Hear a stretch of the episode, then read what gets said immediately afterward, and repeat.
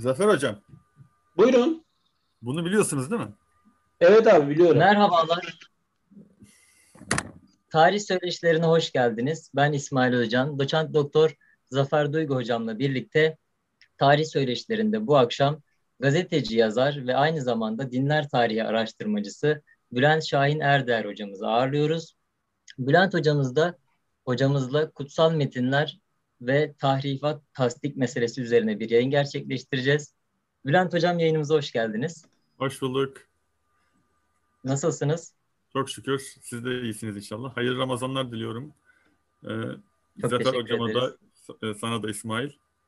Sizlere de. Ve tabii ki tüm izleyenlerimize. Zafer hocam siz de hoş geldiniz.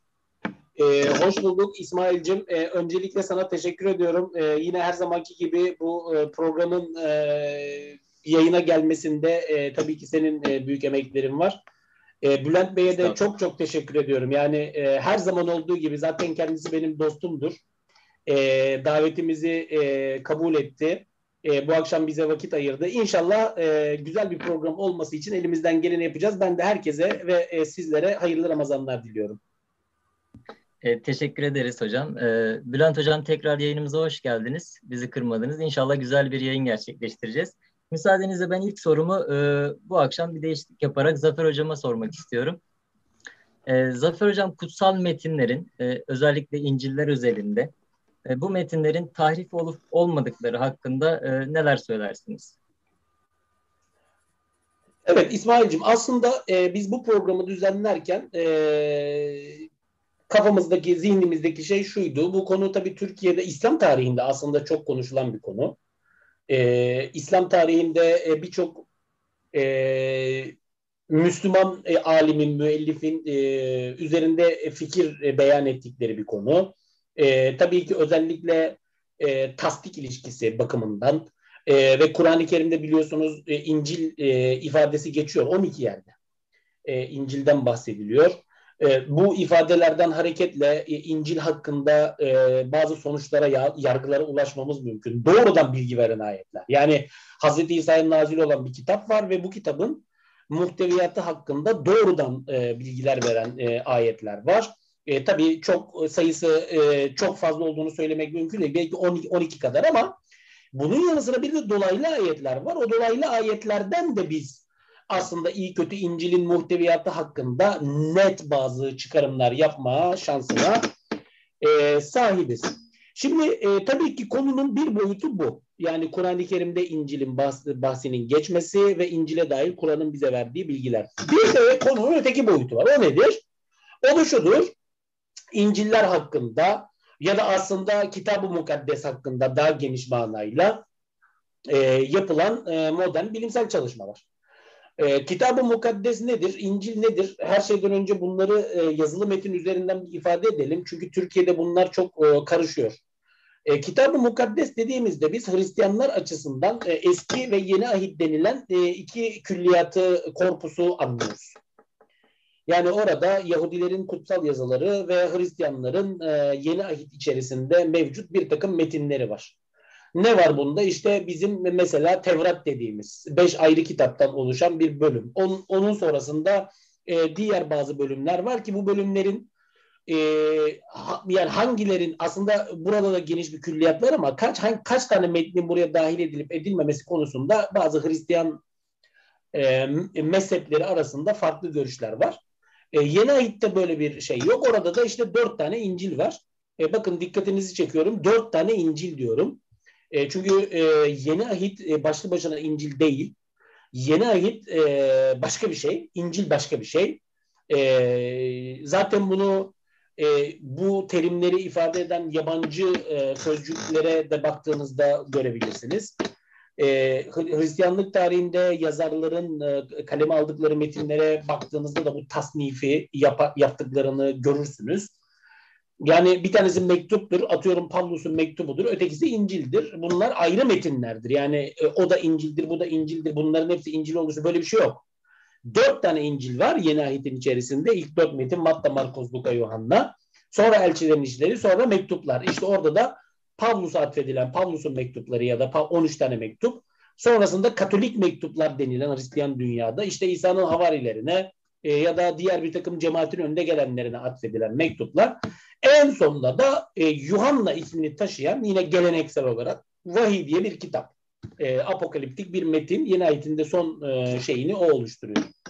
Şimdi biz e, bir de bu metinler üzerinde yapılmış modern e, araştırmalara sahibiz. Bilimsel araştırmalara sahibiz.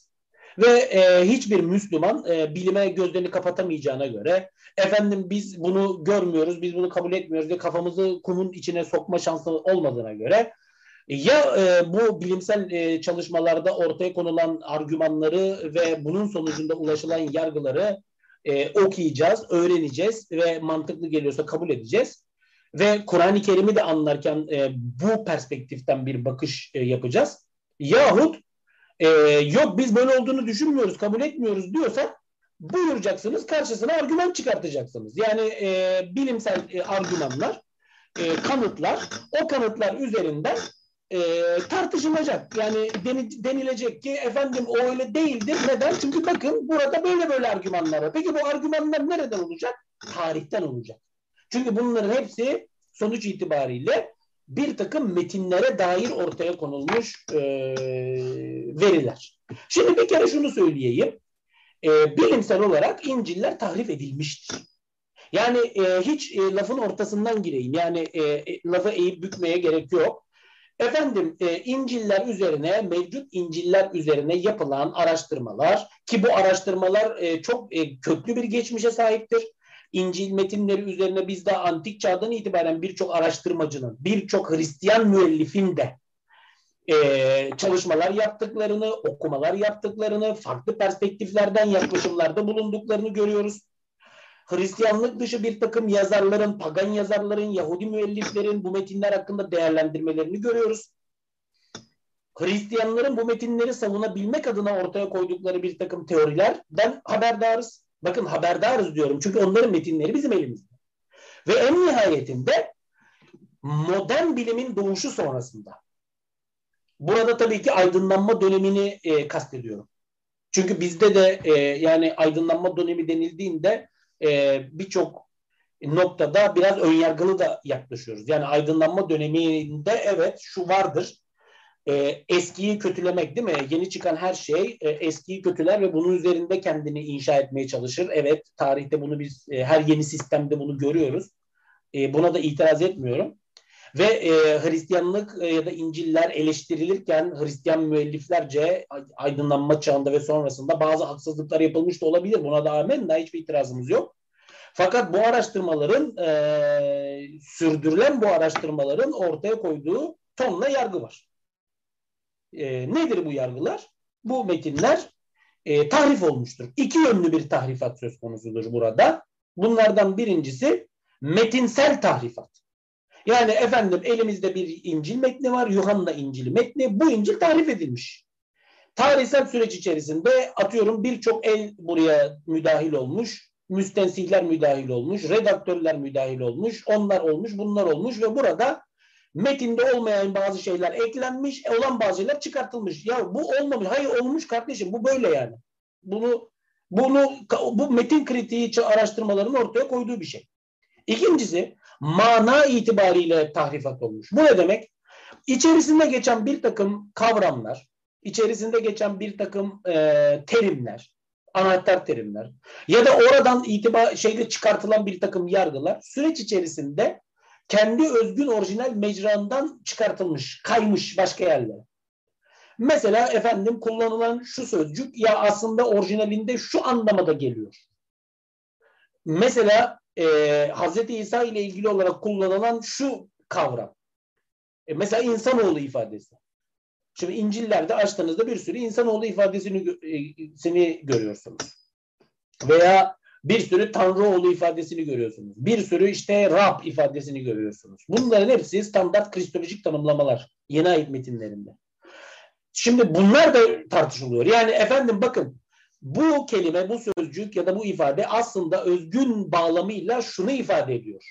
Ama sonradan buna İncil yazarları veya o şeyleri, o e, metinleri redakte edenler sonradan ya da müstensihler Ya da hiç kimse değilse de okuyup bunu oku, okur, okurken şey yapanlar, merak edip okuyanlar başka anlamlar, başka bağlamlar yüklemişler. Ne demek bu? Mana tahrifatı olmuş. Her iki yönden de bakın. Şimdi bunlar ortada. İşte yapılan araştırmalar, yapılan araştırmalardan ulaşılan neticeler e, bunları bu bilim adamlarının isimleri biliniyor, yaptıkları çalışmalar biliniyor, ortaya koydukları argümanlar biliniyor, yazdıkları kitaplar, yazdıkları bilimsel makale bunların hepsi ortada. Ve bu 3 yıllık, 5 yıllık, 10 yıllık bir şey değil. Medeniyet ve bilim şöyledir. Herkes bir tuğla koyar. Sizin bu tuğla yoktur demeniz için en alttan yıkmanız lazım onu. Yani yıkacaksınız ki bütün bu çatı çöksün. E, bu var mı? Yok. E, yoksa nereden e, konuşacağız? Yani nasıl konuşacağız? Demek ki e, biz yani burada e, entelektüel olma iddiası taşıyan insanlar olarak bilimin e, ortaya koyduğu şeylere de bir noktada saygı duymak zorundayız. Başka da bir alternatifimiz yok. Şimdi e, malumunuz e, Bülent Bey de e, değerli dostum yakından biliyorlar. İsmail'cim sen de biliyorsun. Ben e, bu konuda e, bir takım araştırmalar yaptım. Ve bunları işte İncil'ler güvenilir metinler midir diye bir kitapta topladım. Burada e, bu kitabın içerisinde e, İncil metinlerinin her şeyden önce e, nasıl kaleme alındıklarını, tarihsel süreç içerisinde nasıl bir gelişim evresi gösterdiklerini, nasıl bir e, tekamül sürecinden geçtiklerini, bu İncil'lerle ilgili olarak henüz antik çağda ve geç antik çağda yaşanan tartışmaların ne olduğunu, bu İncil metinlerine getirilen eleştirileri, bu eleştirilere karşı Hristiyan müelliflerin savunmalarını, en nihayetinde ortaya konulan bu metinleri incelemek, araştırmak için ortaya konulan bilimsel yöntemleri ve bu yöntemlerin ulaştığı yargıları ben bu kitapta anlattım. Şimdi dolayısıyla e, gördüğümüz şey, gördüğümüz manzara nedir? Tabii ki bu meselenin mesela daha sonra gireceğiz buna. E, da, e, meselenin şu boyutu var. Yani şimdi Kur'an-ı Kerim'de bir İncil'den bahis var. E, Kur'an-ı Kerim biraz önce söyledik 12 yerde İncil kitabından bahsediyor. Hazreti İsa'ya nazil olan. Ve bir de bizim elimizde İncil var. İnciller var. Bu bağlantı bağlamında biz neler söyleyebiliriz? Biz bu bağlantı, bu tabii ki meselenin bir boyutu. Şimdi buna e, sanıyorum e, daha sonraki e, senin sorunda gireceğim. E, ve sözü birazdan e, Bülent e, Bey'e e, bırakacağım. Fakat her şeyden önce şunu söyleyelim. Yani burada siz, ilk soru şeyinde. Birincisi bizim elimizde Hristiyan dünyanın bugün kabul ettiği, kanonik olarak ilan ettiği dört tane İncil var. Matta, Markos, Luka ve Yuhanna. Bu İncil'ler aslında bilimsel araştırmalar göstermiştir ki, bakın azizim bilimsel araştırmalar göstermiştir ki, Hazreti İsa'yı tanıyan ve bilen insanlar tarafından yazılmamış. Hazreti İsa ile çağdaş bir zamanda da yazılmamış. Bunun bu metinlerin Hazreti İsa ile çağdaş bir zamanda yazılmadığının bizzat kendi içinde kanıtları var. Yani siz İncil metinlerini okuduğunuzda zaten bunu anlıyorsunuz böyle olmadığını. Hazreti İsa döneminde yazı, o yazarlar kendileri söylüyorlar yani tarih yazdıklarını. Şimdi ortada bir kere her şeyden önce şu var. Bir, Hazreti İsa ile çağdaş dönemde yazılmış metinler yok. İkincisi Hazreti İsa'yı tanıyan, bilen şahısların yazdıkları metinler yok. Şimdi Hristiyan geleneği diyor ki efendim İncil'leri diyor bir havariler yazdı. Kim bunlar? Matta ve Yuhanna. Hazreti İsa'nın vergi toplayıcı denilen havarisi Matta ki İncil metinlerinde e, biz biliyoruz, görüyoruz kendisini. İkincisi Hazreti İsa'nın sevgili öğrencisi denilen Yuhanna. Bakın bu ikisi İsa'nın havarileri arasında adı geçiyor. Üç, Markos 70'ler öğrenci grubunda ismi zikredilen anlaşıldığı kadarıyla Petrus'un tercümanlığını yapmış ve geleneğe göre göre ki bu Eusebius e, gibi tarihçilerin e, ortaya attıkları bir düşüncedir. İşte 130'lu 140'lı yıllarda yaşadığı varsayılan biz onun yaşayıp yaşamadığını bilmiyoruz. Hieropolis piskoposu e, Papiyas'a atfen gündeme getirilmiş bir takım iddialar var. Yani Petrus'un e, tercümanı, Petrus'un öğrencisi, katibi. Petrus'un hatıratını yazmış. Bir İncil metnine dönüştürmüş ve bu İncil metni bugünkü yeni ahitteymiş. Dolayısıyla Markos aslında kendisi doğrudan değil ama e, Petrus'un tanıklığını naklediyor. Petrus tüm İsa'nın baş havarisi. Dolayısıyla bir öğrenci, öğrencilerden bir tanesi. Nihayet Luka. Luka kim? bizim Hristiyanlık tarihindeki baş kahramanımız. Yani Hz. İsa'nın sonrasında ortaya çıkmış Pavlus'un yol arkadaşı. Onun hekimi, onun yoldaşı, onun e, e, sıkı takipçisi. Pavlus Luka'nın en büyük e, şeyidir, kahramanıdır. Dolayısıyla bir İncil'inde onun tarafından yazıldığı iddiası. Şimdi bakın bu iddia da ne kadar doğru bu da tartışılır. Eğer çağdaş bir dönemde değilse ve e, Hz. İsa'dan sonraki bir dönemdeyse e, bunların yazılışı ve Hz. İsa'yı tanıyan bilen kişiler olmadıklarına göre e, bunların e, havariler olduğunu söylemek de mümkün değil. Neden? Azizim çünkü bunlar bu metinleri sözlü ve yazılı kaynaklara dayanarak yazmışlar.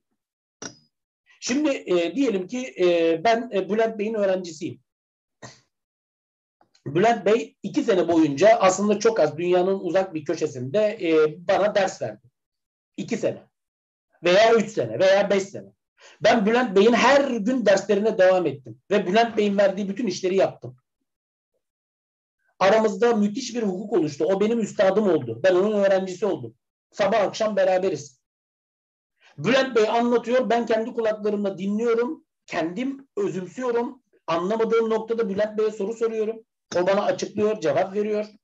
Şu şöyledir diyor, bu böyledir diyor. Bana e, bir öğrencisi olarak beni yetiştiriyor.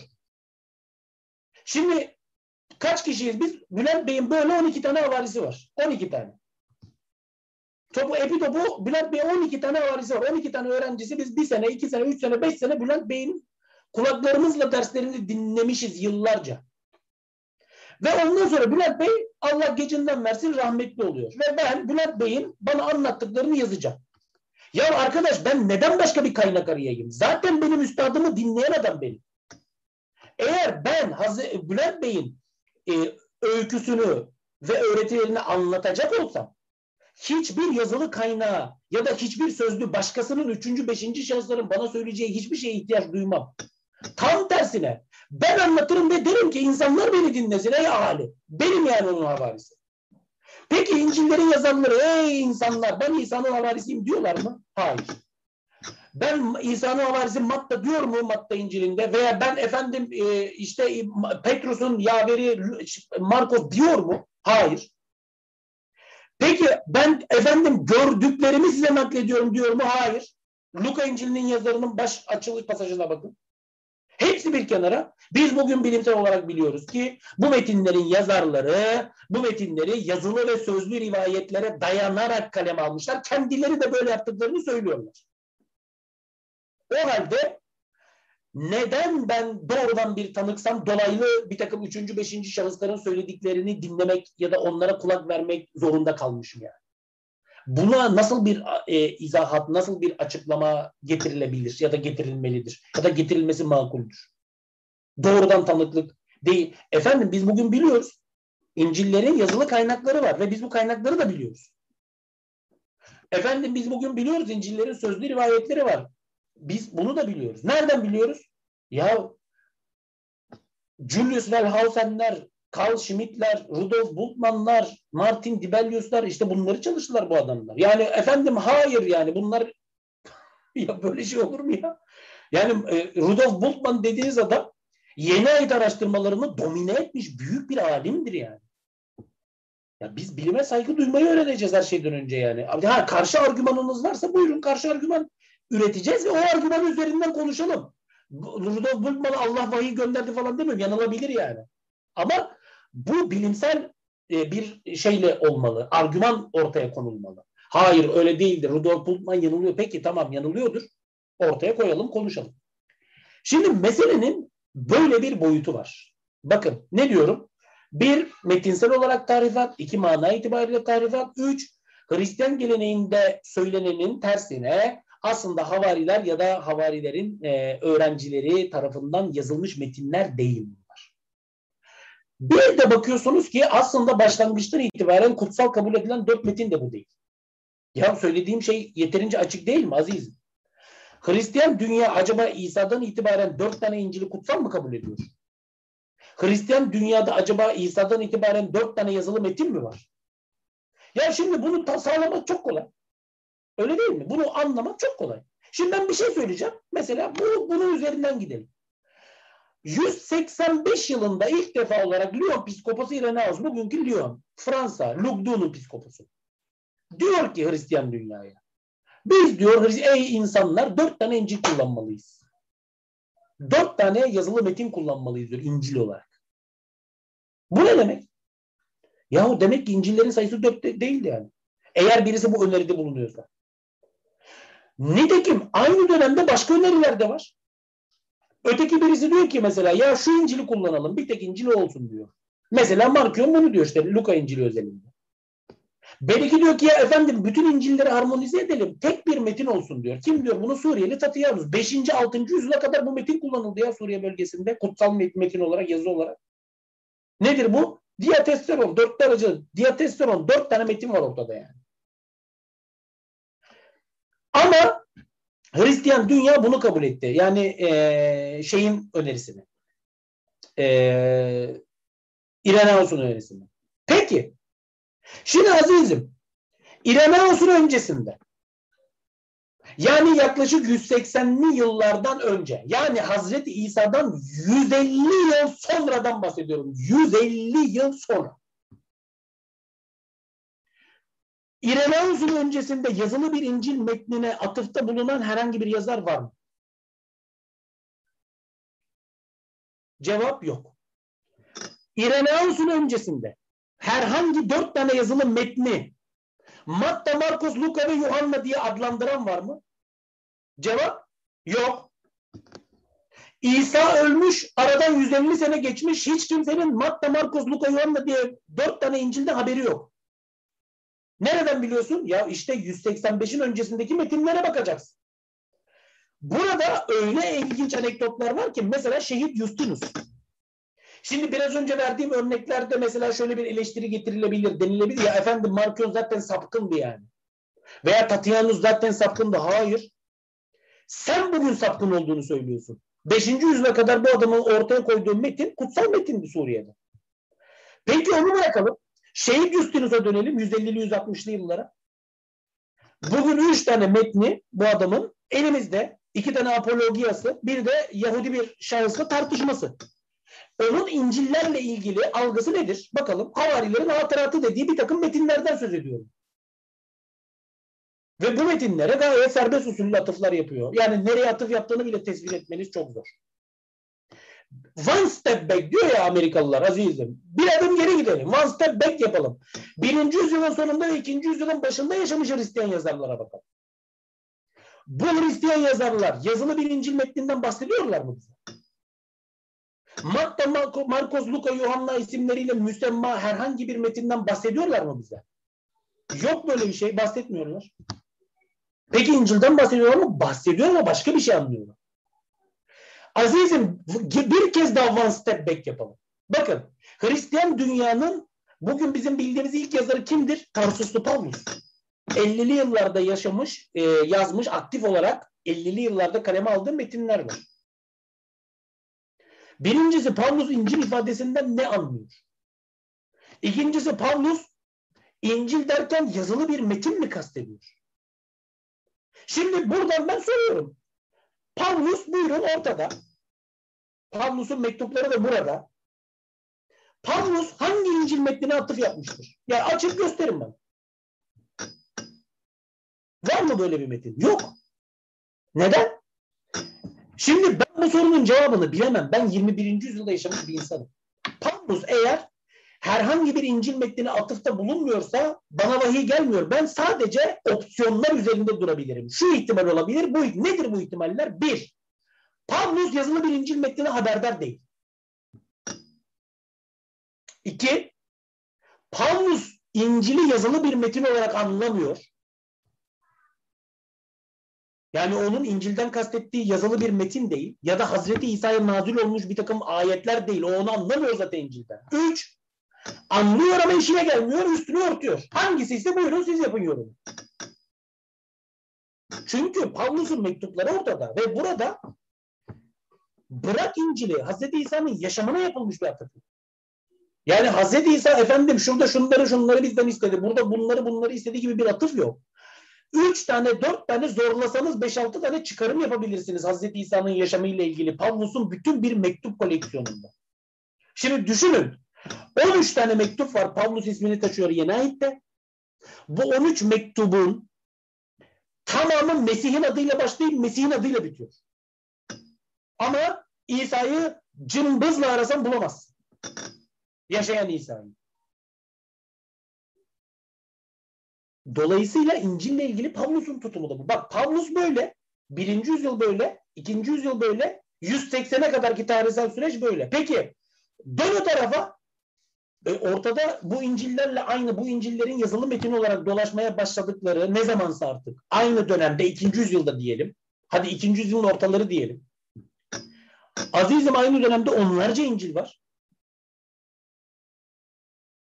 Şimdi bu nasıl Matta İncil'i adını taşıyorsa başka bir İncil Petrus İncil'i adını taşıyor. Petrus kim? Hazreti İsa'nın baş haberisi. Mecdelli Meryem İncil'i var. Ebiyonitler İncil'i var. Nasraniler İncil'i var. Şu İncil'i var, bu İncil'i var. Ortada bugün biz 40 küsür tane İncil biliyoruz. Ve bunların hepsi ikinci yüzyılda tedavülde, ortada. Ve bunlar kiliselerde yasaklanmış falan da değil yani onu da söyleyeyim size. Açın Ösebius'un kilise tarihini merak edenler baksın. Serafyon Antakya Başpiskoposudur. Serafyon'da Petrus İncil'i ile ilgili sorular sorular var. Yani bu İncil nasıldır? Hani tesadüf ya bizim istediğimiz argüman. Bir bakıyorsunuz diyor ki ya okuyun okuyun diyor yani hiçbir diyor mahsuru yok. Ama sonraki kilise bugün Mesela 4. yüzyılda kilisenin Ladokya'da işte e, Hipporegius'ta falan aldığı şeylere baktığınızda e, yeni ayet kanununa dört tanesi dahil ediliyor. Ötekiler diyor okunamaz. Hiçbir şekilde diyor kiliseye sokulamaz. Peki azizim o zaman kadim ve cevaplanamaz bir soru. Bu dört tane İncil'i havarilerin yazdığının ve bu İncil'lerin doğruları ihtiva ettiğinin ama ötekilerin havariler tarafından yazılmadığını ve o bilgilerin yanlış olduğunun kanıtı nedir? Bunu Hristiyanların kullanması mı? E onu ki Yahudiler mi kullanıyor? Onu da Hristiyanlar kullanıyor. Bu metinlerin birileri tarafından birileri atfedilmiş olması mı?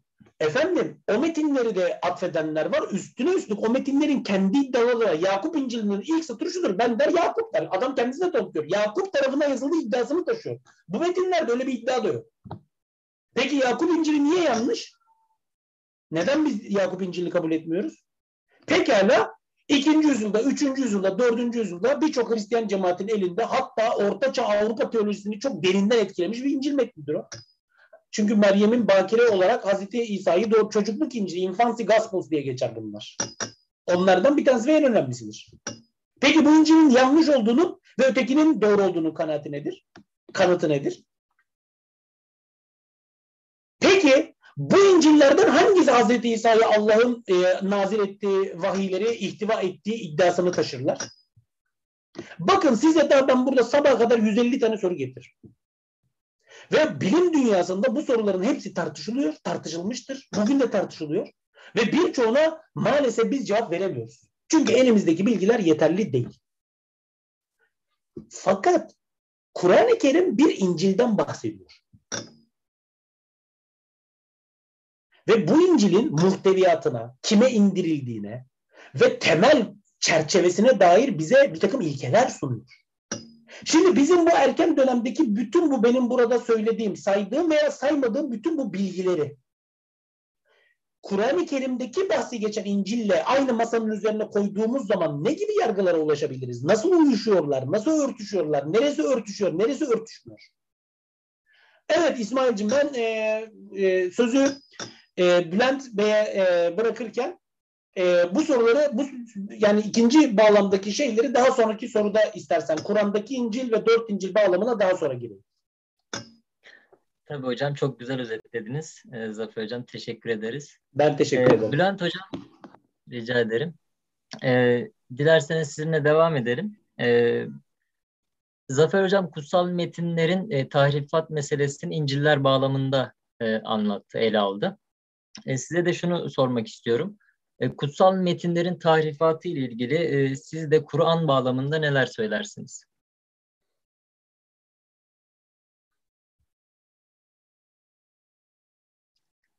Sesiniz kapalı Bülent Hocam. Evet. Ee, Şimdi tabii Zafer Hocam İncil'ler bağlamında e, metnin içeriği ve ulaşması konusunda bir özet yaptı. Yarım saatlik Hmm. e, çünkü çok geniş bir konu aslında ama yarım saatte bu kadar Tabii. özetlenebilir. Tabii olayın bir de eski ahit boyutu var.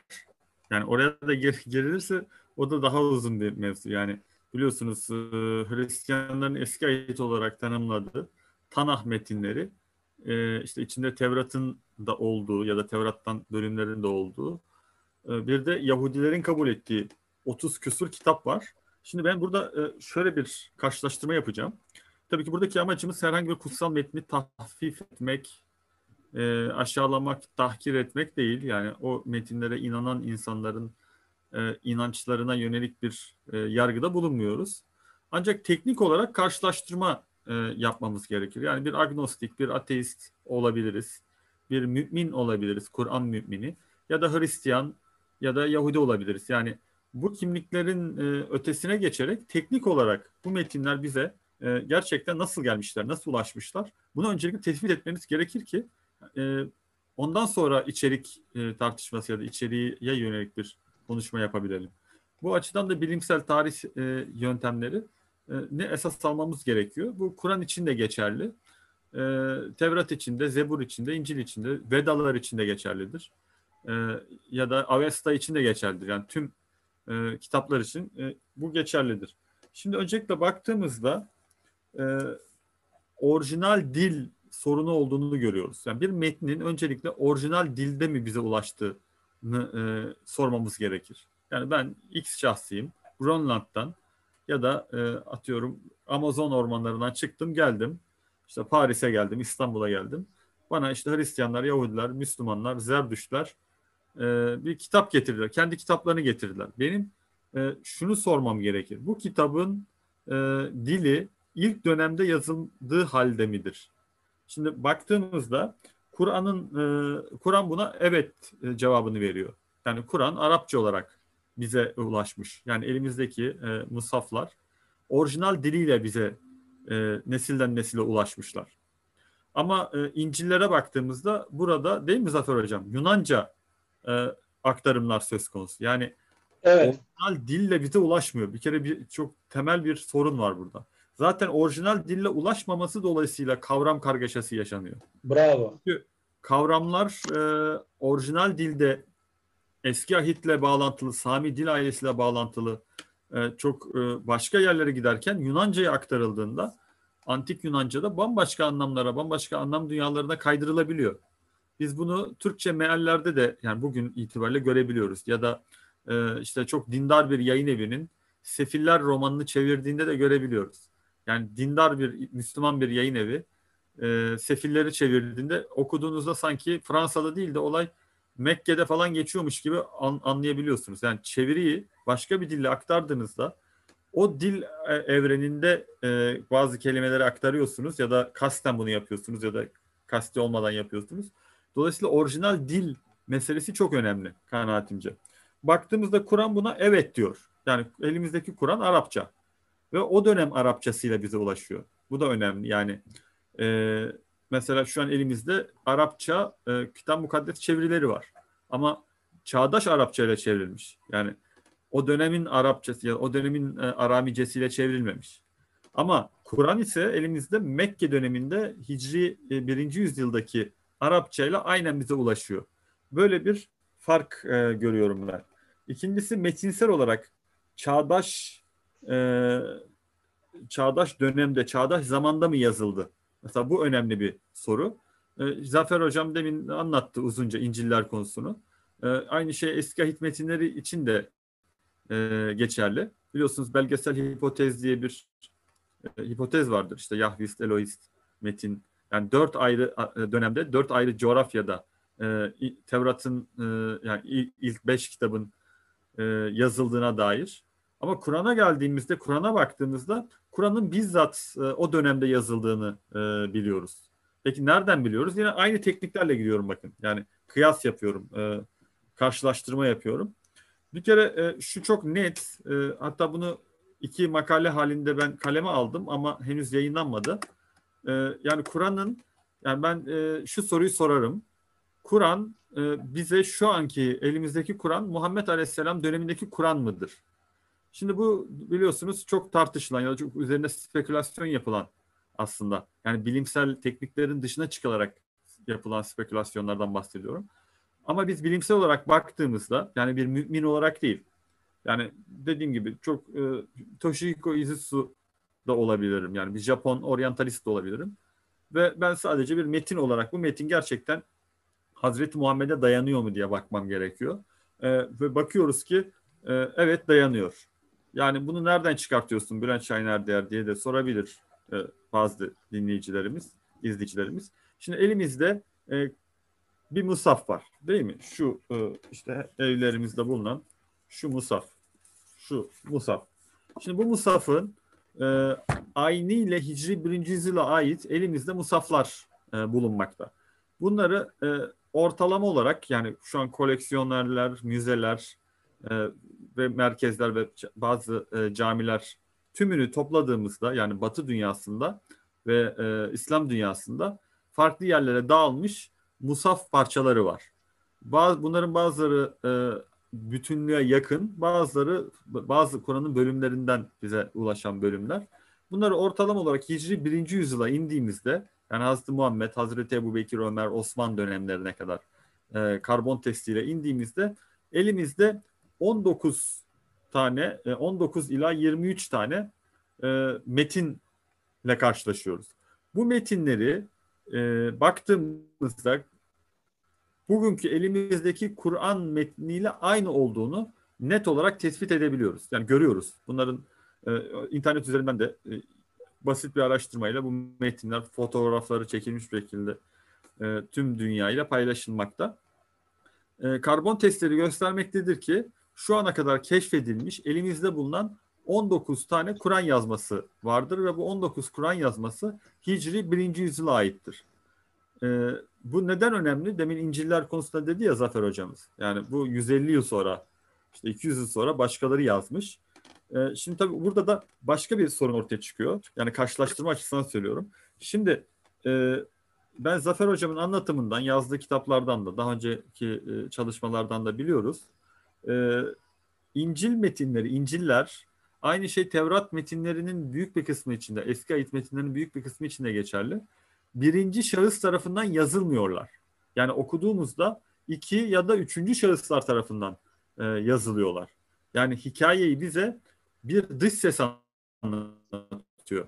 Bu dış ses e, belki biraz yakınında, belki çok uzanda olabiliyor. Ama biz İncil'leri okurken e, bir dış sesin aslında anlattığını görürüz. Yani İsa'nın kendisinin anlattığı, kendi ağzından ya da kendisinin bizzat e, müdahil olduğu, yazdırdığı ya da yazdığı bir metinden e, bahsetmiyoruz. Bakın işin iman kısmını e, girmiyorum. Yani İsa'ya Allah vahyetmiş olabilir. Kendisi yazmış olabilir. Muhammed Aleyhisselam'a kendisi kendisi yazmış olabilir ya da Allah vahyetmiş olabilir. Bu olayın iman kısmı. Ben oraya girmeden teknik olarak söylüyorum. E, İncil'lere baktığımızda e, İsa'dan başka insanlar konuşuyor ve İsa'yı anlatıyorlar. Zaten e, oraya da geleceğim. Oradaki kompozisyon İsa'nın Tanrı e, olması ve dolayısıyla İsa'nın yaptığı hareketlerin anlatılması şeklinde izah ediliyor Hristiyan dünyasında. Ama ben teknik olarak baktığımda eğer İncil İsa'ya aitse İsa'nın konuştuğu yani kendisinin bizzat hem yazımına da müdahil olduğu olmasını beklerim. Ama İsa'nın müdahil olmadığı bir metinler e, dizgesinden bahsediyoruz. Doğru mudur Zafer Hocam İncil'lerde?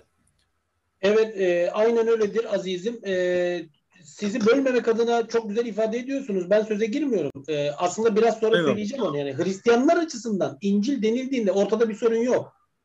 Onlar zaten diyorlar evet. ki esin yoluyla oluşturuldu ve Allah'ın Hazreti İsa'ya vahiy değil. Öyle yani, bir iddiaları yok zaten onlar. Bunu bu şekilde açıklıyorlar.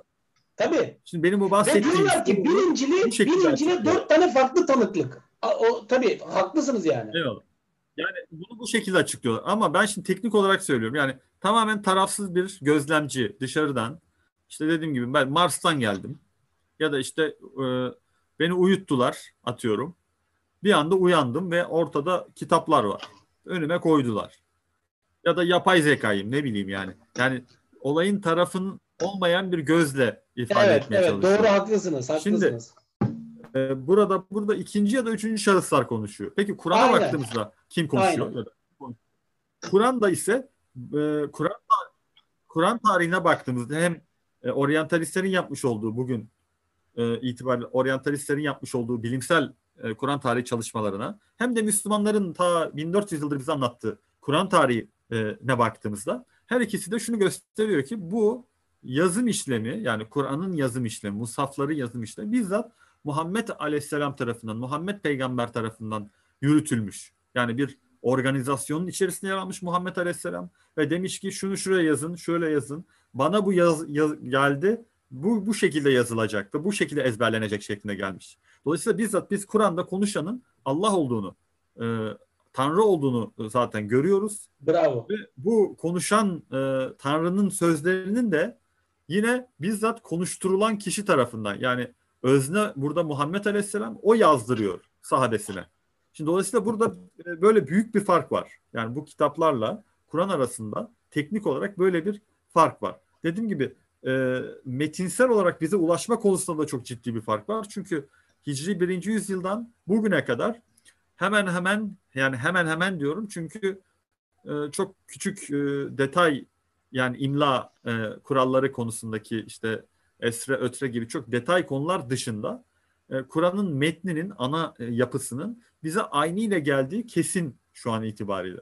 Ama İncil'lere baktığımızda ya da eski ahit metinlerine baktığımızda çok ciddi farklılıklar olduğunu görüyoruz. Neden? Çünkü bizim önümüze konan kompozisyon e, öncelikle Yahudi e, din adamlarının eski ahit üzerinde koyduğu bir kompozisyon var. Bir de daha sonra e, Hristiyan kiliselerinin konsillerde ortaya koymuş olduğu bir kompozisyon var.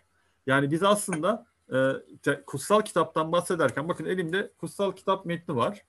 E, bakın üzerinde ne diyor? Kutsal kitap ve deuterokanonik kitaplar. Neden? Çünkü bu deuterokanonik yani kanon dışı tutulmuş kitaplar, Zafer Hocam bilir malumdur. E, başka mezheplerin kutsal kabul ettiği kitaplar da var.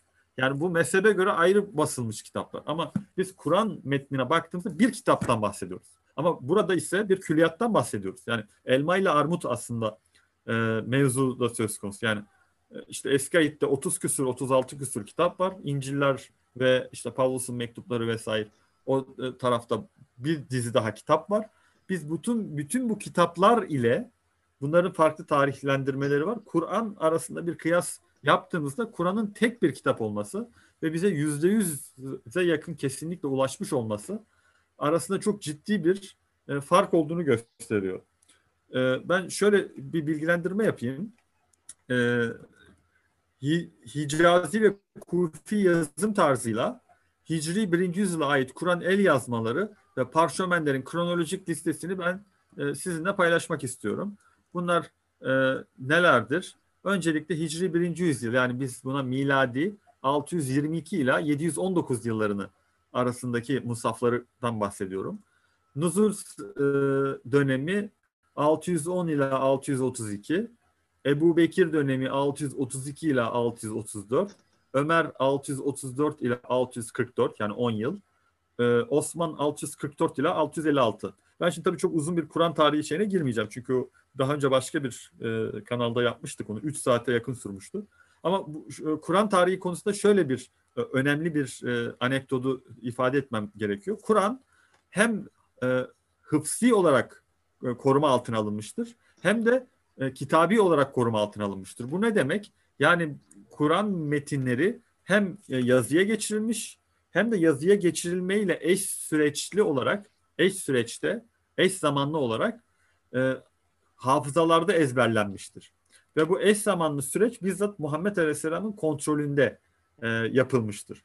Ve buradan yine cemaatle namaz yani Mescid-i Nebevi ve Medine'deki e, tüm camilerde öncelikle daha sonra Mekke'nin fethiyle Mekke sonra tüm İslam dünyasındaki camilere yaygınlaştırılmıştır. Böylelikle ne olmuştur? E, bu metinler e, sadece metin yani yazılı kitap olarak değil hıpsi olarak tüm kamuya mal edilmiştir. Yani kamunun e, kamuya yaygınlaştırılmıştır. Böylelikle e, metinler arasındaki bozulma ihtimali e, hemen hemen yüzde sıfıra indirilmiştir. Çünkü siz bilinen bir şeyi bir ekleme yapamazsınız.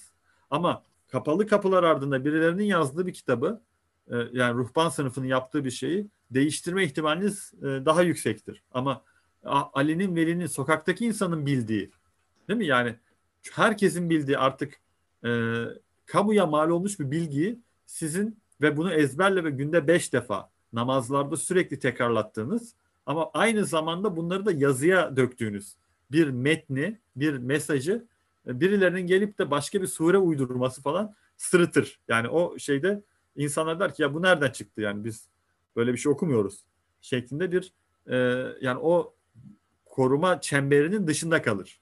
Bu da yine e, bence çok önemli, çok e, müthiş bir e, metni muhafaza yöntemi. Bunu Muhammed Aleyhisselam e, başkanlığındaki, onun e, iradesindeki e, bir işlem bu ve daha sonra Muhammed Peygamber vefat ettikten sonra da bu bu şekilde devam ediyor. Yani Ebu Bekir, Ömer ve Osman dönemlerinde de devam ediyor.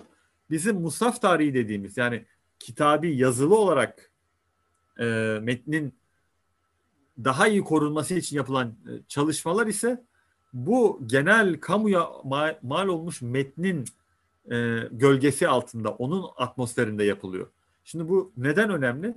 Şimdi sanki böyle Kur'an e, insanlar bilmiyormuş da masa başında sadece musaf yazılmış, sonra yakılmış, kaybolmuş gibi bir spekülasyon yapılıyor bazı misyonerler tarafından ve çeşitli bazı ateist e, müellifler tarafından.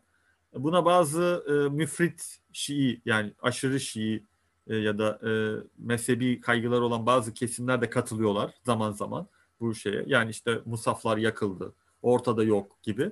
Ama dediğim gibi bu e, ezber yoluyla zaten kamuya mal edilmiş bir şey.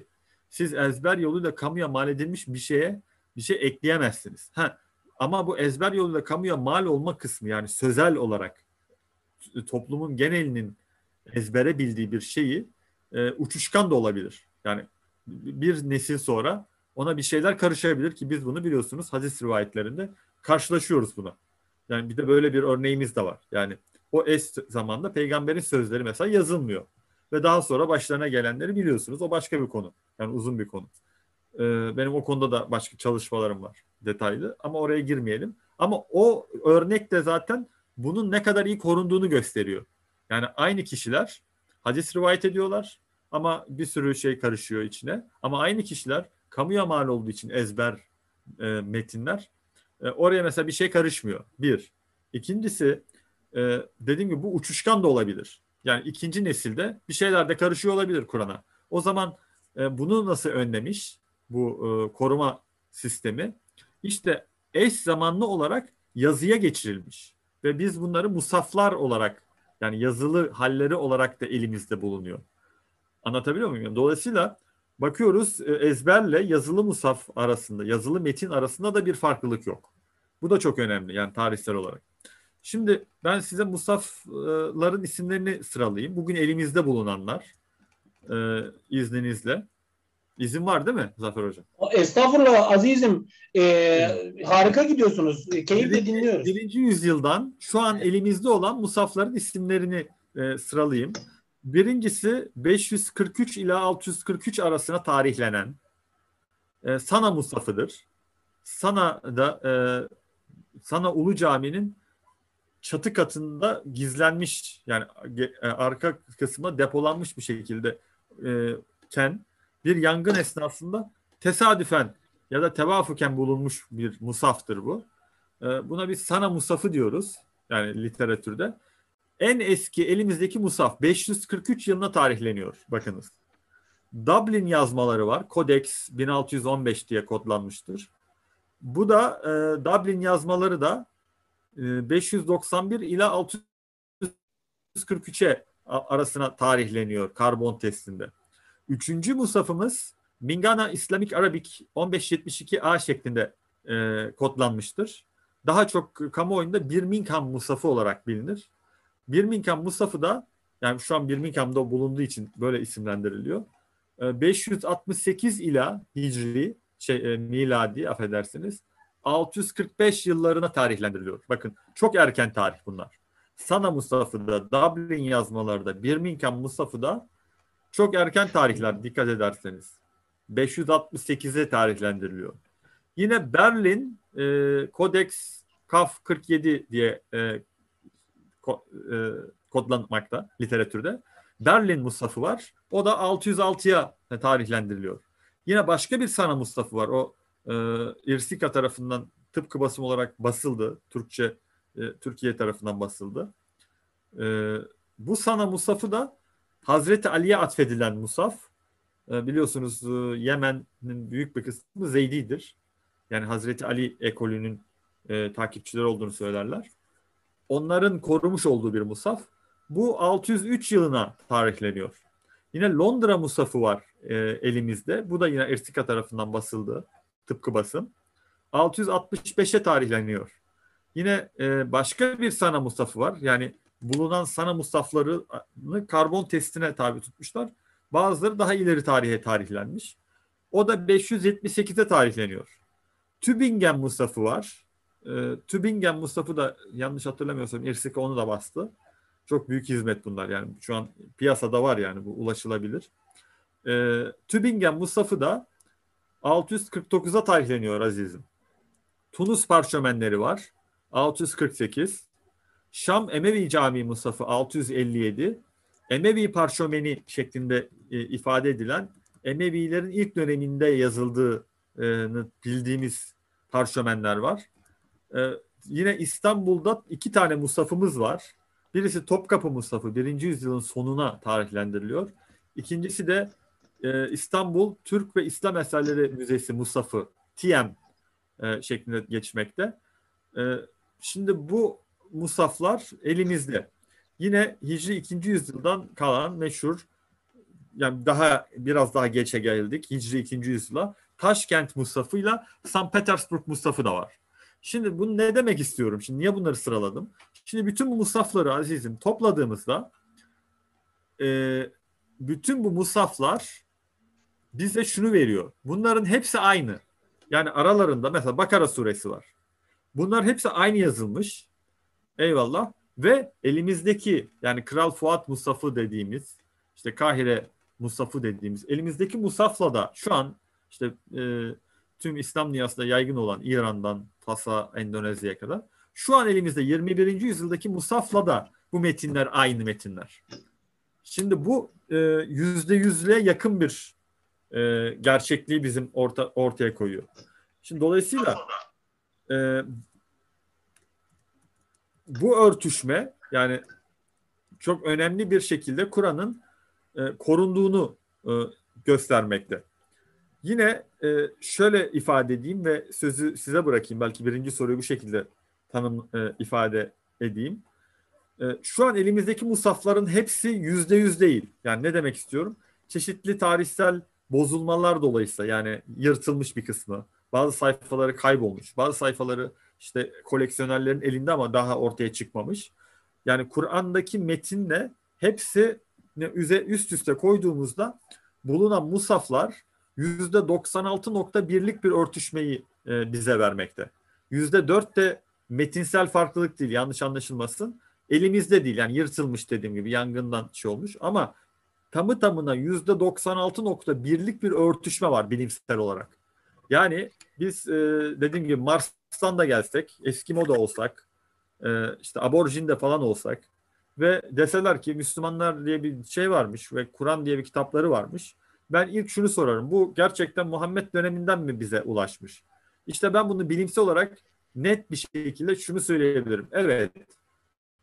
E, yüzde yüze yakın bir şekilde ki yüzde 96.1'lik örtüşme şunu gösterir ki bu dünya tarihinde başka bir örneği e, sanırım yoktur. Yani Platon, Sokrates'in kitapları dahil olmak üzere. Yani e, siz de biliyorsunuz e, kitapların e, bize ulaşması yani yüzyıllar öncesinden yazılmış kitapların bize ulaşması e, sırasında çok fazla değişim yaşanır aslında. Müstesni faktörü tabii. Evet geçerli ama bu Kur'an için geçerli değil. Bu bilimsel olarak kanıtlanmış bir gerçektir. Yüzde 96.1'lik bir örtüşme var. Şu anki elimizde. Mesela yarın o yüzde dörtlük e, geri kalan kaybolmuş metin yani metinsel olarak söylüyorum bakın zaten hıfz olarak yüzde yüz. Yani peygamber döneminden bugüne kadar Fatiha suresi Fatiha'dır. Bakara suresi Bakara'dır. Yani E, kıraat farklılıklarını kastetmiyorum. Bakın frak, kıraat farklılıkları da nedir? Onu da e, ben inceledim. Sadece e, binde üç yanlış hatırlamıyorsam bir farklılık var. Yani onlar da nedir? İşte A'yı A diye okumuş. Ö'yü U diye okumuş. Yani böyle bariz bir metin farklılığı değil. Ama biz İncil'lerde ya da Tevratlarda metin farklılıkları mesela mazoretik metin diye bir şey var biliyorsunuz eski ayette. Ben daha çok hani siz İncil'e yoğunlaştınız. Ben daha çok eski ayette yoğunlaştığım için dinler tarihinde orayı biraz daha canlı benim zihnimde. Yani e, mesela farklı Kur'anlar yok yani elimizde. Mesela İran'a gittiğimizde de e, mesela Şii mezhebine mensup e, Müslümanlara gittiğimizde de aynı Kur'an'la karşılaşıyoruz. Zeydi mezhebine e, Yemen'deki Müslümanlara gittiğimizde de aynı Kur'an'la karşılaşıyoruz. E, işte bugün İbadiye mezhebi dediğimiz Uman ve Kuzey Afrika'da yaşayan e, ılımlı hariciler, muhtedil hariciler dediğimiz e, Müslümanlara gittiğimizde aynı Kur'an'la karşılaşıyoruz. E, yani Türkiye Sünni Müslümanlara gittiğimizde de birbirine kafir diyen hatta maalesef işte Selefilerle tasavvufçulara gittiğimizde aynı Kur'an'la karşılaşıyoruz. Ama bunu dedim onun için gösterdim bunu. E, ama Ortodokslara gittiğimizde başka bir kutsal kitapla karşılaşıyoruz. E, protestanlara gittiğimizde başka bir kutsal kitapla karşılaşıyoruz. Hatta Mormonlar falan var biliyorsunuz. Onlar bir de artık kutsal kitaplar üretmişler yani kendileri. Kendi kutsal kitaplarını da ihdas etmişler daha sonra. Yani dolayısıyla orada bir karmaşa var ama burada e, müthiş bir yani ben bunu şey yarıştırmak için söylemiyorum yani. E, kitapları kıyas ettiğimizde gerçekten burada çok temiz bir e, şey var ama burada bir karmaşa var. Yani burada bir düzen, burada ise bir karmaşa olduğunu net bir şekilde görüyorum. E, yani bunu da gördüğüm için e, bunu da ifade etmem gerekiyor ki bilimsel olarak bunu e, söylemem gerekiyor. Yine e, şöyle bir iddia vardı. İslam tarihinde geçerdi bu. Müslümanların tarihinde daha doğrusu. Bilimsel yöntemler bunu da çürüttü. Onu da burada açıklamak istiyorum. Bu meşhur İbni Mesud'un Musaf'ında Fatiha ve Nas surelerin olmadığına dair bir şey var biliyorsunuz. Bunun üzerinden yola çıkarak Fatiha ve Felak Nas surelerinin e, Kur'an'dan olmayabileceğine dair bir spekülasyon var. Oysa Abdullah İbni Mesud'un e, radıyallahu an kişisel Mustafa'na dayanarak bazı batılı araştırmacıların Fatiha ve Felak Nas surelerinin Kur'an'dan olmadığına dair iddiaları da Sana Mustafa'nın keşfiyle tamamen geçersiz hale gelmiştir Zafer Hocam. Çünkü Kur'an'ın tümünün hıfz yoluyla topluma mal olması sebebiyle İbni Mesud'un kişisel Mustafa'na yazma ihtiyacı hissetmemiş olabilir e, diye düşünüyorum. Yani o İbni Mesud'u bağlıyor yani. İbni Mesud'dan e, mülhem. Çünkü o dönemdeki diğer sahabelerin hepsi yazmış. E, peki buradan bir e, gedikten girebilir miyiz diye bakıyorum. İşte Sana Mustafa bunu iptal etti bilimsel olarak. Çünkü söz konusu 3 surede gün aşırı okunan en meşhur surelerdi ve yazılı olarak Sana Mustafa'nın yani e, kod ismi DAM 025.1 yani kütüphane kodu e, Sana Mustafa parşömeninde Fatiha'nın bilinen en eski el yazması bulunmaktadır ve e, son ayetlerin küçük kısımlarını da içermektedir. Gayrıl maklubi aleyhim ve dalin kısmı yani yırtılmış ama fa- o Fatiha'nın olduğunu gösteriyor bize. Ve DAM 2033.1 kodlu e, parşömende ise tüm Fatiha ve ayrıca Nas suresinin yarısı da elimizde. Dolayısıyla bu şunu gösteriyor. Bilimsel olarak mesela bu İbni Mesud üzerinden geliştirilen e, köpürtülen mevzunun e, bir e, artık unutulması gereken bir spekülasyon olduğunu net bir şekilde bilseniz. E, peki şöyle bir soru gelebilir. Hazreti Osman Mustafa önceki Musaflar ne oldu? Değil mi? Şimdi en fazla sorulan soru bu. Ee, o konuda da ben e, bir sonuca ulaştım. Daha doğrusu şu an itibariyle çalışan bilim insanları sonuçlara ulaşıyor. Ben sadece bunu aktarıyorum Türkçe'ye. Ee, son dönemde Kur'an musafları üzerindeki filolojik çalışmalarla tanınan e, Marish van Putten diye bir genç arkadaşımız var. E, Hollandalı bir filolog kendisi. Van Putten Hicri 1. yüzyıl el yazmalarındaki yazım stil, stilleri üzerinden yaptığı incelemeler sonucu elimizdeki bu el yazmaların Hazreti Osman öncesi arketip bir metne işaret ettiğini ifade ediyor Zafer Hocam. Yani yazım şeklinden yola çıkarak Van Putten ki biliyorsunuz Van Putten Müslüman değil yani oryantalist bir e, zat. Van Putten e, Osman Osmani yazım arketipinin kanıtı olarak Tanrı'nın rahmeti, e, Tanrı'nın rahmeti e, ifadesi üzerinden musaflardaki orun üzerinden yapmış çalışmayı. Müşterek imla özgünlüklerinin önemi diye bir makale yazdı e, son birkaç ay önce. Ve bu makalede dedi ki Hicri 1. yüzyıl musaflarında nimetullah kelimesinin yazım stillerini karşılaştırdım ve şu sonuca ulaştım diyor Van Putten. E, aynen okuyorum. Bu makale belirli kelimelerin kendi özgün yazımlarının yazanın şahsi tercihlerinden kaynaklanmadığını, tüm erken Kur'an el yazmalarında aynı yazımla yeniden üretildiğini göstermiştir. Yani elinizde evet şey yok belki bir kağıt olarak e, Osman öncesi bir musaf yok ama diyor ki farklı e, Osman'a dair musafları karşılaştırdım. Bütün bunlar bir tesadüf olamaz. Bir önceki başka bir musaftan temize çekilmiş diyor Van Putten. Metin kritiği hocam. Bu yönteme evet. metin kritiği deniyor. Evet yani Hollandalı Van Putten bunu söylüyor. Ama Türkiye'de bu pek e, dikkate alınmıyor nedense. E, bunun ötesinde inanan var, inanmayan var. Ayrı bir tartışma. Ama Kur'an'ın sayısal ahengi diye bir mevzu var değil mi? Sayısal mucize vesaire deniyor. Ben mesela çok mesafeli yaklaşıyorum bu sayısal işlere. Ama gerçekten de baktığımızda orada da bir ahenk e, olasılığı ortada. Ama mesela bunun benzerinin şeyde olmadığını görüyoruz. E, İncil ve Tevrat metinlerinde olmadığını görüyoruz. Dediğim gibi bu e, ben musaddık kısmına girmedim. Kur'an tarihi konusunda şunu net bir şekilde ifade edebiliriz ki Kur'an bilimsel olarak biz yani tarih yöntemleri açısından e, bize kesinlikle Hazreti Muhammed'den ulaşmıştır. Ha Hazreti Muhammed'e Allah mı vahyetmiştir? Hazreti Muhammed kendisi mi söylemiştir? Bu inançla alakalı bir şeydir. Biz bu kadar e, o, o içerikle alakalı. Ben içerikten yola çıkarak iman ediyorum. Başkası da iman etmeyebilir. O ayrı bir konu yani inanç tartışması ama biz biliyoruz ki Kur'an bugün elimizde farklı kıraat farklılıkları ki onlar da yani okuma e, farklılıkları ki binde bire, binde üçe kadar düşük bir aslında farklılık. E, o da çok abartılıyor. Sanki böyle birden fazla çok böyle farklı Kur'an okumaları varmış gibi öyle bir abartı da aslında doğru değil. E, Kur'an elimizde otantik haliyle bulunmakta. Bu şekilde cevaplandırabilirim. Biraz uzun oldu sanıyorum. Gayet güzel Çok oldu. güzel oldu. Gayet güzel evet. oldu. E, Bülent Hocam teşekkür ederiz. E, gayet güzel oldu. Güzel cevapladınız. E, tabii Kur'an'ın tarifi olup olmama meselesini ele aldınız ve çok güzel özetlediniz konuyu. E, Zafer Hocam sizin e, Bülent Hocam eklemek istediğiniz şeyler var mı? Valla e, yani aziz dostumun e, bu şeyi çok güzel bir sunum yaptı. İnşallah e, bunu tabii bir metin olarak yani kendisinden bir kitap olabilir, bir e, yani bir çalışma olarak bekliyoruz. E, çünkü e, bu akşamki bu anlatımdan bile birçok şey öğrendik ki e, öyle bir e, sanıyorum bu tip bir çalışmaya e, ihtiyaç da var. E, inşallah e, beklediğimizi söylemek istiyorum. Yani bunu kitap olarak veya bir e, makale olarak ama tabii hacmi biraz daha büyük olursa bana öyle geliyor ki bu makale değil bir kitap şeyi çıkabilir.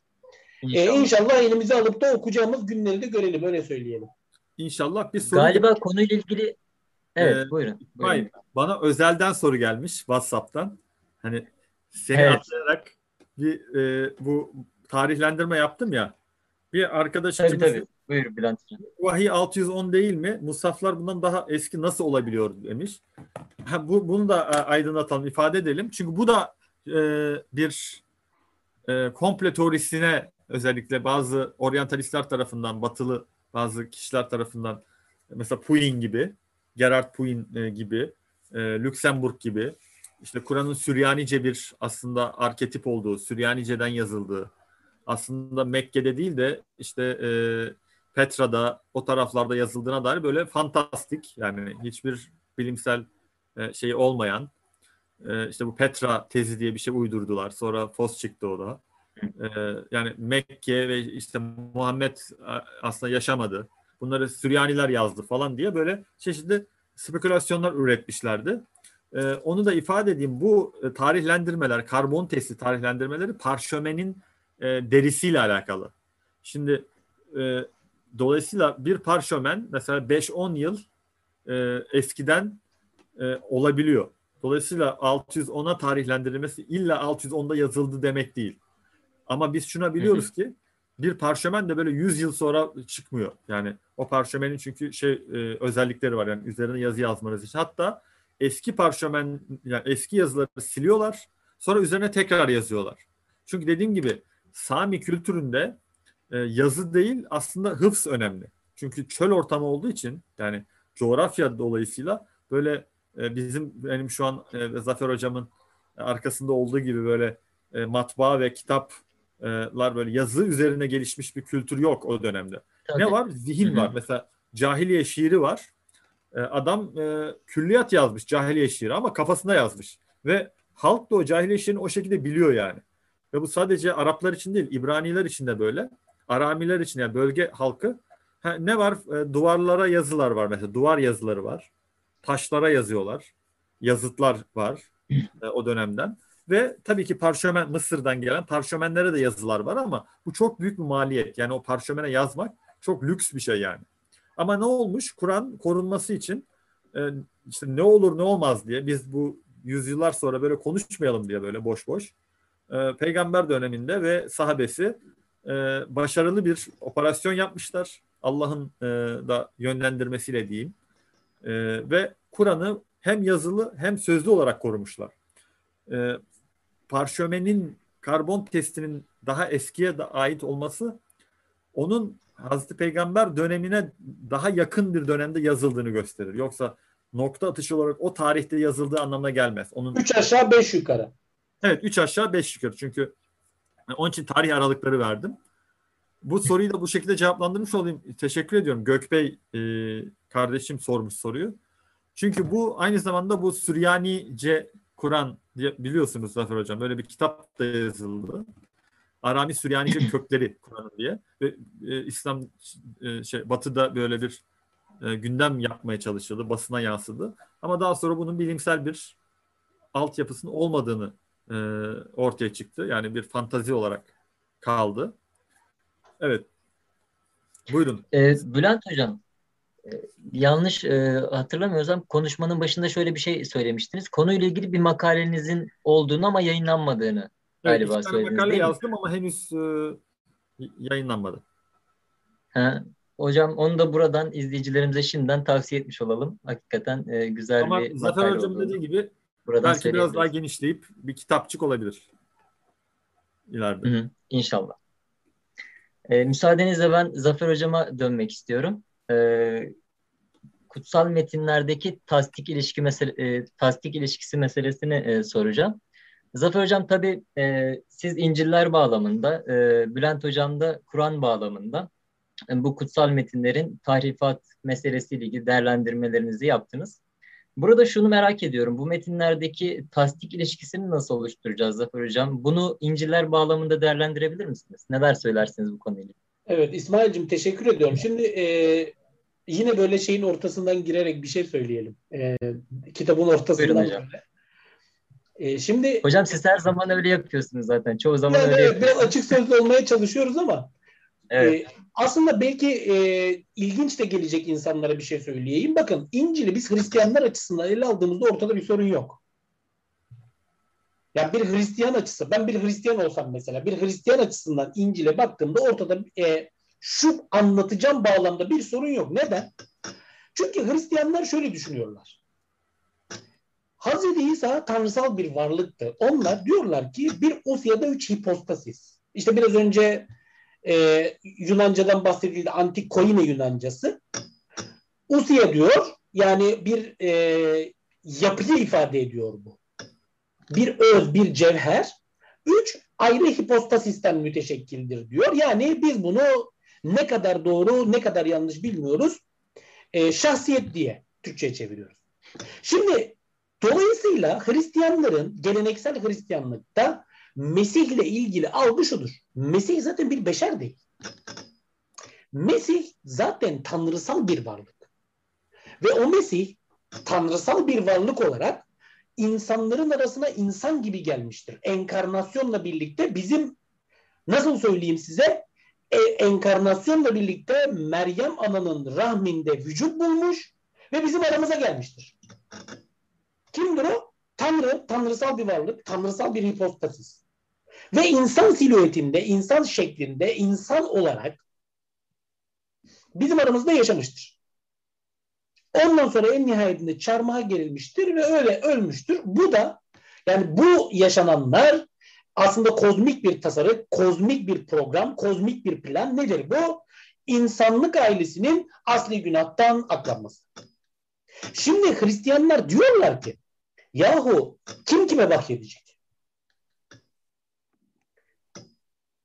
Yani ortada bir ilahlı bir ilah yani şimdi Müslümanların perspektifinden bakarak bu tarafa geçerek konuşuyorum. Ortada Müslümanların söyledikleri gibi bir ilah ve yine Müslümanların söyledikleri gibi peygamber yok ki. Oradan oraya vahiy gelsin. Ya ne var? Bizzat oradan birisi var. Oradan bir varlık var. Tanrısal bir varlık. Yani tanrısal birliği oluşturan bir hipostasis. Yeryüzüne geliyor. Dolayısıyla Allah'ın Hazreti İsa'ya vahyetmesi gibi bir durum söz konusu değil. O halde ne söz konusu? Yahu o müjdenin bizzat bizim aramızda gezinmesi söz konusu. Ama müjdeyi yaydı diyor hocam İsa. Tabii hocam bakın yayılan müjde ne? Şimdi Hristiyanlar diyorlar ki müjde Hazreti İsa'nın çarmıhtaki ölümü ve bu haberdir. Bu, buna dair bir haberdir. Şimdi aslında biz şurada da yanılıyoruz. Yani aslında yanılmıyoruz da belki tam doğru ifade edemiyoruz. Dört İncil var. Hayır. Hristiyanlara göre de dört İncil yok. Onlara göre de bir tane İncil var. Ya nedir bu? Hazreti İsa'nın çarmıha gerildiğine dair haber. Dirildiğine ve göğe çıktığına ve yeniden geleceğine dair haber. Neden? Çünkü bizi diyorlar bu haber kurtardı. Bu haber sayesinde biz aklandık. O halde müjde nedir? İncil nedir? Bu haberi duyuran sözlü olabilir, yazılı olabilir. Haber iyi haberdir. Yani müjdedir. Yani evangelyondur. Ancak diyorlar ki Hristiyanlar, evet Hazreti İsa öldü, onun sonrasında bir havariler çağı yaşandı. Şimdi Müslümanlar olarak biz şuna inanıyoruz. Bir peygamber öldüğünde dünya ile irtibatı kesilir. Hristiyanlar diyorlar ki ya o peygamber değil ki tanrısal bir varlık. Yani öldükten sonra o dirildi ve göğe çıktı. Onun dünyayla bağlantısı kesilmedi. O diyor dünyayla irtibatı sürdürüyor. Sürdürdüğü için de işte elçiler seçebiliyor kendisine Pavlus gibi. Onun vesilesiyle müjdesini yaymaya gönderiyor işte havarileri. Ve havariler çağı bu anlamda olağanüstü mucizelerle dolu bir döneme dönüşüyor. Ve kutsal ruh esinliyor, bir müjdeyi dört tanıklık aktarıyor.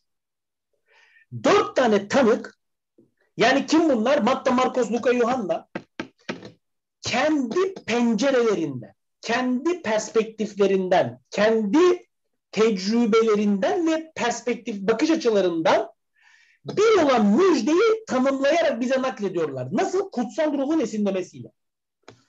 Bu yüzdendir ki bu metinlerin orijinal ismi Matta İncili, Markus İncili değildir.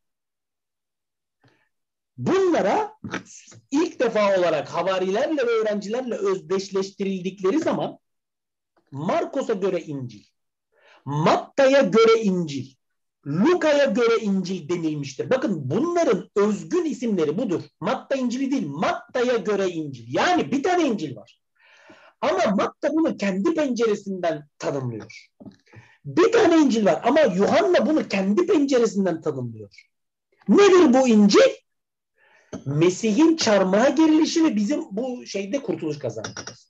Şimdi buna yani bu inanca kendi dinamikleri özelinde baktığınızda aynı biraz önce e, Bülent dostumun söylediği gibi iman edersiniz etmezsiniz. Şimdi biz Hazreti İsa'nın Pavlus'a vahyettiğini de kanıtlayamayız, etmediğini de kanıtlayamayız. Bunu tartışırız bir takım metinler üzerinden. Ben bunu İsa Pavlus İnciler kitabında yazdım ama vahiy olgusu inanca kalmış. Şimdi siz buna inanabilirsiniz, inanmayabilirsiniz. İnanıyorsanız da inanmıyorsanız da kendi içinizde bir mantık silsilesi kurabilirsiniz. Dönelim Kur'an-ı Kerim'e ve oradaki İncil'e. Onun da kendi içinde bir mantık silsilesi var. Neden? Çünkü bir tane Allah var, birçok peygamber var, Allah'ın birçok peygambere vahyetmesi var. Ve Hazreti İsa da buraya dahil. Ve ona nazil olan bir İncil var. Ancak bu İncil acaba Hristiyanları bu bahsettikleri İncil gibi bir muhteviyat mı? Ya da böyle mi anlamalıyız? Şimdi zaten meselenin düğümlendiği temel noktalardan bir tanesi. Yani Hristiyanların kendi metinlerine, kendi perspektiflerinden bakışlarında bir mantık örgüsü kurabilirsiniz.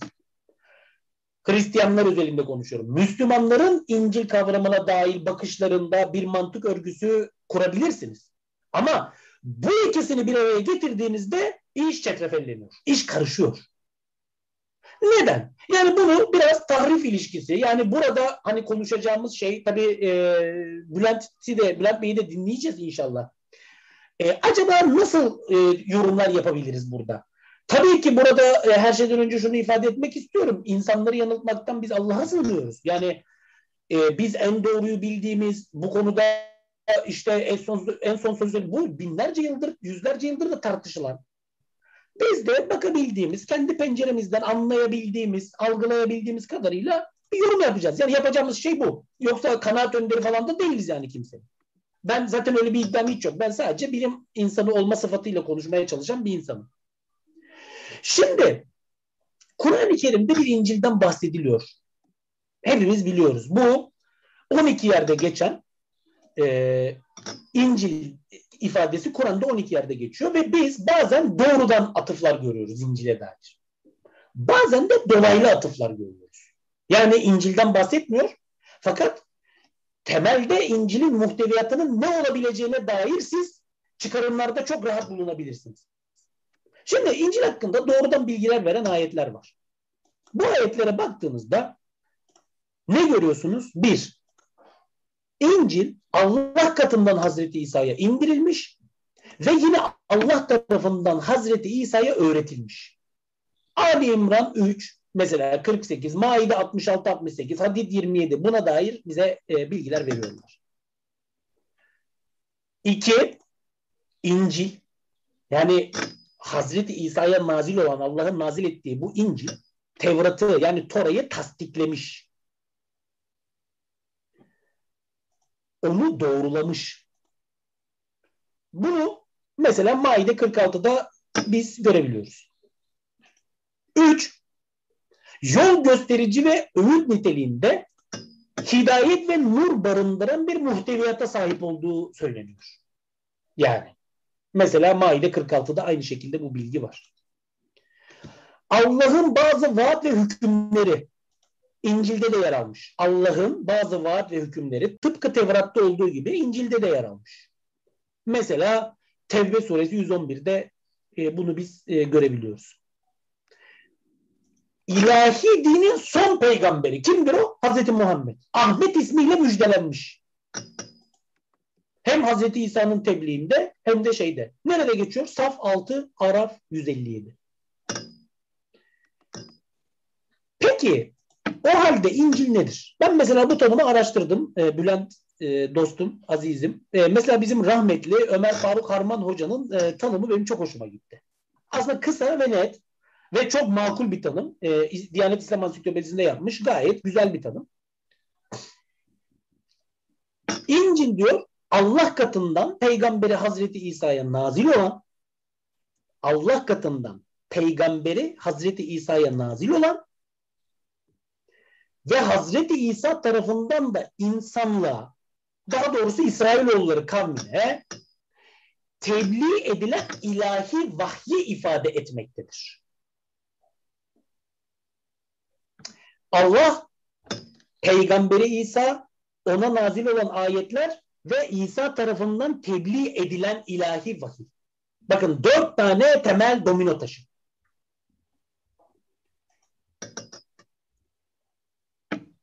Eğer biz bu ayetlere ve e, e bu tanıma bakarsak İncil hakkında söyleyeceğimiz şey nedir? Kur'ani manasıyla bir vahiy külliyatıdır. İncil. Kur'ani manasıyla bir vahiy külliyatıdır ve nihayet tıpkı Tevrat gibi tıpkı Kur'an gibi tekil yapıdadır. Üç tane, beş tane, on tane değil. Kime göre? Müslümanlar açısından konuşuyoruz burada. Tekil bir yapı söz konusu. Peki bunun yanı sıra biz detaylı, dolaylı e, e, özür diliyorum, dolaylı bir takım ayetlerden hareketle de e, İncil hakkında çıkarımda bulunabiliriz. Bu da kolay. Neden? Çünkü Kur'an-ı Kerim bize birçok konuda çok temel, ihlal edilemez, peygamberler tarihiyle ilgili olarak ihlal edilemez ana ilkeleri, prensipleri söylüyor. Mesela ne diyor? İncil yani o öyle demiyor ama biz şunu anlıyoruz. İncil teosentrik yani Allah merkezli bir öğretiyi ihtiva etmiş olmalı. E nereden biz bunu çıkartıyoruz? Ya Kur'an'a göre Hazreti İsa da dahil olmak üzere tüm peygamberler insanlık ailesine sadece Allah'a kulluk edilip ona tapılması gerektiğini vurgulayan Tanrı merkezli bir mesaj tebliğ etmişlerdir. Yani Hazreti İsa'nın tebliğ ettiği mesajın içeriği, muhteviyatı, özü kendisi değil. Allah'tır. Neden? E çünkü Kur'an'da peygamberlere biçilen şey bu. Kur'an'a göre Allah katında zaten sadece bir tane din var. Nedir onun adı? İslam. Yani Hazreti Peygamber'e tebliğ edilen ilahi vahiy ile Hazreti İsa'ya tebliğ edilen ilahi vahiy Hazreti İsa'ya tebliğ edilen, Hazreti Musa'ya tebliğ edilen ilahi vahiy arasında evet küçük bazı hükümlerde e, bir takım farklılaşmalar hiç şüphesiz ki mevcut olabilir. Ama temel çerçeve, ana ilkeler ekseninde yüzde yüz aynıdır. O halde çok basit bir e, şeyde biz Müslümanların perspektifinden İncil dediğimizde, Kur'an'ın perspektifinden İncil dediğimizde bu kitabın muhteviyatı itibariyle Kur'an'la çelişmemesi gerekir. Temel konularda, temel bazı meselelerde İncil'de geçen bilgiler ile Kur'an'da geçen bilgiler arasında en kötü ihtimalle paralellik olması gerekir. Hatta aynılık olması gerekir. Genel bir çerçeve. Biraz önce e, Bülent dostumun söylediği gibi yani yüzde seksen, yüzde doksan, yüzde yüz, yüzde doksan beş. Biraz önce o şekilde örnekler verdi ya bize hani örtüşme, uyuşma falan. Hani bu, böyle bir şey olması gerekir. Peki Şimdi dönelim biz e, acaba neler biliyoruz? Yani acaba e, hani biraz önce bahsettim ya e, bu e, Hristiyanlara bakın ne söylüyorum? Hristiyanların kendi açısı, Hristiyanların kendi pe- penceresi, perspektifi, Müslümanların ya da Kur'an-ı Kerim'in kendi penceresi, perspektifi. Şimdi bütün bunları böyle masanın üzerine koyduğumuzda acaba ne gibi sonuçlara ulaşabiliyoruz? Şimdi Kur'an'da İncil'den bahsedilen tüm ayetlerde e, bir tekil şeyden bahis var. Yani İncil deniyor. İnciller diye bir ifade yok. Yani kısacası bizim benim anladığım şey şu. Allah peygamberi Hazreti İsa'ya vahyetmiş ve biz bu vahiy külliyatına İncil diyoruz. İşte bizim Ömer Faruk Harman Hoca'nın da söylediği gibi. Rahmetli Allah gani gani rahmet eylesin. Yani şu veya bu sayıda bir İncil yok Müslümanlara göre. Bir tane İncil var. Halbuki bugün Hristiyan dünyada dört tane yazılı İncil var. Şimdi siz şunu şöyle düşünemezsiniz. Ya efendim e, Tevrat'a da bakıyorsunuz içinde beş tane kitap var. Kur'an'a da bakıyorsunuz içiniz, içinde işte farklı farklı sureler. Hayır burada öyle bir, bir durum söz konusu değil. Aynı mesele, aynı kavramsal değerlendirme dört farklı e, şey üzerinden sürüyor. Yani siz bir kitabı oluşturan farklı bölümlerden söz edemezsiniz burada. Dört tane yazılı metinden söz etmek durumundasınız. Bir başka deyişle bizim bugün İncil'ler dediğimiz şey dört farklı yazarın dört farklı yazarın kendi metinleridir. Ha kaynakları ortaktır, şunu ortaktır bu ayrı konu. Biraz önce bunu tartıştık veya daha fazla bu konuda şey yapmak istemiyorum. Peki şimdi biz bu şeyden daha biraz daha detaylı baktığımızda ne biliyoruz? Şimdi miladi ikinci yüzyıldan önce yani Hazreti İsa'dan bir buçuk yüzyıl sonra dan önce hiçbir yerde ve hiçbir zaman İncil'lerin sayısının dört olduğuna dair arkadaşlar bir kanıt yok. Bir kayıt da yok. İşte şeyler ortada. İlk defa havarilerin hatıratı diye Şehit Justinus'un tanımladığı bir takım metinler var ki Şehit Justinus 165 yılında ölmüştür. Ancak o bile herhangi bir İncil'i Matta, Markos, Luka, Yuhanna herhangi bir isimle e, özdeşleştirmiş değil. Belli belirsiz bir takım atıflar yapılmaya başlanıyor ikinci yüzyılın ortalarında. Hazreti İsa'dan e, 100 küsür, 130, 140 yıl sonradan bahsediyorum. E, Bülent kardeşim, Türkiye Cumhuriyeti Devleti 100 yaşında değil, düşün. Hazreti İsa'dan 120, 130, 140 yıl sonraki bir zaman diliminden bahsediyor. Peki o zamana kadar İncil neydi? Hristiyan dünyada. Sözlü vaaz. Bizim anladığımız Hristiyanlığın erken döneminde erken Hristiyan literatür. Bakın öyle mi değil mi bilmiyorum. Yani bu Musaf'tan söz edilebilir mi edilmez mi onu sonra konuşacağız. Nedir? Erken Hristiyan literatüründe biz baktığımızda İncil'den anlaşılan şey nedir? Sözlü vaaz. Pavlus bunu anlamıştır. Erken dönemdeki kilise babaları bunu anlamışlardır. Clemens gibi, Ignatius gibi, Barnabas gibi, Didache gibi metinlere baktığımızda ki bu metinlerin birçoğunu Anti-Nicene Fathers diye Philip Schaff İskoçya'da topladığı bir külliyat halinde. Bu bilim insanlarının yakından bildikleri bir külliyattır. Birçok İngilizce metin de orada bulunabilir. Yunancalarını mesela Bart Ehrman yayın defalarca kere yayınlandı bunlar. O metinlere baktığınızda o metinlerde bu yazarların hiçbir tanesi yazılı bir İncil metni anlamıyorlar. Sözlü bir metin anlıyorlar. Yani özür diliyorum sözlü bir şifai bir bildirim anlıyorlar İncil ifadesinde. İlk defa Şehit Justinus yazılı metinlere atıfta bulunmaya başlıyor. 165'lerde, 160'larda. Ve ilk defa olarak dört İncil'i, dört İncil sayısı dört olsun ve isimleri de şunlardır diyen İrenaeus. Ne zaman? 180'li yıllar. Hazreti İsa'dan yaklaşık 150 sene sonra. Şimdi Pavlus'un mektuplarına biz baktığımızda ki neden önemlidir? 50'li yıllarda yaşamış ve yazmış. Şimdi Bülent Bey eğer biz Müslümanların perspektifinden bakacaksak Allah Hazreti İsa'ya vahyetmedi mi? Şimdi şu tartışmayı bir kenara bırakalım birinci basamakta. Yazıya geçirildi veya geçirilmedi ayrı bir konu. Bakın yazıya geçirildi veya geçirilmedi. İncil, Kur'an-ı Kerim'e göre Allah'ın Hazreti İsa'ya vahyi değil mi? Peki 50'li yıllarda yaşamış Pavlus'a bakalım. İncil ifadesi geçiyor ve İncil'i tanımlıyor. Pavlus bunu anlıyor İncil'den? Allah'ın Hazreti İsa'ya ettiği vahyi mi anlıyor? Pavlus bunu anlıyor? Hayır. E sonraki Hristiyanlar bunu anlıyor? Hayır. İşte Pavlus'un mektupları ortada. Pavlus İncil derken arkadaşlar genelde tabii ki farklı bağlamlarda şey yapıyor ama temel şeyi şudur. Mesih'in çarmı üzerinde insanlığı asli günahtan aklayan ölümüne ve dirilip göğe çıkışına dair iyi bir haberi anlıyor. Pavlus'a göre İncil Hazreti İsa'ya Allah'ın vahyettiği vahiyler değil. Vahiy külliyatı değil. Pavlus'a göre İncil Mesih'in çarmıha girilişidir. Nitekim bugünkü İncil'lerde gördüğümüz de bu.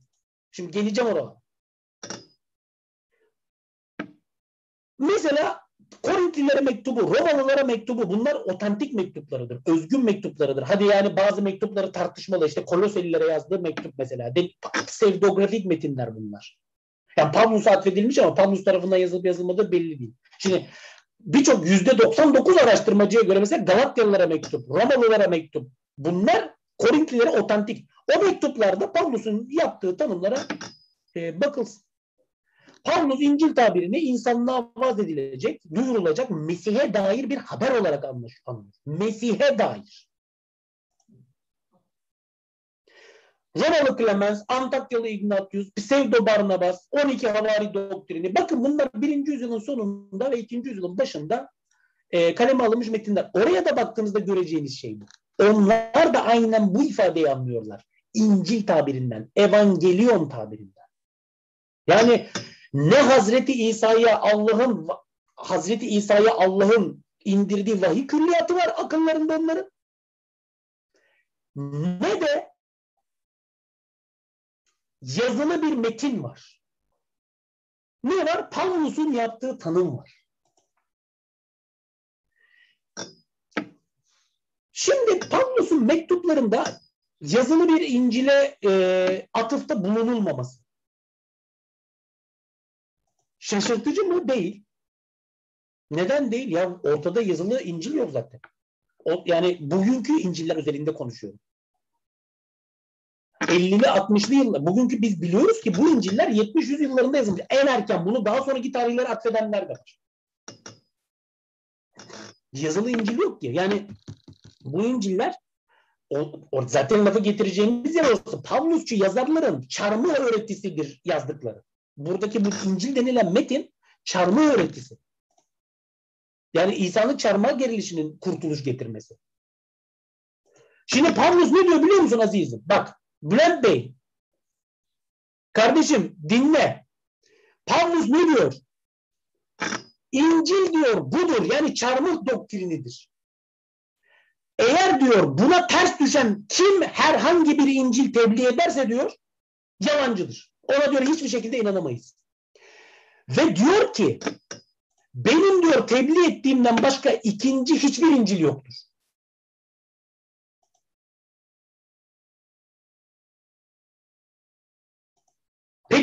Mı başka İncil? Var. Nerede geçiyor? Yine kendi mektuplarında. Hocam bak Pavlus diyor ki İncil diyor İsa'nın çarmıha gerilişinin haberidir. Buna diyor inanacağız. Bu İncil diyor budur. Hatta kendisi bu İncil'i yaymakla görevli olduğunu söylüyor. Arkadaşlar cinayeti okuyan herkesin bunlar varacağı sonuçlar. Biz hayatımızı bu işe vakfettik. Ömrümüzü verdik bu metinlere. Pavlus diyor ki müjde yani evangelion Mesih'in diyor çarmıha gerilişinin öyküsüdür. Yani orada diyor kozmik bir program var. Ve diyor ki bunun da diyor dışında başka hiçbir İncil yok. Bir tek budur diyor. Fakat bir taraftan da diyor ki başka İncil de var diyor.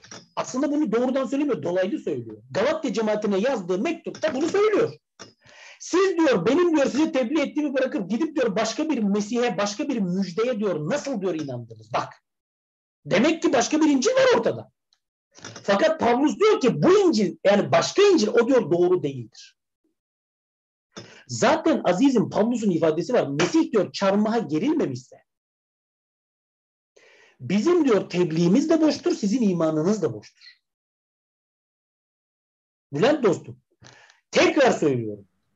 Mesih diyor çarmıha gerilmemişse eğer ve dirilmemişse bizim diyor tebliğimiz de boştur, sizin diyor imanınız da boştur. Yani bu ne demek? Ya Hazreti İsa yaşama sırasında ne söylediyse söyledi diyor yani. Veya havarileri diyor ne tebliğ ettilerse ettiler diyor. Önemli olan bu değil. Önemli olan diyor Mesih. Ya ben söylemiyorum azizim. Pavlus söylüyor. Paralel din yani. Bilmiyorum. Şimdi paralel din kime göre? Müslüman perspektifinden evet. Ama Hristiyanlar için zaten Mesih'e inmiş bir kitap yok ki. Nasranilere, o zaman kendi içinde bir mantık var. Nasranilere, Ebionitlere göre de paralel din. O anlamda söylüyorum. Tabii ki. Şimdi tabii geleceğiz. Şimdi demek ki bakın Pavlus aslında kendisi bir tane İncil olduğunu söylüyor.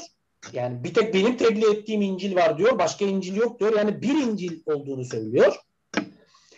Ee, dolayısıyla aslında Hristiyan diyor. Pavlus Hristiyan dünyanın en büyük azizi. E, o halde bugünkü yeni ayette neden dört İncil var?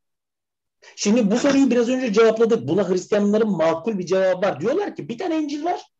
Dört ayrı tanıklık var. Yani bir İncil'i hocam Hazreti İsa'ya nazil olmuş şey değil. O zaten onlarda öyle bir düşünce yok zaten öyle bir şey yok. Mefhum yok. Mesih'in çarmıha gerilişi İncil'dir. Ve diyorlar ki bunu dört tanıklık anlatıyor. İşte sizin İncil dediğiniz Hristiyan dünyada İnciller dediğimiz şey budur. Nedir bu? Allah'ın Hazreti İsa'ya nazil olan ayeti değil. Perspektiften Hazreti İsa'nın çarmıha girilişine dair öyküdür. Dört tane tanıklıkla da bize nakledilmiştir. Ve bunu buna iman etmektir esas olan. İşte kompozisyon derken bunu kastetmiştim hocam. Yani burada başka bir kurgu var. O kurgunun içerisinde hakikatten parçalar eklenmiş olabilir. Dağdaki Şimdi hocam tabii geleceğiz. Şimdi bu kavramları özellikle bakın böyle altını çizip çiz yapıyorum ayrılsın. Şimdi bu dört tane İncil de arkadaşlar birçok farklı İncil'den dört tanesi seçilmiştir Hristiyan dünyada. Sonraki de neden? Çünkü Pavlusçu perspektif çarmıh öğretisini esas aldığı için bu dört tane metin kanonik kabul ediliyor. Bunun dışında kalan öteki metinlerin apokrif olduğu yani geçersiz oldukları söyleniyor. Yani aslında İncil'lerin bizim bugün adına Hristiyan dünyanın İncil'leri dediğimiz bu evangelyonların da ya da bu müjdelerin de belirlenmesi noktasında Pavlus teolojisi belirleyici oluyor. Mesela Thomas İncil'i bunun dışında bırakılıyor. Neden? Çünkü çarmıha öğretisi Mesela diyelim ki Nikodemus İncil'i dışında bırakılıyor. Diyelim ki Yakup İncil'i dışında. Neden? Çünkü çarmıh öğretisi yok. Onun için diyorlar ki bu dört İncil kanoniktir. Yani Pavlusçu perspektiften bir belirleyici unsur. Bakın devam ediyorum. Kur'an'a göre İncil Allah'ın Hazreti İsa'ya indirdiği ve Hazreti İsa'nın da tebliğ ettiği ilahi vahyi ifade ediyor. Yani arkadaşlar bir külliyatın, bir korpusun İncil sayılabilmesi için ölçütler var. Nedir bu ölçütler? Kur'an'a göre. Bir, Allah tarafından indirilecek. İki, Hazreti İsa'ya indirilecek.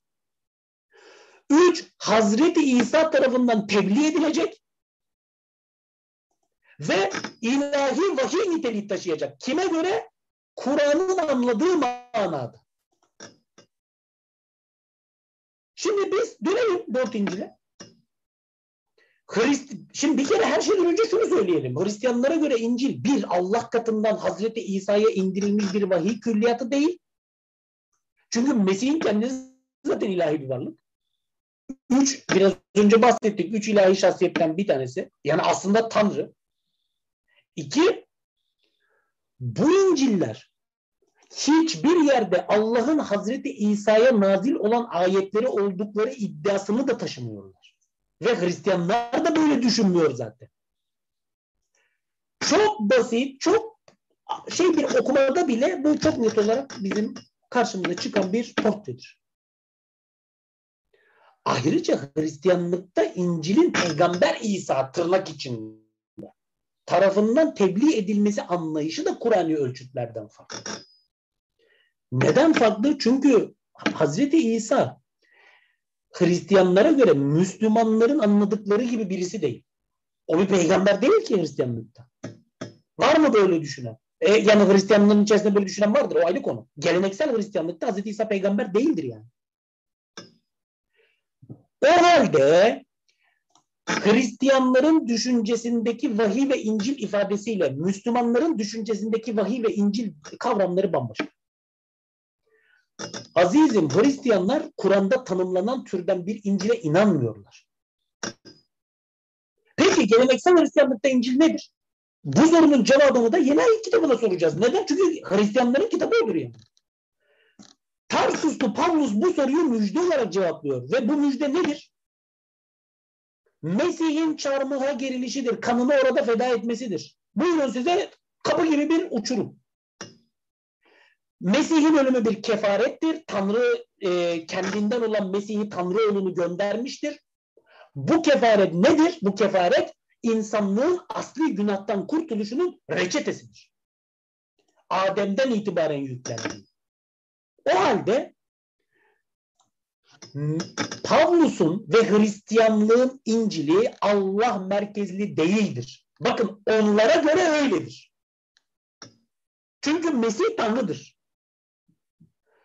Yahu azizim biz Müslümanlara göre Mesih bir beşerdir ve bir peygamberdir, bir nebidir. Peki sen bu inci, yeni ait şeyini aldığında, dört tane İncil'i açtığında bu İncil'ler Müslümanların anladığı manasıyla söylüyorum. Allah merkezli midir? Yoksa Mesih merkezli midir? Allah'ı mı anlatır, Mesih'i mi anlatır? Ya bu soruyu bir milyon tane, bir milyar tane insana sorsan bir milyarının derece cevap da aynıdır yani. Bu kristosentriktir. Yani Hazreti İsa merkezlidir bunlar. Çünkü anlatmak istediği şey Kur'an'da bizim tanıdığımız ya da eski ayetten bildiğimiz Allah değil ki. Müslüman perspektifinden söylüyorum. Bak Hristiyan perspektifi ortada bir sorun yok. Çünkü İsa beşer değil. İsa zaten tanrısal bir varlık. Onlar açısından bir sorun yok ortada. Şimdi sen Pavlus'un bütün bir mektup külliyatına bak. Erken dönem arası hepsinin işte İncil'den anladığı şey budur. Halbuki biz Kur'an-ı Kerim'de ne söylüyoruz abi İncil'den? Ya Allah merkezli, Allah'ın birliğine, değil mi? Allah şeyli. İşte biraz önce e, Bülent dostumun da söylediği gibi yani yapısı itibariyle okunduğunda ikinci, üçüncü tekil şahı, şahıslarca değil doğrudan bir hitabın e, söz konusu olduğu bir külliyat, bir muhteviyat bizim anladığımız şey. O halde arkadaşlar burada çok büyük bir uçurum var. Ha şimdi hemen diyecek ki efendim orada Hazreti İsa tebliğ, tebliğinde e, monoteist değil midir yani? Tevhid evet öyledir. Yani Hazreti İsa'nın siz bugünkü İncil'leri açtığınızda doğrudan Kur'an-ı Kerim'de bizim anladığımız manasıyla tevhidçi prensipleri savunduğunu görüyorsunuz. Ya da onun orada bir peygamber olarak tanımlandığını görüyorsunuz. Arkadaşlar fakat siz bu metinlerin okunmasının nasıl yani nasıl okunması gerektiğini bilmiyorsunuz.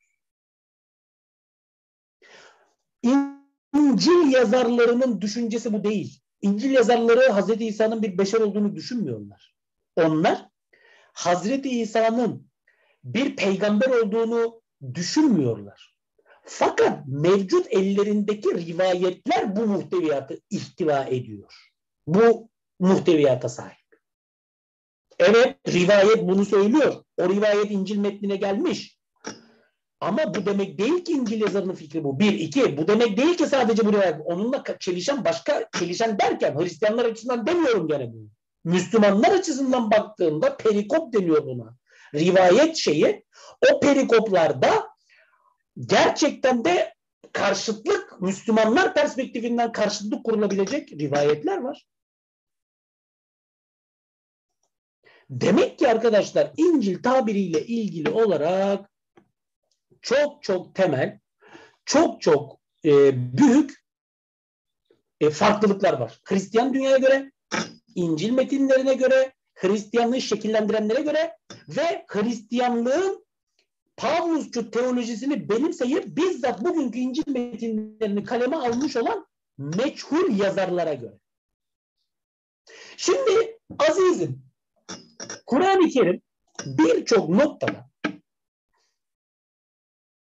insan sözüyle Tanrı sözünün ayrıştırılması gerektiğine dikkat çekiyor. İlahi vahye insan sözünün karışmaması. Nerede mesela diyelim ki kendi elleriyle yazdıklarını Allah katından gelmiş gibi gösterenler şiddetle eleştiriliyorlar. Ne diyor mesela ayet? Elleriyle kitap yazıp sonra onu az bir bedel karşılığında satmak için bu Allah katındandır diyenlere diyor yazıklar olsun. Elleriyle yazdıkları yüzünden vay onların haline. Ve yapıp ettikleri yüzünden vay diyor onların haline. Bakara suresinin 79. E, şeyinde. Şimdi burada nedir Kur'an-ı Kerim'in bize söylediği? Çok detaylı birçok şey konuşulabilir. Temelde şuna dikkat çekiyor. İlahi vahiy burada, insan beşeri şey burada. İkisinin arasında bir fark var. Bunun karışmaması gerekiyor. Peki biz Müslümanlar biraz önce Bülent dediği gibi Kur'an-ı Kerim'e neden iman ediyoruz?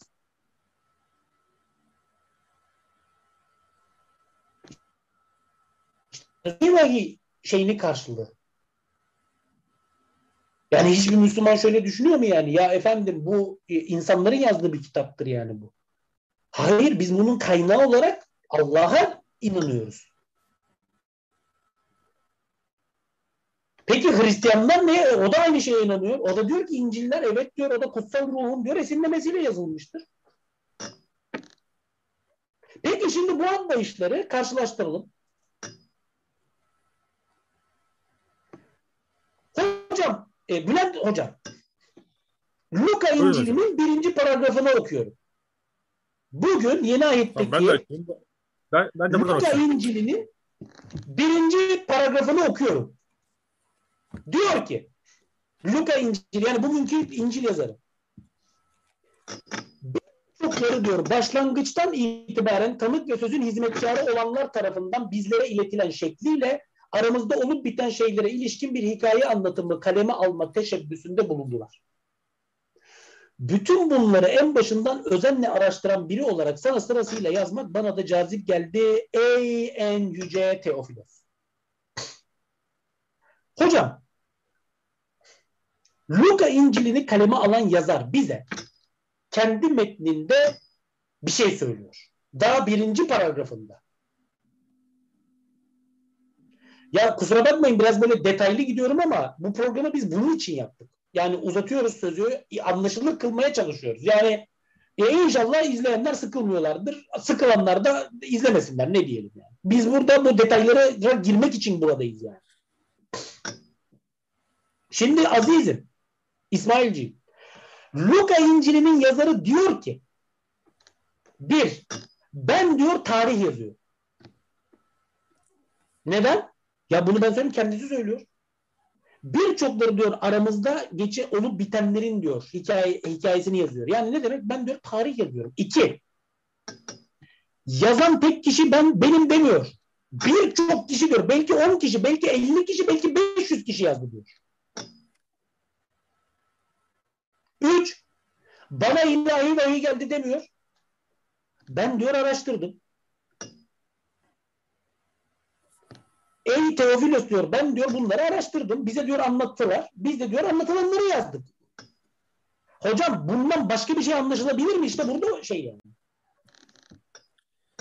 Yani bu bizdeki... Şimdi ben buradan soruyorum. Bu bizim Kur'an-ı Kerim'de İncil denilen mefhumla ya da burada iki saattir anlatmaya çalıştığım İncil denilen mefhumla neresi örtüşüyor bunu? Ya ben Hristiyanlar açısından bakmadım şimdi mesela. Hristiyanlar açısından bir mantık olabilir. Bak o, o apayrı bir şey. Yani burada zaten mesele temelde kavram kargaşasından ortaya çıkıyor. Her şey Arap saçı gibi. Yani bir bir sofra kurmuşuz sofranın içerisinde hepsi bir arada. Hepsi bir arada karışmış birbirinin içine. Ya bir Müslüman İncil'i okuduğunda İncil'leri e, daha çok bizdeki hadis ve siyer kitaplarını e, çağrıştırıyor. Yani bir Aynen. kişinin yaşam hikayesi. Aynen abi. Aynen. Şimdi burada araştırmacılar zaten bakın bu gibi pasajlardan biraz önce bahsettik ya sözlü rivayetler işte Rudolf Bultmann'lardan, Martin Dibelius'lardan falan işte onlar bu İncil yazarının kulağına kadar gelen o sözlü rivayetleri tahlil etmişlerdir. Bunlara perikop diyorlar. Nitekim İncil metinleri bakın dikkat edin size bir öykü anlatımı gibi sunmaz. Farklı farklı perikoplar, kesik pasajlar yani bir, birbirinden bağımsız kesik pasajlar arka arkaya yerleştirilmiştir. Aslında bu perikoplar kendi içinde, kendi muhteviyatında rivayet gelenekleridir. Sözlü rivayet 30-130 yıllar arasında İsa'ya ilişkin rivayetler Akdeniz Havzası'nda dolaştı. Kulaktan kulağa. İncil yazarlarına kadar da geldi. Bunlar metinleştiler. Farklı aşamalarda dönüşümler de geçirmek. İncil yazarlarının eserlerine geçecek. Luka İncil'in yazarı zaten bunu söylüyor. Martin Dibelius'a falan gerek yok yani. Ya burada adam diyor ki ben diyor bak Hazreti İsa'dan şu kadar veya bu kadar zaman sonra Hazreti İsa dönemiyle ilgili diyor hadiseleri araştırdım. Bunları diyor yazıyorum. Bitti abi. Kur'an-ı Kerim'in bizim Allah'ın Hazreti İsa'ya nazil olan ayetleri mefhumuna dair iz yok, emare yok ortada. Peki biraz önce e, değerli dostum Bülent Bey ifade ettiler. Kur'an-ı Kerim'in Allah katından ve Allah tarafından indirilmesi ve Allah'ın koruması altında olması. Herhangi bir bozulmaya, dejenerasyona, tahrifata dair.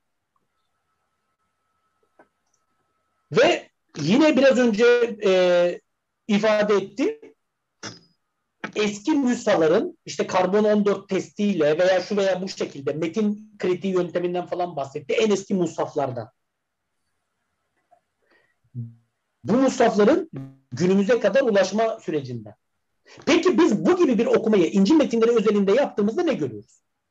Bir, birinci yüzyıldan kalma musaf yok. İki, ikinci yüzyıldan kalma var mı?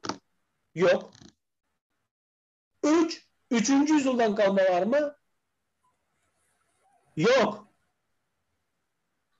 Dördüncü yüzyıldan kalma var. Ha, dördüncü yüzyılın öncesinde küçük fragmanlar var.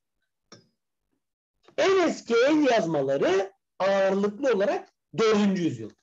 Dördüncü yüzyılın öncesinde çok küçük fragmanlar var. Çok küçük. İnciller üzerinde konuşuyorum. Diğer metinler için de aşağı yukarı durum benzerdir de İnciller özelinde durum budur. Mesela Yuhanna İncil'inin küçük bazı pasajları, küçük fragmanlar daha öncesinde. Benim arkadaşlar bu konuda İnciller güvenilir metinler midir kitabımı okuyun. Hangi şeylerin nereden işte Codex Vaticanus'tan tutun Codex Sinaitus birçok kodeks var. Bu kodeksleri ben aşağı yukarı burada ana hatlarıyla okura vermeye çalıştım. Peki şimdi otograf metin diye bir şey var. Otograf metin ne de elinden çıkan metin. İnciller otograf mıdır? Ya kesin olarak değil.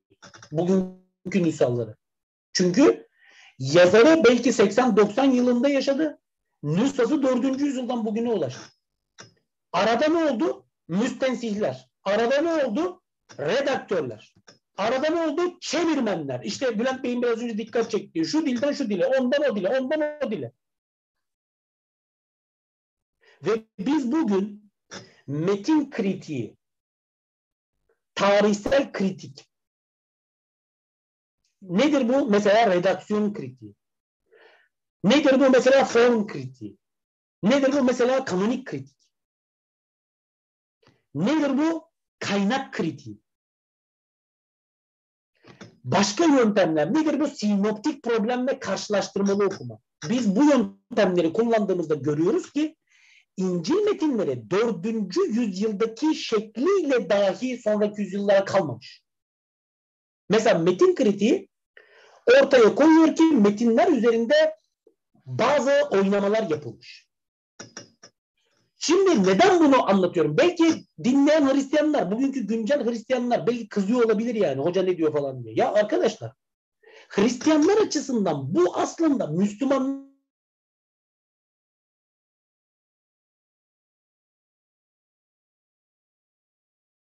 Galiba bir sorun oldu. Bülent Hocam. Burada mıyız? Evet evet şu an bizimlesiniz hocam. Çünkü onlar diyorlar ki İncil birdir dört tanıklık. Şimdi mesela Augustinus'a bak. Mesela Origenes'e bak. Hocam bunlar erken antik çağın, geç antik çağın en önemli Hristiyan müellifleri. Şimdi İncil'lerin tahrifatı ya da kendi içlerindeki çelişkilerden bunlar haberdar. Ya da Hieronymus haberdar. Allah'ını seven mesela merak eden Hedibiye ile Lobdunum'dan bir hanımdır. Bak ben isim de söylüyorum size. Kaynak da söylüyorum. Heydibiye ile Hieronymus'un yazışmalarına bakın. Jeron diye geçer Batı literatürü. 420 yılında öldü bu adam. Bakın o mektuplara. Ya bunlar İncil'lerdeki bu tarifat mevzusuna haber. De, ama kendilerince açıklama yapıyor. Diyor ki mesela Origenes e, sin açıklaması. Ya diyor evet arada diyor çelişkiler var, maddi hatalar. Hocam var, maddi hatalar var. Şimdi İncil yazarı diyor ki mesela eski ahite atıf yapıyor. Şu kitapta da diyor geçti gibi bir bakıyorsunuz o kitapta öyle bir ifade yok. Başka bir kitapta karıştırmış atıf yaptığı yeri. Veya Yuhanna İncil'ine bakıyorsun. Diyor ki mesela İsa birinci mucizesini şurada gösterdi diyor. Devam ediyorsunuz işte ikinci mucizesini burada gösterdi diyor. Halbuki arasına bir bakıyorsun başka bir üçüncü mucize olması lazım. Araya bir interpolasyon olmuş. Veya işte şu kısmı 21. kısmı sonradan kalıp halinde eklenmiş oraya. Ya bunları ben söylemiyorum. Batıdaki bilim adamları bunların hepsini ortaya koydular. İsa'nın soy kütüğüne dair e, rivayetlere bakıyorsun örtüşmüyor. Ölümüne dair e, rivayetlere bakıyorsun ana hatlarıyla benzer paralel ama detaylarda farklı. Zaten bu yüzden diyor ki Augustinus detaylarda boğulma diyor. Temel mesaja bak diyor. Bu yüzden Origenes diyor ki literal almayacaksın diyor. Yani bunu diyor okuyup da tarihsel bir literal olarak almayacaksın. Bunu diyor altta yatan derin anlamına bakacaksın. Alegoria, alegorik okumak. Kimin yöntemi bu? Mısır merkezli İskenderiyeli Filon'un. İskenderiyeli Filon'un yöntemini Origenes sonraki yüzyıllarda devam ettirmiş. Bakın bu Hristiyan dünyada İskenderiye ve Antakya'da iki farklı ilahiyat okulunun ortaya çıkmasına sebep olmuştur. Temel mesele kutsal metinleri alegorik mi okumalıyız, literal mi? Antakya literal diyor. Tarsuslu Diodoros, Mapsesli Theodoros, sonrasında Nestorios ayrı bir kol teşkil edecek bunlar.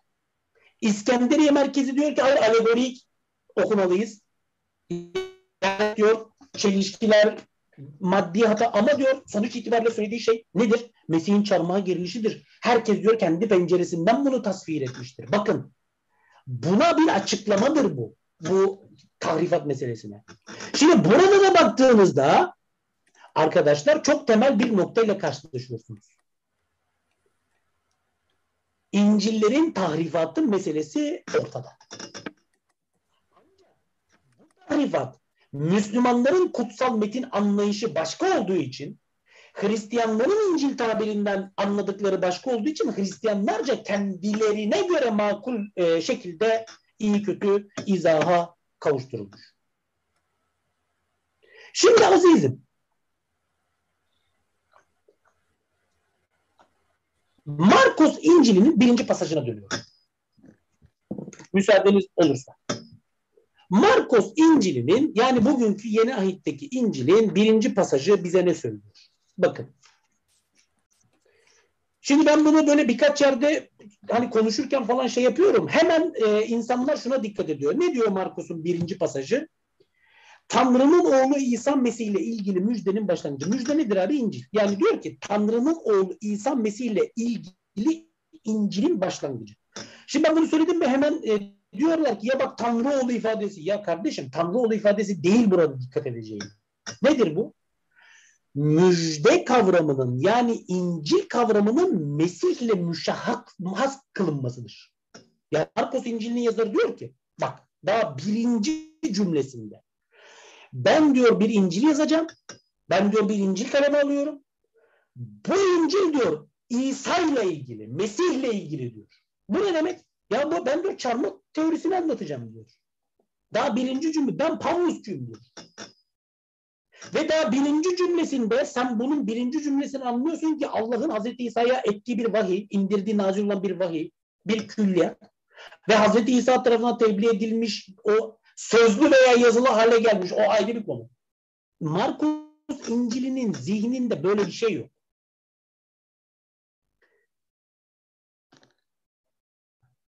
Peki artık e, çok uzattım. Kusura bakmayın e, toparlıyorum. Son e, birkaç ifadeyle şey yapayım.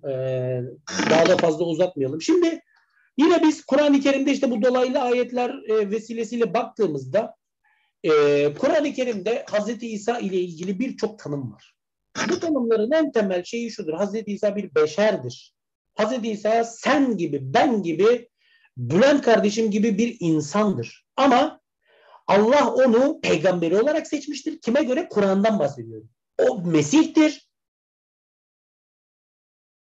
Ve Allah'ın kendisine nazil olan vahyini insanlara tebliğ etmiştir. Peki bu İncil'lere baktığınızda Hz. İsa beşer midir? Evet birçok pasajda beşerdir. Hazreti İsa birçok pasajda birçok neden? Çünkü İncil yazarlarına gelen rivayetlerde bu rivayetler Hazreti İsa'nın beşer. Peki Hazreti İsa'nın ilah olduğunu söyleyen Hazreti İsa'nın sadece İncil'ler değil yani açın Yeni Ahit'in diğer pasajlarına bakın. Yok mu pasaj? Dolu. Ya bu İncil'lerin içerisinde siz okuduğunuzda bakın tekrar söylüyorum. Çok sayıda rivayet geleneğinde Hazreti İsa bir beşerdir, Allah'ın bir peygamberidir. Ama bununla çelişen tam tersi Efendim o ayetten öyle sonuç çıkmaz. Ya kusura bakma Hristiyanlar o sonucu çıkartıyorlar. Bu bir. iki. Bazen de işin içine girdiğin zaman hakikaten mesela azizim ben bunu ben mesela bu araştırmayı Kyrios ifadesi üzerinde yaptım aylarca. Şimdi e, kardeşim bunu Rab diye çeviriyorlar. Rab. Kur'an'da 762 defa geçmiş. Bir iki istisna hepsi Allah'a şey. Yani acaba Petrus geliyordu da Ya Rab Ya Rab mı diyordu yani Hazreti İsa'ya? Hayır. Kyrios ifadesi beşer, otorite ve nüfus sahibi beşer varlıkları tanımlıyor. Mesela Kyrios, o Kyrios ton oikio, hanenin reisi bak. Yani evin içerisinde otorite sahibi. Tarlanın sahibi, Yahudilerin hükümdarı, Roma'nın valisi bunların hepsi bak bir coğrafyada ya da bir zümre üzerinde otorite sahibi beşer varlıklar. Şimdi çok detaylara girmeyeyim. Ben sayfalarca anlattım bunu kendi kitaplarımda, makalelerde. Ama Kyrios ifadesi Hazreti İsa için de kullanılıyor. Şimdi evet yanlış tercümede manipülasyon yapıyor. Yani bunu Rab olarak tercüme ediyor. Hayır öyle tercüme edilmez. O aslında e, Hazreti İsa'nın e, muhteviyatı itibariyle beşer boyutu, bağlamı itibariyle de beşerdir yani. Mesela geliyor o Kiriye, diyor şey. E, Petrus diyelim ki. Ey efendim, ey efendim demek bu ya. Veya siz bunun için ama bu ya Rab, ya Rab demek değil. Peki Bak şimdi meselenin bu boyutu böyle ve ağırlıklı olarak böyle. Ancak burada sen Kyrios ifadesinin bağlamına, etimolojisine ve arkası arka planına baktığında gördüğün şey ne? Bu ifade insanların sonradan yüklendikleri bir ünvan. Yani sen doğduğunda bir bağın sahibi değilsin. Sen doğduğunda mesela Hazreti İsa niçin Kyrios'tur? Şeriat konusunda uzmandır. Efendim Pontius Pilatus neden Kirios'tur? Çünkü Roma'nın Yahudiye bölgesinin valisidir. Orada validir. Otorite ve nüfus. Ama bu onun sonradan kazandığı bir özelliktir, bir niteliktir. Hazreti İsa doğduğunda Kirios değil, sonradan Kirios olmuş. Kime göre? Kirios ifadesinin kendi özgün bağlamına göre. Ama sen Luka İncil'ini bir açıyorsun abi. Mesela Meryem orada Elizabeth'i ziyarete geliyor. Orada metinde Kyrios diye sesleniyor. Daha İsa doğmadan önce Meryem'in karnındayken. Bakın. Bülent dostum bilmiyorum açıklayabiliyor muyum? İsa henüz daha doğmadan önce Kyrios. Bu ne demek? Ya İncil yazarı diyor ki bu doğduktan sonra beşeri anlamda elde edeceği statüden dolayı bağlama uygun şekilde tanrılaşmayacak, Rableşmeyecek yani. Daha diyor annesinin karnında. Ne demek bu? İsa'nın alenen farklı bir kristolojik bağlamda değerlendirilmesidir bu. Yüceltilmesidir. Efendim tam tanrıydı, yardımcıyla şu buna ayrı konular. Çünkü bunu da tamamlayamıyoruz. Efendim Pavlus demiş ki İsa tanrıdır, işte bakın tanrıdır, öteki diyor ki şu. Bunların hepsi ayrı tartışma konuları. Ancak biz buradan görüyoruz ki İncil metinlerinde İsa salt bir beşer ve salt bir peygamber değil. İncil metinlerinde buna dair rivayetler var ama İsa'nın Hristiyan Yuhanna İncil'ini arkadaş bütün bu dünyadaki bütün herkesin bildiği bir şeydir. Yuhanna İncil'inin temel özelliği zaten neden sinoptik kapsamda değil? Bunun sebeplerinden bir tanesi bu. Sinoptik İncil'lerde ağırlıklı olarak beşer bir İsa var. Yuhanna İncil İsa'yı daha birinci pasajından tanrılaştırıyor.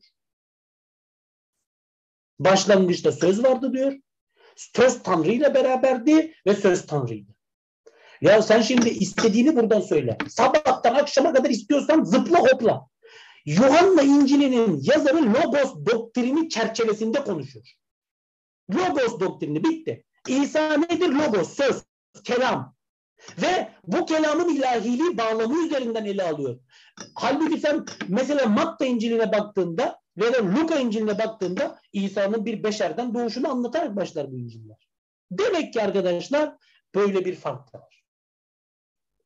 Hatta İsa'nın babasız doğumu bile mesela Kur'an-ı Kerim'de evet Hazreti İsa ama bu yani ne demek yani Hazreti İsa ilah mıdır yani? Bu, Hristiyanlar bunu anlıyor. Ama Kur'an-ı Kerim'e göre İsa'nın bir beşerden e, İsa'nın bir e, babasız doğumu dahi onun beşer mahiyeti üzerine e, herhangi bir şey yok. Arkadaşlar Hazreti İsa bir beşerdir ve Hazreti İsa kendisinden sonra gelecek Ahmet adında bir peygamberi müjdelemiştir. Kime göre? Kur'an-ı Kerim'e göre. Ve İncil'de Ahmet adında bir peygamberin müjdelenmesi gerekiyor. Hocam dört tane İncil burada nerede?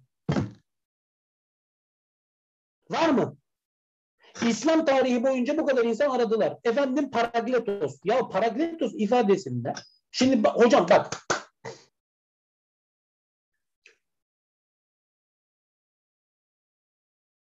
Kur'an-ı Kerim'de Hazreti İsa'nın Hazreti Muhammed'i müjdelediğini biz görüyoruz. Ve biz bu İncil'i açtığımızda bu İncil'in içerisinde müjdelenen herhangi bir Ahmet, Muhammed yok.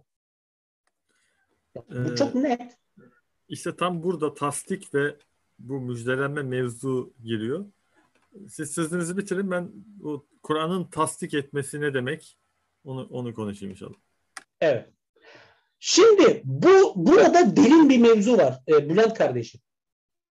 Evet bakın bu dört tane İncil sizin bir önce bahsettiğiniz gibi Yunancadır. Hazreti İsa Aramice konuşmuştur. Birçok ifade, birçok kelime erken oradan öteki tarafa geçerken anlam değişiklikleri, anlam kaymaları yaşamış olabilirler. Bugünkü dört İncil'in içinde de Ahmet adında bir peygamberimiz biz bir şekilde anlayamıyor da olabiliriz. Bakın. Bunu Abdülhab Davud bundan 100 sene önce İncil ve Salibinde e, o biliyor musunuz Bülent Hocam e, Abdülhab Davud'u tanırsınız. Müthiş bir adamdır. Tartışmıştır mesela o bu iddiada. Ama ben bu para siz Ahmet 100 e, tane farklı anlam çıkartabilirsiniz yani. Ve bakın erken dönemde Hristiyanlığı İslam karşıtı metinler kaleme alan Hristiyan yazarların eserlerine bakın. Mesela Şamlı Yuhanna'nın. Benim bu yeni çıkan kitabımda ben onun metinlerini verdim. Neden iman etmiyorum ben diyor? Çünkü bizim diyor elimizdeki metinlerde bir peygamber geleceği yok. Hristiyan yedinci Hristiyan diyor ki benim diyor elimdeki metinlerde diyor bir peygamber geleceğine dair diyor bir bilgi yok. Neden diyor ben sana inanayım? Bu Hristiyanların İslam karşıtı metinlerinde temel bir şeydir. Yani Müslümanlar arıyorlar, bulamıyorlar, Hristiyanların zaten veriyor. Sonra gibi peygamberdir. Var mı bu dört İncil'in içerisinde yok. Peki olması gerekir mi? Evet. Nerede yok. Ve en nihayetinde çarmıha gerilerek öldürülmedi. E peki bu dört İncil'e göre nasıl öldürüldü? Çarmıha gerilerek öldürüldü. Peki erken dönemde Hazreti İsa'nın çarmıha gerilmediğini bilenler var mı?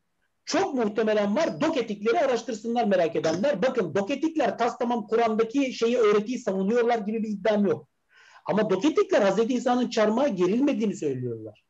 Biraz tarih bilen herkes şunu bilir ki rivayetler tarihsel süreç içerisinde değişirler, tekamüle uğrarlar. Pekala İreneos'un kulağına gelen Gal, Gal, Gal, Galesius'a, Basilides'e atıfta bulunan o rivayet ki Petrus'la bağlantılar o ravi zincirini Hazreti İsa'nın çarmıha gerilmediğini düşünen insanların varlığını biz görüyoruz. Ve bu rivayetin tarihsel süreç içerisinde dönüşmesi mümkündür. Son cümle. Tahrif ilişkisi kurul, e, özür diliyorum, tasdik ilişkisi kurulmalıdır. Kur'an-ı Kerim'le ve İslam'la bir gelenek ilişkisi vardır ve kurulmalıdır. Çünkü Kur'an-ı Kerim ve İslam dini ilk defa olarak İslam dini 7. yüzyılda ortaya çıkmış bir inanç olduğu iddiasında değil. koşulsuz bir şekilde e, Müslümanlar açısından iman edilmesi gereken bir husus var. Bir hususiyet var. Nedir bu? Bütün peygamberlere aynı inancın tebliğ edildiği, bütün peygamberlerin İslam inancı üzerine oldukları ve aslında Hazreti Muhammed'in ve Kur'an-ı Kerim'in önceki peygamberler ve önceki vahiyler tarafından insanlık ailesine tebliğ edilen şeyi tasdikliyordur. Ancak bu şu demek. Bizim önümüzde erken dönemden kalma çok geniş bir külliyat var. Ve biz bu tasdik ilişkisi derken bunu sadece dört İncil metniyle sınırlandırmak zorunda değiliz. Niye? Çünkü bu dört İncil metni bir kere Kur'an-ı Kerim'in anladığı ya da bahsettiği İncil olmamakla beraber Kur'an-ı Kerim'de bahsedilen bir ihtiva etmiyor. Halbuki biz mesela apokrif denilen İncil'lerin içerisinde Kur'an-ı Kerim'deki birçok ayetin karşılığını bulabiliyoruz. Ben burada bunu yüzlerce örnek verebilirim yani. Ali İmran suresinde, Meryem suresinde anlatılan birçok şeyi açın Yakup İncil'ini. Yakup İncil'i çok daha yakındır. Tasdik ilişkisi anlamında söylüyorum. Hazreti İsa çamurdan kuş şeklinde bir şey yapar, üfler, gider. Var mı dört İncil'de yok ama apokrif İncil'lerde vardır. Beşikteyken konuşur. Var mı dört İncil'de yok ama apokrif İncil'lerde vardır. Peki bu tasdik ilişkisi ne olacak? Nereye gitti bu tasdik? Nasıl kuracağız biz bunu? Meselenin bir diğer boyutu. Kur'an-ı Kerim'in neresinde bu İncil'ler tahrif olmamıştır ifadesi geçiyor. Evet. Yanlarında e, yani Kur'an-ı Kerim'de bu İncil'lere bakın İncil derken bu İncil'lere atıfta bulunuluyor olması da ihtimal dahilindedir. O olmaması da ihtimal dahilinde onu da söyleyeyim size. Artık süre bittiği için konu bitmiyor. O kadar geniş ki. Daha fazla detaylara giremiyorum. Bir kere Kur'an-ı Kerim'in kesin olarak biz bu İncil'lere atıfta bulunduğunu İncil derken bilmiyoruz. Bakın bir bu. Çünkü başka meselenin başka bağlamı. İkincisi şayet buraya atıfta bulunuyor ise bile Evet bir tasdik ilişkisi burayla da kurulması mümkündür ve hiçbir beis yoktur. Neden? Çünkü burada da mesela Markus İncil'inde Hazreti İsa Allah'ın birliğine ve onu ona kulluk edilmesi gerektiğine burada da atıfta bulunur. E ne yapacağız? Çarmıha gelince onunla da tasdik ilişkisi mi kuracağız? Demek ki tasdik ilişkisi bağlamında bizim ufkumuzu erken Hristiyan tarihi bağlamında çok geniş tutmamız lazım dört İncil'le dört İncil üzere iştigal etmek ya da sadece yeni ahit metinleri üzere iştigal etmek bizim kendi ufkumuzu daraltmamız. Bizim kendi perspektifimizi daraltmamız anlamına gelir. Çünkü bu dört İncil Hristiyan psikoposların e, sonraki yüzyıllarda yaptıkları bir tercih. Müslümanlar için bağlayıcı olma zorunluluğu bana göre yok. Ben e, sözümü bitiriyorum. İsmail'cim kusura bakma biraz uzattım e, ama dediğim gibi konu uzun. Hocam estağfurullah. E, şimdi e, son e, ben e, Bülent Bey'e sözü verirken e, herkese çok çok teşekkür ediyorum. E, tekrar uzattığım için kusura bakmayın. Ancak şunu da ifade etmek zorundayım ki yani burada e, daha çok detaylı e, hususlara giremedik. Allah nasip kısmet ederse ben de şu anda bir çalışma üzerindeyim e, bu Kur'an Kur'an-ı Kerim'de e, bahsi geçen İncil ve dört İncil bağlamında çok daha kapsayıcı, çok daha detaylı değerlendirmeleri e, orada ve tasdik tahrif ilişkisi noktasında da e, inşallah e, zikredeceğiz, konuşacağız diye e, söylemiş olayım. Hocam teşekkür ederiz. E, kutsal metinlerin tasdiki meselesini İncil'ler e, ve hatta İncil ve İncil'ler bağlamında değerlendirdiniz. Ben e, aynı soruyu Bülent Hocam'a Kur'an bağlamında e, sormak istiyorum. E, Bülent Hocam, kutsal metinlerin tasdiki meselesini e, Kur'an bağlamında nasıl değerlendirirsiniz? Evet, e, tabii konu çok geniş olduğu için Zafer Hocam'ın da e, böyle küçük gibi geniş geniş bu konuda çalışmaları var. E, yani konu konuya çok e, yoğunlaşıyor. Geliyor değil mi sesin? Evet, biz alıyoruz. Bülent Şu an hocam. geliyor mu sesin? Duyuyoruz, duyuyoruz Aziz'im. Evet, evet. Tamam. Eyvallah. E, dolayısıyla tabii çok geniş e, bir konu ve detaylandırarak anlatıyor. Ben de o konunun Kur'an açısından e, e, hangi boyutta ele alındığını ifade edeceğim. Şimdi sorunumuz şu. Öncelikle biz Kur'an'a nasıl yaklaşıyoruz? Yani temel bir problemimiz var. Yani bu bilim işte evrim teorisi olsun, efendim bilimsel gelişmeler olsun, e, hukuk bölümü olsun, devlet ve siyaset olsun. Kur'an'a e, daha çok böyle her konuyu, her bilgiyi e, sanki 21. yüzyıldaki her konuya kes kopyala yapıştır bir talimatlar dizisiymiş gibi bakıyoruz. Yani Kur'an'daki mesela kıssaları okurken de sanki Discovery Channel e, izliyormuş gibi, sanki bir belgesel sunuyormuş gibi. Mesela Adem kıssasını sanki antropoloji anlatıyormuş gibi okuyoruz. Yani e, bu hem modernist okumalarda hem gelenekçi okumalarda karşımıza çıkan çok temel bir sorun. Yani Kur'an bize acaba orada e, bir dinler tarihi bilgisi vermek için ya da bugünkü işte protestanlığı e, ve yani 21. yüzyıldaki şekillenmiş, 21. yüzyıla gelmiş Hristiyanlığı ve Yahudiliği anlatmak için mi e, mesela Yahudi ve Hristiyanlardan bahsediyor Kur'an'da? Yoksa nuzul ortamındaki bağlamdaki Hristiyan ve Yahudilerden mi bahsediyor? Bu bizi tarihselciliğe sürüklemez. Önce onun altını çizeyim. Yani Kur'an'ın bağlamını e, eğer e, doğru anlarsak Kur'an'daki birçok kavramı da doğu, e, yerli yerine oturtmuş oluruz. Bu şuna benziyor. Onları yakaladığınız yerde öldürün ayeti e, mevcuttur Kur'an'da biliyorsunuz. Ama El-Kaide ya da IŞİD e, militanları bu ayeti nasıl anlamıştır, nasıl anlamaktadır?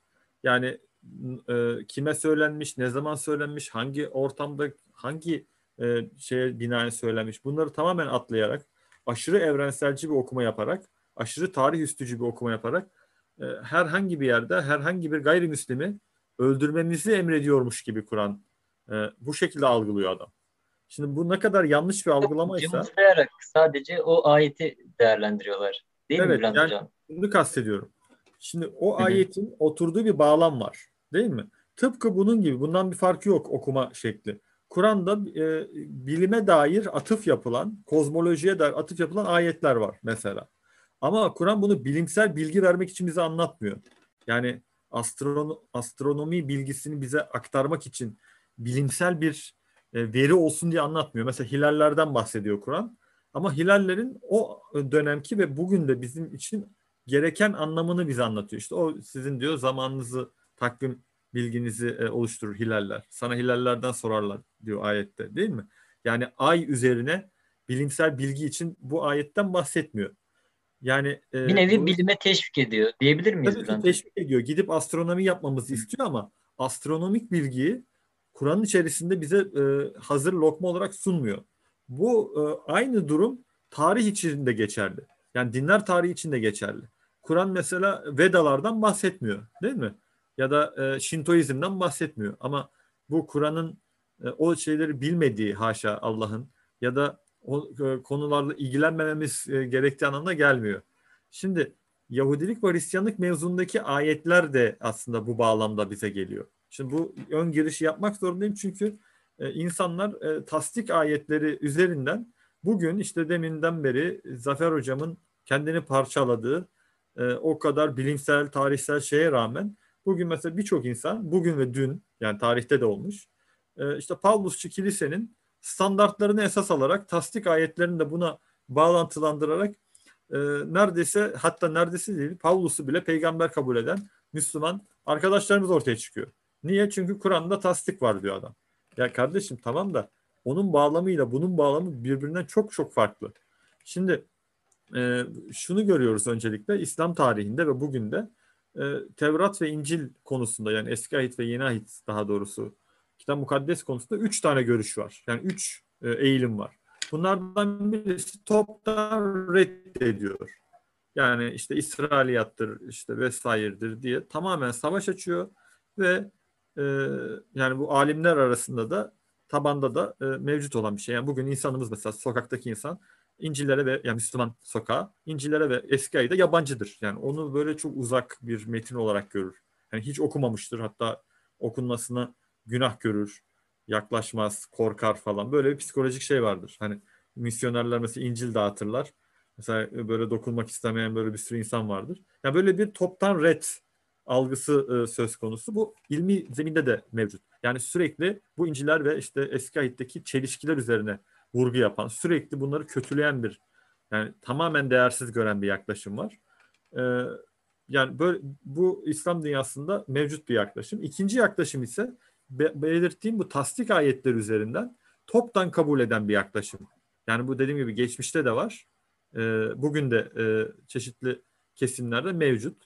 Mesela Suat Yıldırım'ın bir e, meali vardı bu Fethullahçı e, Fethullahçı yapılanmanın önemli isimlerinden birisidir Suat Yıldırım. İlahiyat ayağında, Sakarya İlahiyat'tan. Mesela onun mealinde sürekli böyle bir kitap mukaddes dipnotlandırması vardı. Bu dinler arası diyalog bağlamında onların proje e, yüklenicisiydi biliyorsunuz. İhaleyi onlar almıştı Vatikan'la beraber. E, mesela böyle bir toptan kabul etme durumu da söz konusu.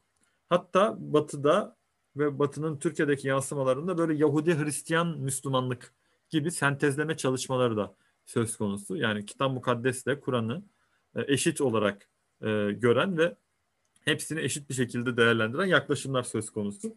Bu da toptan kabulcü yaklaşım. Bir de daha e, orta yolcu ya da daha mutedil olduğunu düşündüğüm bir yaklaşım tarzı var ki o da kısmi kabul ve kısmi red yaklaşımı. Yani Kur'an'la örtüşen kısımları doğru kabul eden, yanlış olduğunu e, gören kısımları da reddeden bir yaklaşım. Ancak burada da bir muğlaklık var. Neresinin kabul edildiği, neresinin reddedildiği konusunda henüz yani benim çok mustarip olduğum bir konu. Henüz böyle e, dört başı mamur bir çalışma ya da bir heyet çalışması yapılmamış. Yani siz hem diyorsunuz ki tarif edilmiş bu kitaplar ama neresinin tarif edildiğini, neresinin kabul edildiğini söylemiyorsunuz. Ama işinize geldiğinde dipnot veriyorsunuz kitap mukaddesten. Ama işinize geldiğinde diyorsunuz ki tarif edilmiş. Yani burada da bir nesnel ve e, adı konmuş şeffaf bir çalışma, akademik çalışma ne dün ne de bugün yapılmış değil ama inşallah bu e, kardeşiniz e, böyle çalışmalar yapıyor. Henüz basılmadı. İnşallah ileride çünkü bir kişinin yapabileceği bir şey değil. E, bu tarz çalışmalar yapılır inşallah. Tıpkı hadis konusunda olduğu inşallah. gibi bu konuda da Kur'an'a arz edilmiş, Kur'an'a uygun ve yanlış neresinin gösterildiği çalışmalar yapılır ama böyle bir boşluk da var. Onu da belirteyim. Şimdi dönelim e, şeyimize, Kur'an bağlamına. Şimdi hocamız demin de e, belirtti. E, ben Kur'an bağlamında öncelikle tasdik ne demek onu e, konuşmak istiyorum. E, Ahzab suresi 23-24. ayetlerde e, tasdik e, ahde vefa şeklinde geçiyor. Yani kelimenin semantik anlamı bir şeyin özünü doğrulamak. Türkçe'ye de geçmiş biliyorsunuz sadakat. Yani bir şeyin özüne sadık kalmak. Bir şeyin özüyle örtüşmek gibi bir anlamı var. Bu öncelikle sözlük kelime anlamı olarak bir kenarda dursun. Yine Araf suresi işte pardon e, Ali İmran suresi 152. ayette Allah'ın vaadini yerine getirmesi şeklinde bir e, anlam alanı var. Yani e, tasdik dediğimizde bir şeyin herhangi bir şeyin insan insan olabilir, işte metin metin olabilir, özüyle örtüşmesi. Yani o şeyin e, ahde vefası, o şeyin özünü özüne sadık olması yani e, gibi bir anlam alanı var. E, ikincisi de Allah'ın vaadiyle alakalı bir e, kavram alanı aynı zamanda. Yani Allah'ın vaadinin yerine getirilmesi gibi bir anlamı da var. Şimdi bunlar e, birazdan konunun özel bağlamında e, daha da açımlanacak. Üçüncü anlamda desteklemek anlamı var. E, Kasas suresi 28. sure e, 34. ayet-i kerimede desteklemek şeklinde yani desteklemek anlamında kullanılıyor. Yine e, tasdik, e, sadaka, sıdk anlamı. Şimdi gelelim tasdik yani bizzat musaddık ke, e, kelimelerinin geçtiği ayetlerin hangi bağlamda geldiği. Acaba musaddık yani Kur'an'ın musaddık olması şu anlama mı geliyor? Ee, işte bağlamdan koparttığımızda ayeti, onun için e, işit örneğini verdim ya da diğer örnekleri verdim. Yani bağlamdan kopuk okuduğumuzda e, Kur'an'ın bir antropoloji, Kur'an'ın bir kozmoloji ya da e, işte bir belgesel sunduğunu e, anlayabiliriz ve yanlış anlamış oluruz. Evet oraya atıf yapmaktadır, oraya gitmemizi söylemektedir eyvallah ama e, Kur'an bize e, o bağlamda e, muhatapların tartışmasına cevap olarak gelmiştir. Dolayısıyla o cevabı e, bağlamından koparttığımızda kelimeyi farklı yerlere sürükleyebiliriz. Yani biz şu an şunu görüyoruz ki tefsir literatüründe de bu şekilde tartışılmış maalesef. Yani bağlamından çoğu kez kopartılmış. Ee, Kur'an'ın sanki şu elimizde tuttuğumuz e, kutsal kitabın tümünü e, tasdik ediyor olup olmaması bağlamında tartışılmış. Oysa Kur'an'ın böyle bir gündemi yok. Yani Kur'an el, elimizdeki şu an elimizdeki ki Muhammed Aleyhisselam sonra da sonrasında da devam ediyor Kitap Mukaddes'in gelişim süreci yani metinsel olarak. E, bunu mu kastediyor? E, bence hayır. Bağlama bakalım. A, A, e, Ali İmran Suresi 3. ayet-i kerimede şöyle diyor Rabbimiz. Sana bu kitabı kendisinden öncekileri tasdik edici olarak gerçekle indirdi. Hak, hak olarak indirdi. Tevrat'ı ve İncil'i de indirdi. Şimdi burada ayet-i kerimede şunu e, net olarak görüyoruz ki e, Kur'an'ın inme noktasındaki e, otantikliğiyle Tevrat ve İncil'in de indirilme noktasındaki otantikliğine vurgu yapıyor. Yani ayeti kerime yani 3'e 3 Ali İmran suresi 3. ayeti kerimesi e, şunu demiyor. Şu an elinizde orada okunan İncil ve Tevrat'la Kur'an e, eşittir demiyor. Kur'an'ın indiği dönemle Tevrat ve İncil'in indirildiği dönem arasında bir bağlantı kuruyor ayet-i kerime. Şimdi bu bağlamı e, neden kaçır, kaçırılıyor? Çünkü ayet-i kerime yani Ali İmran suresinin tüm bağlamı Hristiyanlara cevap niteliğindedir. Yani bir tartışma e, metnidir Ali İmran suresi. Ve e, peygamberin Muhammed Aleyhisselam'ın e, türedi bir peygamber olmadığı bağlamında gelmektedir ayet. Dolayısıyla buradaki tartışma Tevrat ve İncil'in yani şu anki elim e, doğru olup olmadığı tartışması değildir. Bakın bu, burası çok önemli. E, ne tartışmasıdır? Peygambere inen vahyin tıpkı ta önceleri İsa'ya ve Musa'ya inen vahiyler gibi bir vahiy olup olmadığı tartışmasıdır. Yani ehli kitap neden karşı çıkıyor Hazreti Muhammed'e? Diyor ki yani biz peygamberlik müessesesinin asıl temsilcileriyiz. Dolayısıyla e, bu işin sahibi biziz yani. Sen ise işte İsmailoğullarından bir Arap olarak çıktın ve nebilik iddia ediyorsun, resullük iddia ediyorsun. Dolayısıyla sen nereden çıktın diyor adamlar. Allah da diyor ki Tevrat'ı ve İncil'i kim indirdiyse onu da yani Kur'an'da Allah indirmiştir. Bu bağlamda geliyor Kur'an'daki bu ayet. Yani buradaki tasdik e, kutsal kitabın ya da deatrokononik kitapların yani Ortodoksların, Protestanların, işte Katoliklerin, e, Mormonların, Yahova şahitlerinin şu anki okuduğu kitabın e, tar- e, gerçekten otantik olup olmadığına cevap değil bu ayet. Neden bunu söylüyorum? Çünkü o cevap demin Zafer Duygu hocamızın e, ve işte Şinasi Gündüz'ün vesaire yani dinler tarihçilerinin Ömer Faruk Harman rahmetlinin e, tartışma konusudur. Yani o dinler tarihinin alanıdır. Tıpkı Kur'an'ın hilallerden bahsederken e, ay bilimden bahsetmemesi gibi. Anlatabildim mi e, derdimi? Zafer Hocam. Gayet güzel anlatıyorsunuz azizim. Harika bilgiler veriyorsunuz. Evet o zaman devam edelim. Tabii ee, ki. Ben şimdi tek başıma konuşurken araya girerseniz böyle sanki bazen bağlantı kopmuş gibi geliyor bana. Şöyle ben e, bende şöyle vardır. Araya girildi mi e, şeyim hızım düşer. E, o yüzden ben hiç girmiyorum ama gir derseniz girerim. Yani ara, bazen araya girerseniz iyi olur. Peki. Ee, şimdi gelelim e, Bakara suresi 41. ayete. Şimdi tek tek ben bunları konuşacağım ki bağlamı esas aldığımızda. Twitter'da, Twitter'da birisi sormuştu ona da cevap olacak. Tamam. Şimdi evet bakarız... YouTube'a yorum olarak da göndermiş o arkadaşımız. Tamam. Güzel olur inşallah. Şey, 40, bu ayeti mi? Evet Bakara 41 diye Twitter'da evet, sormuşlardı. Tabii tabii. Şimdi tek tek ben konuşacağım. Evet. Bakın şimdi bizim e, bir meal çalışmamız var. Bir meal atölyemiz var. Yıllardır yaptığınız bir çalışma. Bu şu anda da Zoom'da yapıyoruz bunu. Pandemi sebebiyle. Bizim temel esasımız şu hocam usulümüz. Ne tarihselcilik ne ta- evrenselcilik, tarih üstücülük. Yani bizim e, esasımız şu olmalıdır. Kur'an'ı bağlamında okumak. Önce evet. Kur'an'ın bağlamında ne dediğini tespit edeceğiz. Sonra o bugün bize ne diyoru e, getireceğiz. Yani ne dediğini tespit edip orada kalırsak tarihselci oluruz. Orada ne dediğini hiç umursamadan bugün sanki bize iniyormuş gibi okursak da o zaman da e, işte abuk subuk anlamlara, fantezilere kapılabiliriz. Ama bağlamında okuyup yani önce ne dediğini anlayıp sonra bugün bize e, ne diyoru e, bağlantı kurarsak o zaman Kur'an'ı doğru anlayabiliriz. Bizim yani benim şahsen yıllardır e, ulaştığım nokta ve temel usul bu.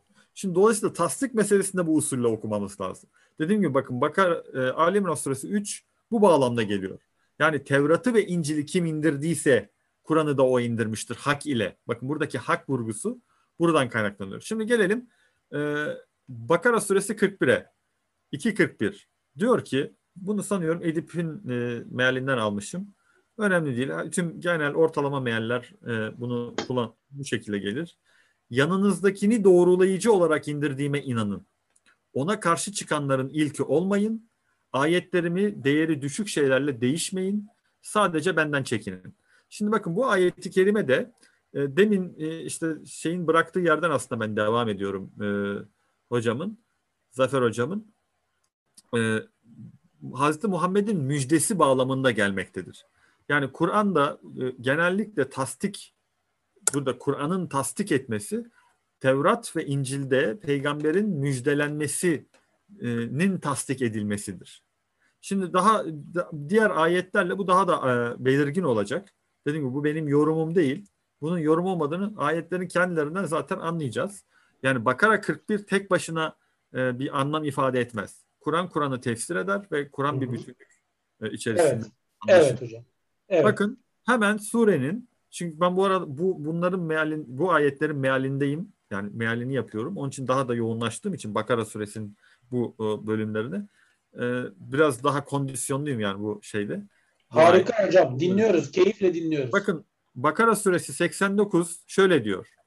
Kafirlere karşı yardım beklemelerine rağmen kimler bekliyor hocam? Ehli kitap. Ehli kitap neden gelmiş Medine'ye ve Mekke'ye özellikle Medine'ye göç etmişler? Bildiğimize göre Yahudilerde ve Hristiyanların bir kısmında yani Nasrani, Ebionit oldukları söyleniyor ama tam e, orası sizin alanınız.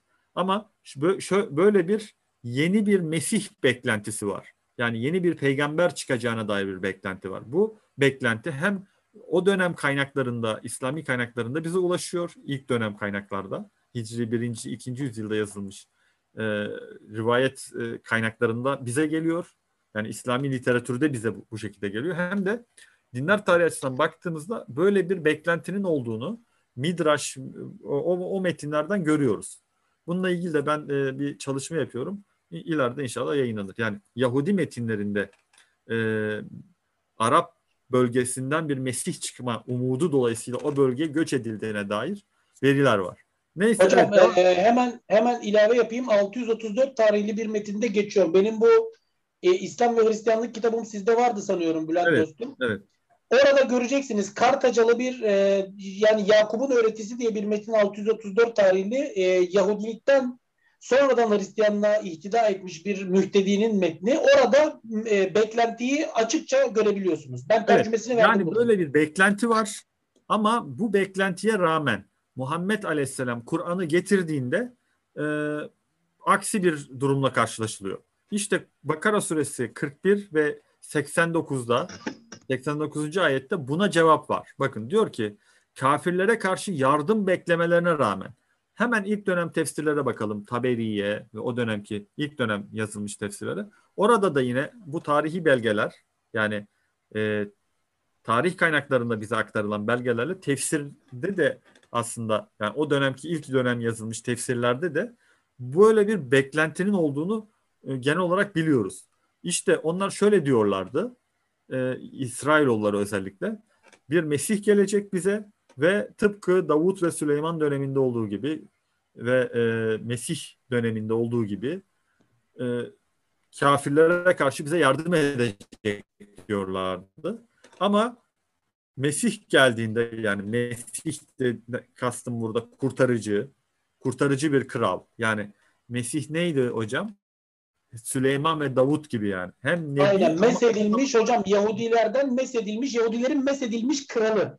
Evet yani hem dini bir e, nübüvvet hem de politik bağlantısı var hem de kral. Yani bir Aynen politik sahibi. siyasi bir figür. Evet. Yani aynen Hazreti Muhammed gibi yani. Hem peygamber hem şey Davut ve Süleyman gibi.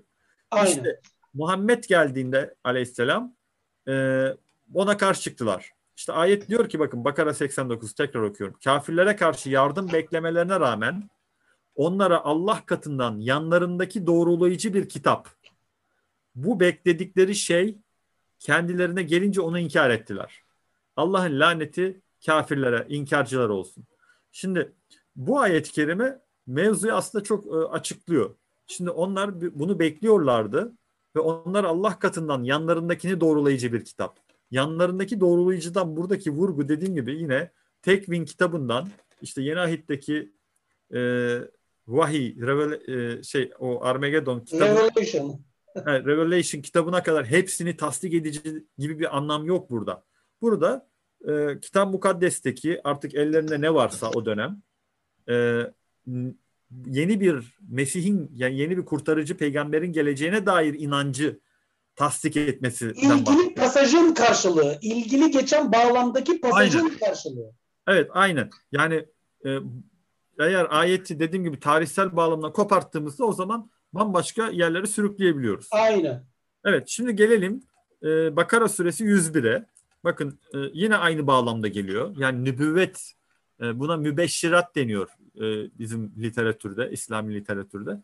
Yani peygamberin, Hazreti Muhammed'in diğer kitaplarda müjdelenmesi. Yani bu önemli bir şeydir. E, kültürümüzde bununla ilgili bir sürü kitap yazılmıştır. Siz de bahsettiniz. E, ama dediğim gibi bu kitap dinler tarihi konusunda çok geliştirmediği için Müslümanlar kendilerini İbn Hazm gibi, e, Biruni gibi önemli isimler dışında mesela müfessirlerimizin çoğunun dinler tarihi konusunda çok az bilgisi vardır. Yani çok uzman falan değillerdir. Yani el yordamıyla hareket ederler. Dediğim gibi İbn evet. Hazm e, ve e, Biruni gibi ya da Cahız gibi çok az bilirler hocam. Çok az bilirler. Cahız, hatta anlamayının imkansız olduğunu söyler. Cahız'ın kendi eserinde ifadesi var. Sen evet. ne kadar uğraşırsan uğraş teslisi diyor Hristiyanlar gibi anlayamazsın. Aynen. Yani on, o da yine en uzmanlarından. Tabii. Genel böyle bir e, şey söz konusu değil. Ya hocam Erred Alem Nasarası var onu yani. Doğrudan konuyu ele alıp eleştirmiş evet. Hristiyanlara reddiyesi. Yani e, onun için de bu e, mübeşşirat meselesi yani peygamberin müjdelenmesi meselesi de çok e, el yordamıyla yapılmış. Yani olur olmaz her şeyi içine karıştıran bir mübeşşirat. Peygamberin e, mesela o metinde ondan bahsetmiyor mesela o bağlamda.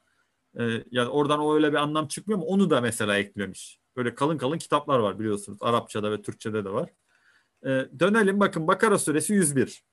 Yanlarındakini doğrulayan bir elçi Allah tarafından görevli olarak kendilerine gelince bakın e, Allah tarafından görevli olarak kendilerine gelmesi bağlamında doğrulama e, kavramı geçiyor burada. Kitap verilenlerin bazısı Allah'ın kitabını sırtlarının ardına arttı ve bilmezlermiş gibi davrandılar. Yani Allah'ın kitabını neden sırtlarının arka, arkalarına attılar? Çünkü yanlarındakini doğrulayan bir elçi Allah tarafından görevli olarak kendilerine gelince elçinin gelmesi yanlarındakini doğrulamış oluyor. Yani burada elçinin nübüvvetin ortaya çıkması, Kur'an'ın e, yani bekledikleri kişinin yani bekledikleri mesajın gelmesi yanlarındakini yani yanlarında verilen bu müjdeyi ya da beklentiyi doğrulamış oluyor. Burada do- beklentinin doğrulanması söz konusu. Bu bağlamda da yine e, mübeşşirat olduğunu rahatlıkla görüyoruz. E, yine 46.9'a baktığımızda e, Ahkaf suresi yanlış hatırlamıyorum 46. sure 46.9'da şöyle diyor de ki ben türedi bir elçi değilim ben ve size ne olacağını da bilmiyorum ben ancak bana vahyedilene uyuyorum ben apacık bir uyarıcıdan başka bir şey değilim.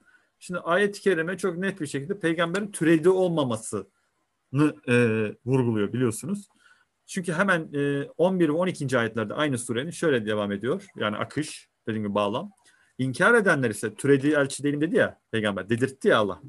İnkar edenler, kafirler, iman edenler hakkında dediler ki bu iş bir hayır olsaydı yani peygamberin gelişi bir hayır olsaydı onlar bizi geçemezlerdi. Fakat onlar bununla doğru yola girmek arzusunda olmadıkları için bu eski bir yalandır diyecekler. Bakın e, bundan önce önder ve rahmet olarak Musa'nın kitabı vardı. Kur'an zulmedenleri uyarmak, iyi olan kimseleri müjdelemek için dili Arapça olan tasdik eden bir kitaptır. Bakın e, dikkat ettiyseniz 46.9 yani hemen bir üstteki akışta türedi bir elçi olmaması bağlamında geliyor tasdik edicilik. Yine 11 ile 12. ayetlerde de bu açıklanıyor. Diyor ki kafirler iman edenler hakkında dediler ki bu iş bir hayır olsaydı yani peygamberlik iddiası Muhammed'in onlar bizi geçemezlerdi. Sonra Allah sözü alıyor. Fakat onlar bununla doğru yola girmek arasında olmadıkları için bu eski bir yalandır diyecekler. Yani siz bekliyordunuz bunu. Gelince işi yokuşa sürdünüz ve eski bir yalandır diyeceksiniz. Sonra da devam ediyor bakın 12. ayet. Bundan önce önder ve rahmet olarak Musa'nın kitabı vardı. Şimdi çoğu, çoğu zaman Kur'an'da Musa ve Muhammed Aleyhisselam arasında bir paralellik kuruluyor. Çünkü birbirlerine çok benziyorlar. Yani mücadele e, stratejileri olsun, hicret olsun, e, bulundukları kavimle olan ilişkiler olsun. Dolayısıyla böyle bir paralellik kuruluyor. Musa kıssasıyla peygamberin e, mücadele süreci, siret boyunca. Yine bakın burada da oraya atıf yapıyor ve diyor ki bundan önce önder ve rahmet olarak Musa'nın kitabı vardı. Demek ki bakın ne, ne yapıyor?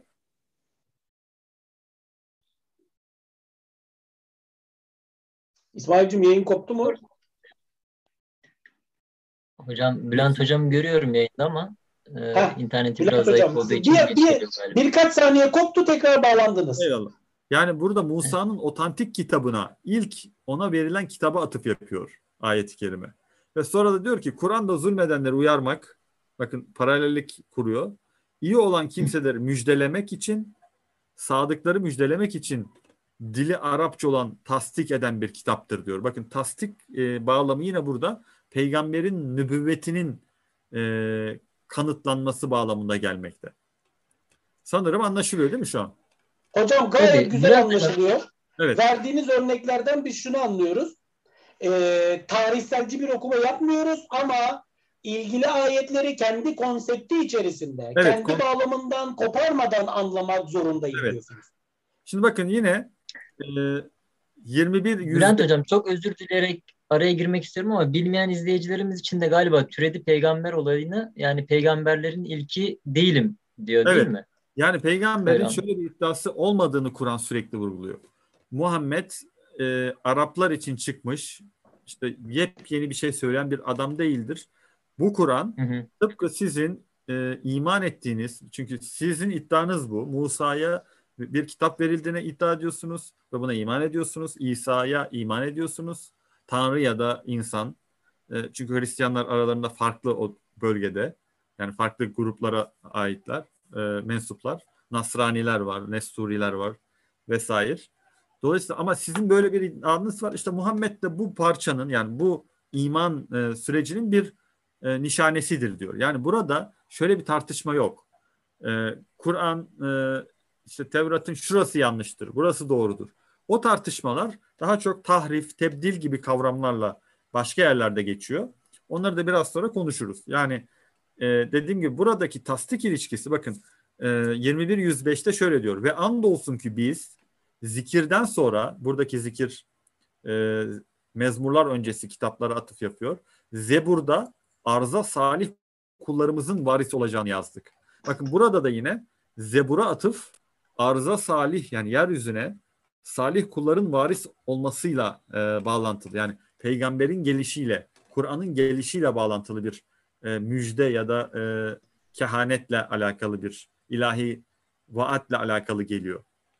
Yani anlatmaya çalıştığım şey şu.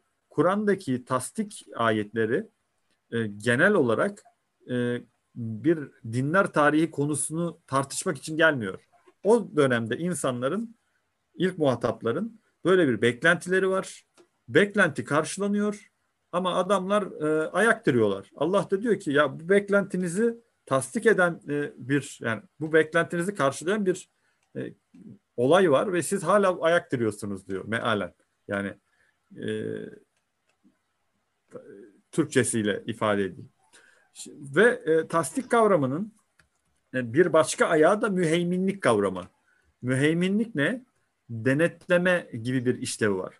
E, biz Twitter'da duyurduğumuzda e, bu oturumu bir kardeşimiz orada soru sormuştu ve ne birisi sormuştu. İşte müheyminlik aynı zamanda Kur'an'ın diğer kitapların neshetmesini de anlamlandırıyor. Nes ne hocam? Kendinden önceki alınmasını ortadan kaldırıp kendisi bunu referans almak.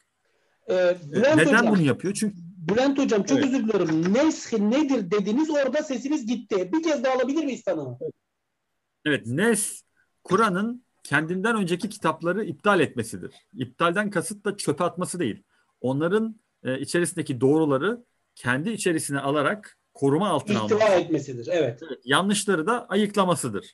Yani böyle bir e, denetleme, e, hani dedektörü tutarsınız da e, şey ayrılır ya birbirinden. Hani test oluyor mesela değil mi? Covid-19 testi oluyor. Orada bakıyorsunuz ne doğru ne yanlış çıkıyor. Şimdi e, bu konuda da 5.48 Maide suresi 48. ayet-i kerimeye bakalım. Şöyle diyor Rabbimiz. Biz sana kendinden önceki kitabı tasdik eden, onu düzenleyen yani müheymin olan bir kitabı hak olarak indirdik. E, dedim ya ilk başta kısmi kabul ve red daha makuldür. Çünkü e, deminden beri bahsettiğimiz birçok tahrif oluşmuş. Yani bazen metne ek- ekleme yapılmış, bazen ekleme yapılmamış ama o, otantik mesela metin ama kavramlar e, karmaşaya kurban gitmiş. Dolayısıyla siz artık o karmaşa içerisinde e, orada anlatılan şeyi anlayamaz hale getirilmişsiniz. Çünkü ikinci, üçüncü, dördüncü işte redaktör girmiş kavramlar birbirine girmiş. Hem İncil'lerde hem Eskahit'te. İşte Kur'an e, müheyminlik kavramıyla buradaki kavramları açığa çıkartıyor.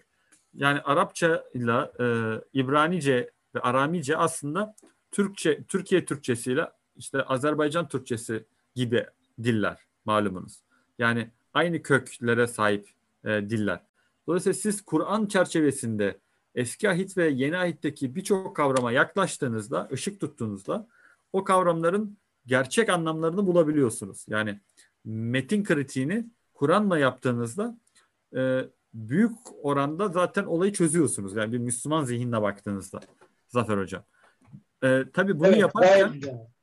Evet bunu yaparken tabii sizin de e, biraz önce ifade ettiğiniz üzere e, bu metinlerin kompozisyonlarının yani kur, e, oluşturulan kurgularının da yanlış olduğunu görebiliyorsunuz. Ve o kurguların içerisinde mesela dağdaki vaazı çıkartabiliyorsunuz.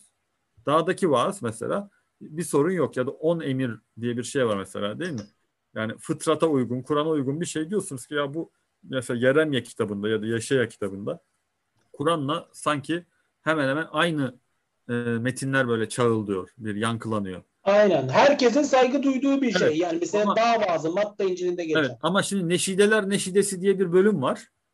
Yani poşete konması gereken muzır neşriyat olarak e, belki satılması gereken bölümler yani. Erotik, e, böyle aşırı cinsel hatta pornografik ifadeler e, içer, içerebiliyor. Hani bunları tabii ki sembolizmle falan tevil ediyorlar ama hani bu bizim tasavvuf yani bizim kültürdeki tasavvuftaki bazı kitaplarda var ya Mesnevi'de falan geçen. Yani yani o teville kurtarılamayacak düzeyde yani bir kutsal metinde olmaması gereken e, açık seçiklikte ifadeler var. Şimdi onunla Yeremya ve Yeşaya arasındaki farkı görüyorsunuz zaten. E, ya da dediğiniz gibi Matta'da e, geliyor geliyor Pavlusçu bir zihniyetle şey yapılmış ama orada mesela dağdaki vaazı fark edebiliyorsunuz. E, bu açıdan mesela Maide suresi 48'in bağlamını da bu açıdan ifade edebiliriz. Yine e, Nisa suresi 163. ayet şöyle diyor. Biz Nuh'a ve ondan sonraki bütün nebilere vahyettiğimiz gibi sana da vahyettik. Ve biz İbrahim'e, İsmail'e, İshak'a, Yakub'a, Yakub'un torunlarına, e, İsa'ya, Eyyub'e, Yunus'a, Harun'a ve Süleyman'a vahyettik. Ve Davut'a da Zebur'u verdik diyor bakın. Yani dolayısıyla biz şu an elinizdeki e, bu metinlerin özünün yani şu an bu metinlerdeki özünün e, işte toptan red edemeyeceğimizi görüyoruz. Yani geleneğimizde maalesef böyle bir yaklaşım var. Ama bu toptan red edemeyeceğimiz olgusu toptan şu an elimizdeki malzemenin e, gözü kapalı kabul etmemizi gerektirmiyor. Yani Mücbir kılmıyor. Evet. 40 katır mı 40 satır mı ya gerek yok. Biz Evet. Bravo. çerçevesinde mevzuyu inceleriz, bakarız, e, okuruz, okuyoruz da. E, yine 35. sure, e, 31 ve 32. ayet-i kerimelerde şöyle diyor Rabbimiz. Sana kitaptan vahyettiğimiz kendisinden öncekileri tasdik edici olarak haktır. Sonra kullarımızdan seçtiğimiz kimselere kitabı miras olarak bıraktık. Onlardan bir kısmı kendilerine zulmederler. Onlardan bir kısmı ortalama bir yol tutarlar. Onlardan bir kısmı da Allah'ın izniyle hayırlarda öne, önde giderler. İşte büyük fazilet budur. Bakın bu ayet-i kerime aslında ehli kitabın içinde bulunduğu durumu özetleyen bir e, pasaj. Bakın ne diyor? Sana kitaptan vahyettiğimiz kendisinden öncekileri tasdik edici olan bir haktır. Kur'an. Şimdi demek ki Kur'an e, mevcut elimizdeki de e, metinlerin hak olan kısımlarını tasdik ediyor. Çünkü haktır diyor Kur'an için. Kuşkusuz Allah kullarından haberdar olandır ve her şeyi görendir. Yani e, neden özellikle bu Esma-ül Hüsna'dan bu bölümler e, vurgulanıyor yani fonksiyonel olarak? Çünkü kitap mukaddes içerisindeki e, hem mana hem de lafız eklemeleri ve tahrifleri bildiği için Rabbimiz Allah'ın kullardan haberdar ve her şeyi gören olduğunu vurguluyor. Ve Kur'an'ın hak özelliğiyle bu metinler içerisindeki doğruları sahiplendiğini vurguluyor. Sonra da devam ediyor. Sonra kullarımızdan seçtiğimiz kimselere kitabı miras bıraktık. Yani kitabın aslı Musa'ya işte Davut, Süleyman'a vahyedilen ve işte şu anda da kitap mukaddesin içerisinde dağılmış olan bilgiler e, vardı değil mi? Ve sonra e, kullarımızdan seçtiğimiz kimselere kitabı, mukaddesi, kitabı miras bıraktık diyor Rabbimiz. Ama onlar ne yaptı? Onlardan bir kısmı kendilerine zulmederler. Bu zulüm neydi? Hemen Kur'an bağlamında zulümü e, biliyoruz ki şirk en büyük zulümdü değil mi? Şimdi zulüm kavramını bir açıyoruz ki haksızlık, yanlışlık bir sürü e, anlam alanı var. Yani onlardan bir kısmı hocam e, kendilerine zulmederlermiş. Yani kitaba tahrif ve burada bir atıf var aslında bağlamda. Onlardan bir kısmı ortalama bir yol tutarlar. Onlardan bir kısmı da Allah'ın izniyle hayırlarda önde giderler. Yani e, bu e, miras bırakılan kitaba sadık kalırlar. Şimdi biz bunu işte e, sizin de kitaplarınızda bahsettiğiniz üzere Hristiyanlık açısından, Yahudilikte de benzer durumlar söz konusu. Yani değil mi? Nasraniler var, Ebyonitler var ama e, işte Pavlusçular da var. Yani Tabii. aşırı gidenler var. E, otantikliği korumaya çalışanlar var. E, fıtrat üzere olanlar var. Yani çeşit çeşit e, akımlar var. Dolayısıyla Kur'an hiçbir zaman bugün ne de bize e, de aslında bir e, perspektif kazandırıyor. Toptancı yaklaşmamayı beraberinde getiriyor. Yani toptancı düşmanlıklar, toptancı dostluklar, toptancı hayranlıklar, toptancı lanetlemeler e, bizi yanıltır. E, ben bu ayetlerden açıkçası bunu anlıyorum. Yine gelelim Maide suresi 19. ayet. Diyor ki ey kitap ehli Resullerin arasının kesildiği bir dönemde size ger yani fetret döneminde değil mi? İsa İsa'ya kadar geldi ve orada kesildi. Diyor ki Rabbimiz Resullerin arasının kesildiği bir dönemde bu arada bunu Erhan Aktaş mealinden aldım.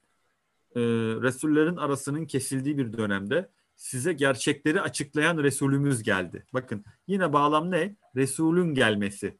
Hak, hak gerçekleri hak ile açıklayan bir Resulün gelmesi bağlamında gelmiş ayet. Bize herhangi bir müjdeleyici ve uyarıcı gelmedi demeyesiniz diye müjdeleyici ve uyarıcı olarak Allah her şeye gücü yetendir. Yani yine burada peygamber ehli kitaba, ehli kitabın beklentisine yönelik bir vurgu söz konusu gördüğümüz gibi. Ee, bize bir Resul gelmedi demeyesiniz diye müjdeleyici ve uyarıcı gelmedi demeyesiniz diye müjdeleyici ve uyarıcı olarak e, peygamber Muhammed'i e, size yolladık diyor Rabbimiz. Yine e, 27-76'da şöyle diyor Rabbimiz. Bu Kur'an İsrailoğullarına hakkında ayrılığa düştükleri pek çok şey açıklıyor. Neden hakkında ayrılığa düştükleri şeyler açıklıyor? Şimdi birazdan bir e, adam e, bu bu ayeti de aslında biraz daha iyi anlamamıza yol açacak tarihi bir veri. Şimdi İsrailoğulları hakkında ayrılığa düştükleri pek şey, şey Kur'an açıklıyormuş bakın. Demek ki ihtilaf noktaları var. O ihtilaf noktaları Kur'an'la açıklanıyor.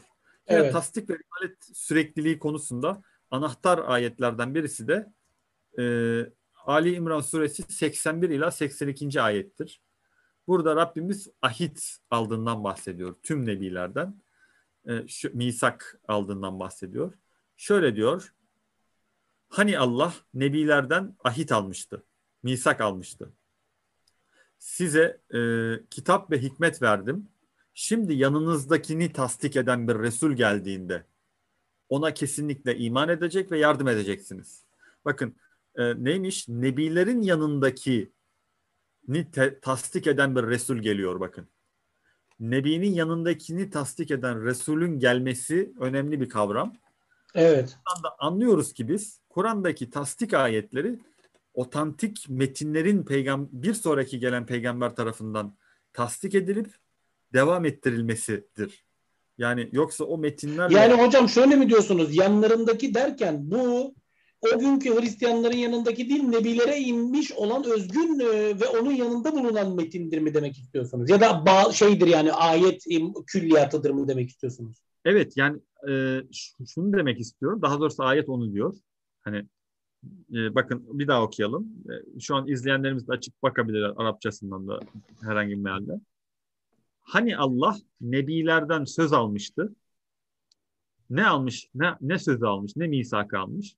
Size tüm nebilerden, yani bu tabii ki e, şey bir anlatım, e, soyut bir anlatım. Yoksa tek tek böyle sıraya dizip de hani laf, e, literal olarak böyle bir tablo yok tabii ki ama e, burada tüm nebilerden şu anla, e, şunu anlıyoruz ki tüm nebilerden aynı misak alınmış. Bir sonraki gelecek nebiden nebiye mensup olmak yani aynı yolun yolcusu olduğuna iman etme. Türedi olmama. Yeni çıkmış ya da kendisi yani Muhammedçilik diye bir dava yok. İsa'cılık, Musa'cılık yok. Hepsi aslında aynı halkanın parçaları. Değil mi? Kur'an'ın temel bakışı bu. İşte ayette bundan bahsediyor ki bakın.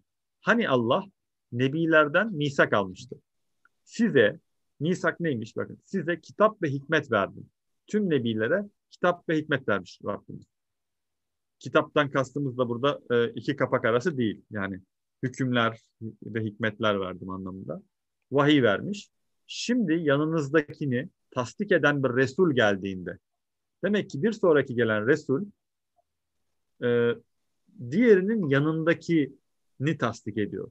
Yani bir Musa'nın e, kitabını Kur'an'ın tasdik etmiş olması demek Medine döneminde okunan e, tomarları tasdik etmiş olması demek değildir.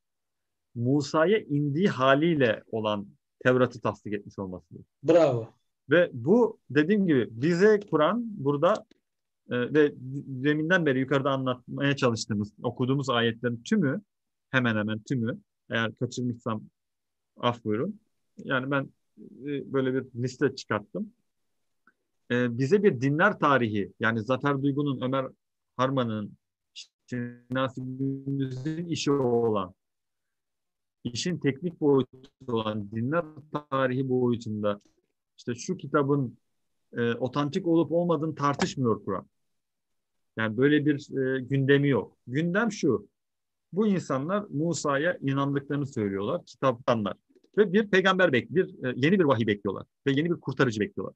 Bu adam Evet. geldiğinde ve vahiy geldiğinde ise bunu inkar ediyorlar. İnkar ediyorlar evet. Zaten bekliyordunuz alın işte geldi ama hala inkar ediyorsunuz Evet, açık. inkar etmelerinin sebebi de şu, gerekçeleri şu.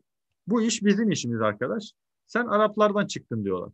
Anlatabiliyor muyum? Yani Evet, ırksal bir şey yapıyorlar, kavimsel bir e, ayrım. Muhammed Aleyhisselam da diyor ki kardeşim diyor yani amiyane tabirle. Ben e, kendi davamı gütmüyorum. Sizin iman etmiş olduğunuz kişinin yani Musa'nın ya da İsa'nın ya da işte Davut'un devamcısıyım diyor. Dolayısıyla kendisine yapmış olduğu referans ki Muhammed Aleyhisselam bunu nefsinden söylemiyor, hevasından söylemiyor, vahiyle söylüyor. Ee, Musa'nın ve İsa'nın vahiyleriyle yani ona ilk indirilen vahiylerle Bu ilk Kur'an'a e, Kur'an arasında böyle bir özdeşlik kuruyor. Bağlam bu. Şimdi bakın tekrar okuyalım.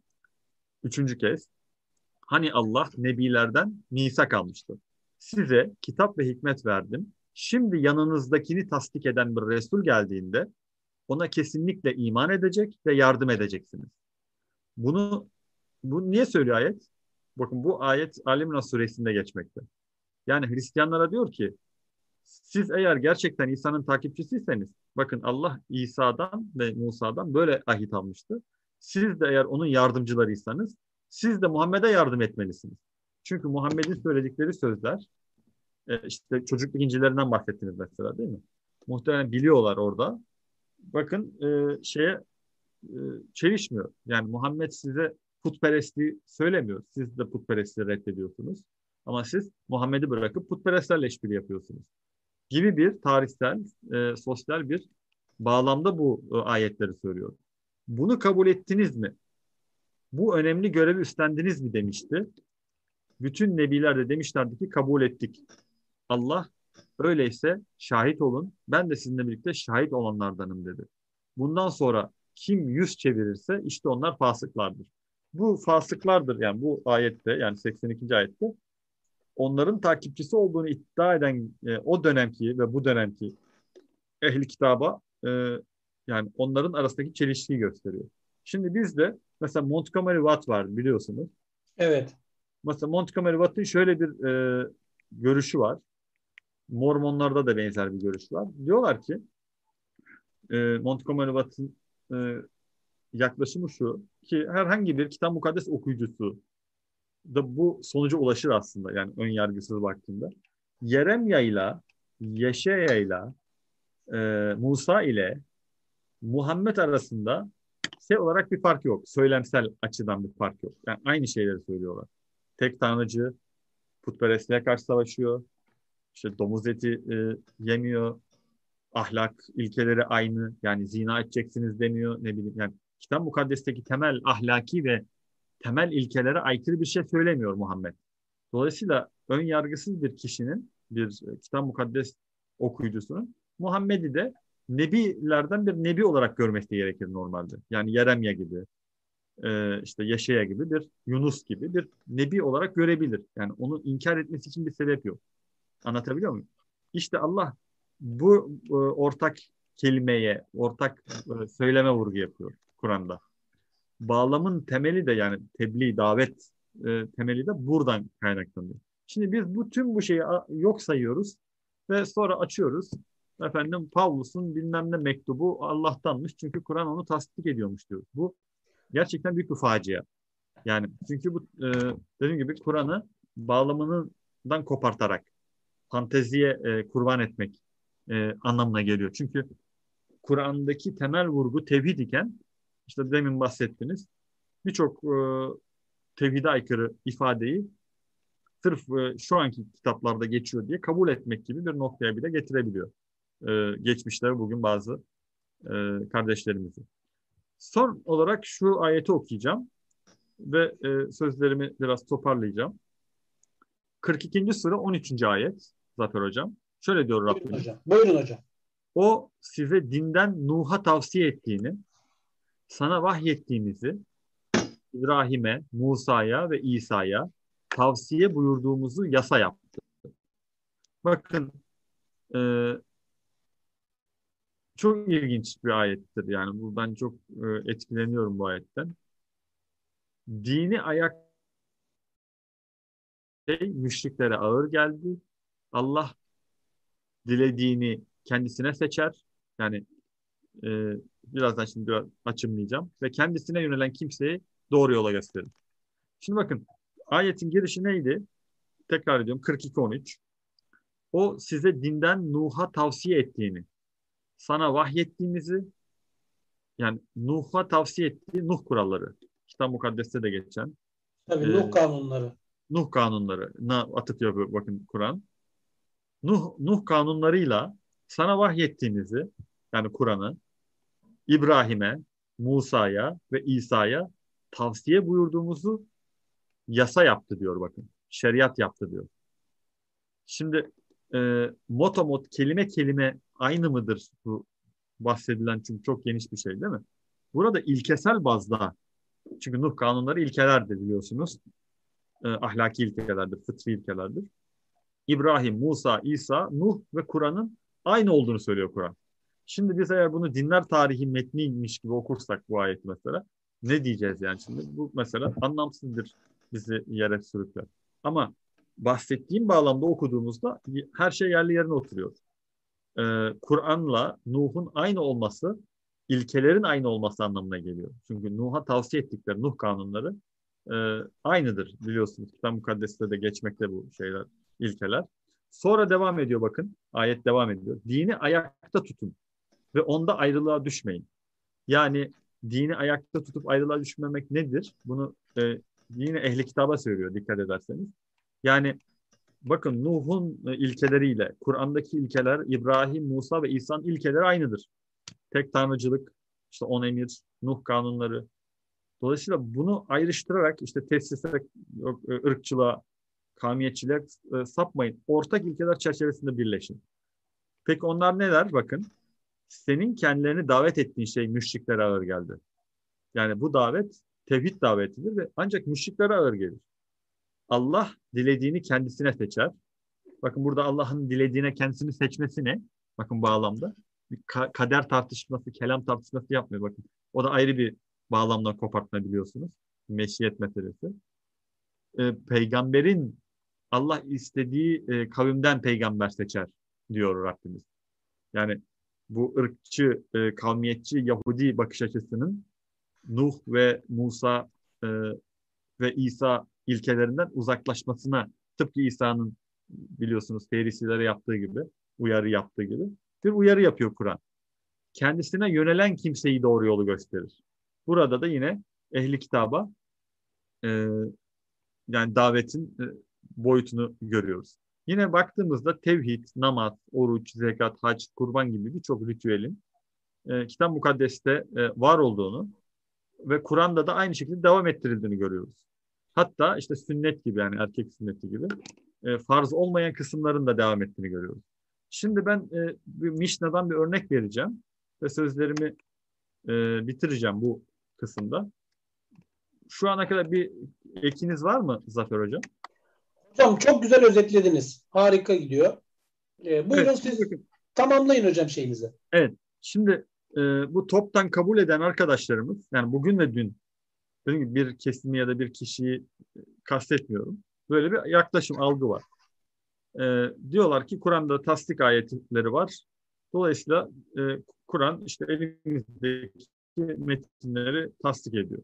Ama çok ilginçtir. Kur'an şu an elimizde e, ki Tevrat'ta olmayan e, metinleri de tasdik ettiği gibi. Çocukluk İncil'leri e, Kur'an'da e, yer almakta, yani atıf yapılmakta ama şu an elimizdeki e, sinoptik İncil'lerde yok. Değil mi? Biz Aynen öyle. Evet. Şimdi bakın ben size bir bölüm okuyacağım. Ee, Kur'an mesela Mishna'nın içerisine e, içerisindeki bir bölümü tasdik etmekte. Bakın e, hemen kaynağı da vereyim.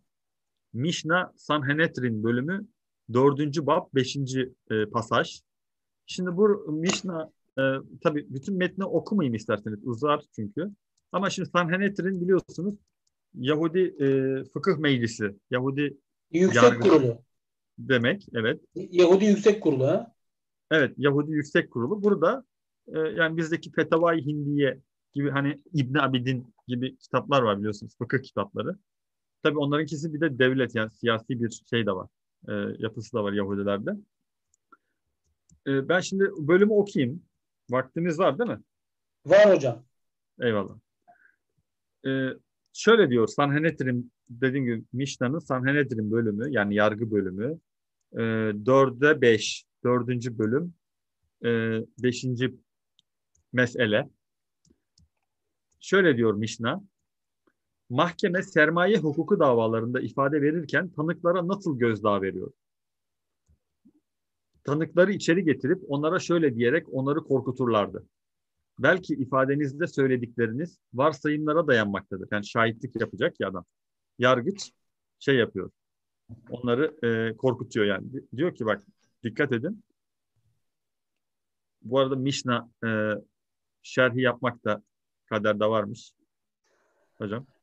Burada bize Hocam e, siz onu Türkçe tercümesi yok sanıyorum. İngilizce metinden mi aldınız? e, belki ifadenizde söyledikleriniz varsayım Mishnah'ın Türkçe tercümesi var mı hocam bir yerde? Yani siz onu bir yerden mi Yok, aldınız Türkçe bir yer? yok İngilizce tercümesinden de. Oradan çeviriyorsunuz. Tamam. İngilizceden Türkçe'ye Tamam. e, ne kadar çevirdiysek işte ama anlaşılıyor yani. Tanıkları içeri getirip onlara şöyle diyerek onları korkuturlardı. Belki ifadenizde söyledikleriniz varsayımlara dayanmaktadır. Veya belki de bir söylentiye dayanmaktadır. Yani zanla hüküm veriyorsunuz belki. Bak dikkat edin şahitlik konusunda. Belki de kulaktan dolma tanıklıktır. Örneğin bir tanığın tanıklığını duymuşsunuzdur. Buna farklı bir mahkemede veya belki de güvenilen bir kişinin ifadesine dayanmaktadır. Belki de nihayetinde sizi sorgulama ve sorgulama ile incelediğimizi bilmiyorsunuz. Yani belki de sizin hakkınızda daha önceden bir soruşturma yaptık. Ve eğer yalan söylüyorsanız yalanınız ortaya çıkacaktır. Keşfedilecektir. Mahkeme onlara şunu söyler. Sermaye hukuku davalarının para hukuku davalarına benzemediğini bilmelisiniz. Para hukuku vakalarında paranın yanlış tarafa verilmesine neden olarak yalan yere tanıklık eden bir kişi parayı gerçek mal sahibine verebilir ve günahı kefarettir. Sermaye hukuku davalarında yanlış bir şekilde tanıklık edilirse sanığın kanı ve üre, üretmeyi hak etmediği yavrularının kanı tanığın ifadesine sonsuza kadar atfedilir. Bu kanıtı erkek kardeşini öldüren Kabil'de bulduğumuz gibi kendisi hakkında söylendiği gibi kardeşinin kanını sesi yerden kardeşinin kanının sesi yerden bana haykırıyor. Yaratılış 4.10'na atıf yapıyor. Ayet şunu belirtmez. Tekil olarak kardeşinizin kanı bunun yerine çoğul olarak kardeşinizin kanı yani demeyi ifa, e, yani çoğul ifadeyle geçiyor İbranice'de. Bu hem erkek kardeşinin kanının hem de erkek kardeşinin nesillerinin kanının kayine atfedildiğini öğretmeye verir. Mişna şunları kaydeder. Alternatif olarak çoğul olarak yazılan kardeşinizin kanı ifadesi kanının tek bir yerde toplanmadığını, ağaçlara ve taşlara sıçradığını öğretir. Mahkeme tanıklara şunu söyler. Bakın burası önemli. İlk insan yani dem tek başına yaratıldı. Size Yahudi halkından bir ruhu yok eden yani bir Yahudi'yi öldüren herhangi bir kişiye ilişkin olarak ayet ona tüm bir dünyayı yok etmekle suçluyor. Adem bütün bir dünyanın nüfusunu ortaya çıktığı tek bir kişi olduğu için ve tersine Yahudi halkından bir ruhu ayakta tutan kişiye ayet ona sanki bütün bir dünyayı yaşatmış gibi övgü atfetmektedir. Bunun tam karşılığı şu. Bir insanı öldüren bütün insanlığı öldürmüş gibidir. Bir insanı da dirilten ya da kurtaran, kurtaran. tüm insanlığı kurtarmış gibidir. Bakın ifade bu. Hatırlatırım. Mişna diyor, devam ediyor. Mişna ilk insanın tek başına yaratılmış olduğu gibi Adem'in başka bir nedenini aktarır. Ve bu insanlar arasında barışı korumanın en önemli nedenidir diyor. Ve devam ediyor. Böyle uzun uzun anlatıyor. Şimdi e, burada çok ilginç bir şey var. Mishna'daki bu bölümde. Şimdi burada şunu diyor. Bir insanı öldüren bütün insanlığı öldürmüş gibidir ki o tabii ki e, fıkıh literatüründe Yahudiye dönüştürülmüş dikkat ettiyseniz metninde. Bir insanı da kurtaran bütün insanlığı kurtarmış gibidir. Değil mi hocam? Bu nerede Aynen. geçiyor? Maide suresi 27 Maide suresi e, 27 ila 31. ayetlerde geçiyor. Ama dikkat ediniz Mişna bunu Habil ve Kabil kıssasıyla anlatıyor. Kur'an da aynı şekilde anlatıyor. Maide suresi 27, 31 ve 32. ayetler e, bir bütünlük arz ediyor. Bakın Maide suresindeki pasajla Mişna'daki pasaj hemen hemen aynı. Peki buradan şimdi oryantalistler şöyle bir sonuç çıkartıyor. Daha demek ki Muhammed Mişna'dan aldı. Ama e, böyle okumayabiliriz ki okumamalıyız. Çünkü bu ifade kitap mukaddeste yok. Ve Mişna'daki ifade de doğrudan ifadeyi anlatmıyor dikkat ettiyseniz. bir yargılama sırasında e, kayıp olan Tevrat'taki bir kayıp anlatıya atıf yapıyor. Yani Mishna'da te, Tevrat'ta olduğu varsayılan bir şeyden bahsediyor Mishna'da başka bir olay e, konusunda yani işte sermaye hukuku şahitlerini uyarırken değil mi? Bir arketip bir e, şu an elimizdeki bu kitapta olmayan e, Kabil kıssası ve bir insanı öldüren bütün insanlığı öldürmüş gibidir bağlamında bir şey anlatıyor.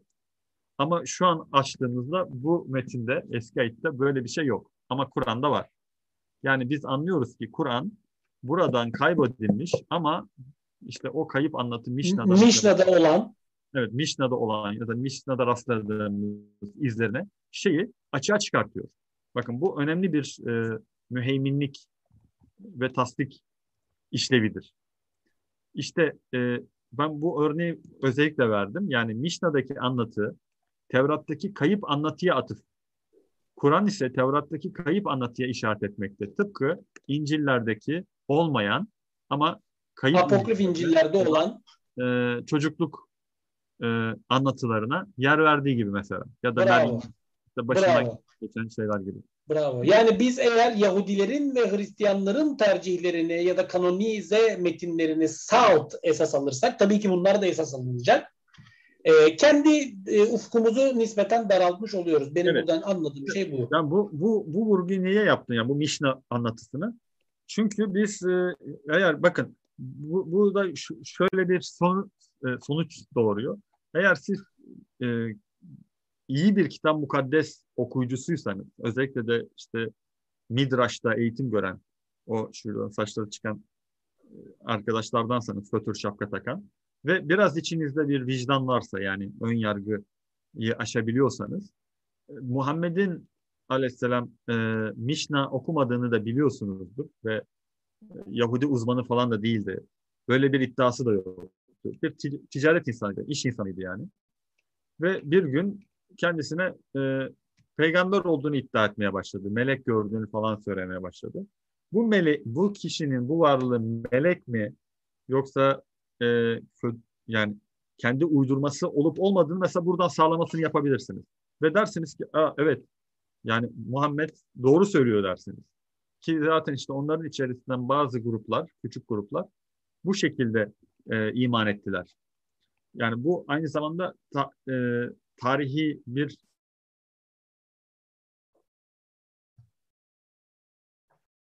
Evet.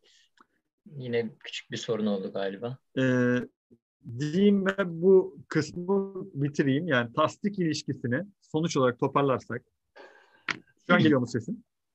Evet. Şu anda Geliyor. Sonuç olarak toparlarsak Hı hı. Kur'an'daki tasdik ilişkisi genellikle ki e, şeyi buraya almadım ama çok meşhurdur biliyorsunuz. Fetih suresinin son ayetleri. Yani bir ekin meselinden bahseder Kur'an. Evet o ekin meselini biz e, şu anki elimizdeki sinoptik İncil'lerde de bulmaktayız. E, değil mi? E, Evet. Ama sinoptik İncil'lerde e, bu flulaştırılmış ya da o kompozisyon içerisinde başka bir yere oturtulmuş. E, yani Kur'an hem ekim meselinde hem e, Saf suresinin şeyinde Ahmet vurgusu yani vahyi getiren kişinin ve vahyin kendisinin yani Resul'ün ve Kur'an'ın e, haber verilmesi bağlamında tasdikten bahsediyor. Nübüvvet anlamında ve bu nübüvvetin özünün e, Tevrat ve İncil'in özüyle yani ana ilkeleriyle o peygamberler silsilesiyle bir çelişki içermediğini söylüyor. Mesela bugün e, de mesela yalancı peygamberler çıkıyor. E, mesela şey Maniheizm mesela.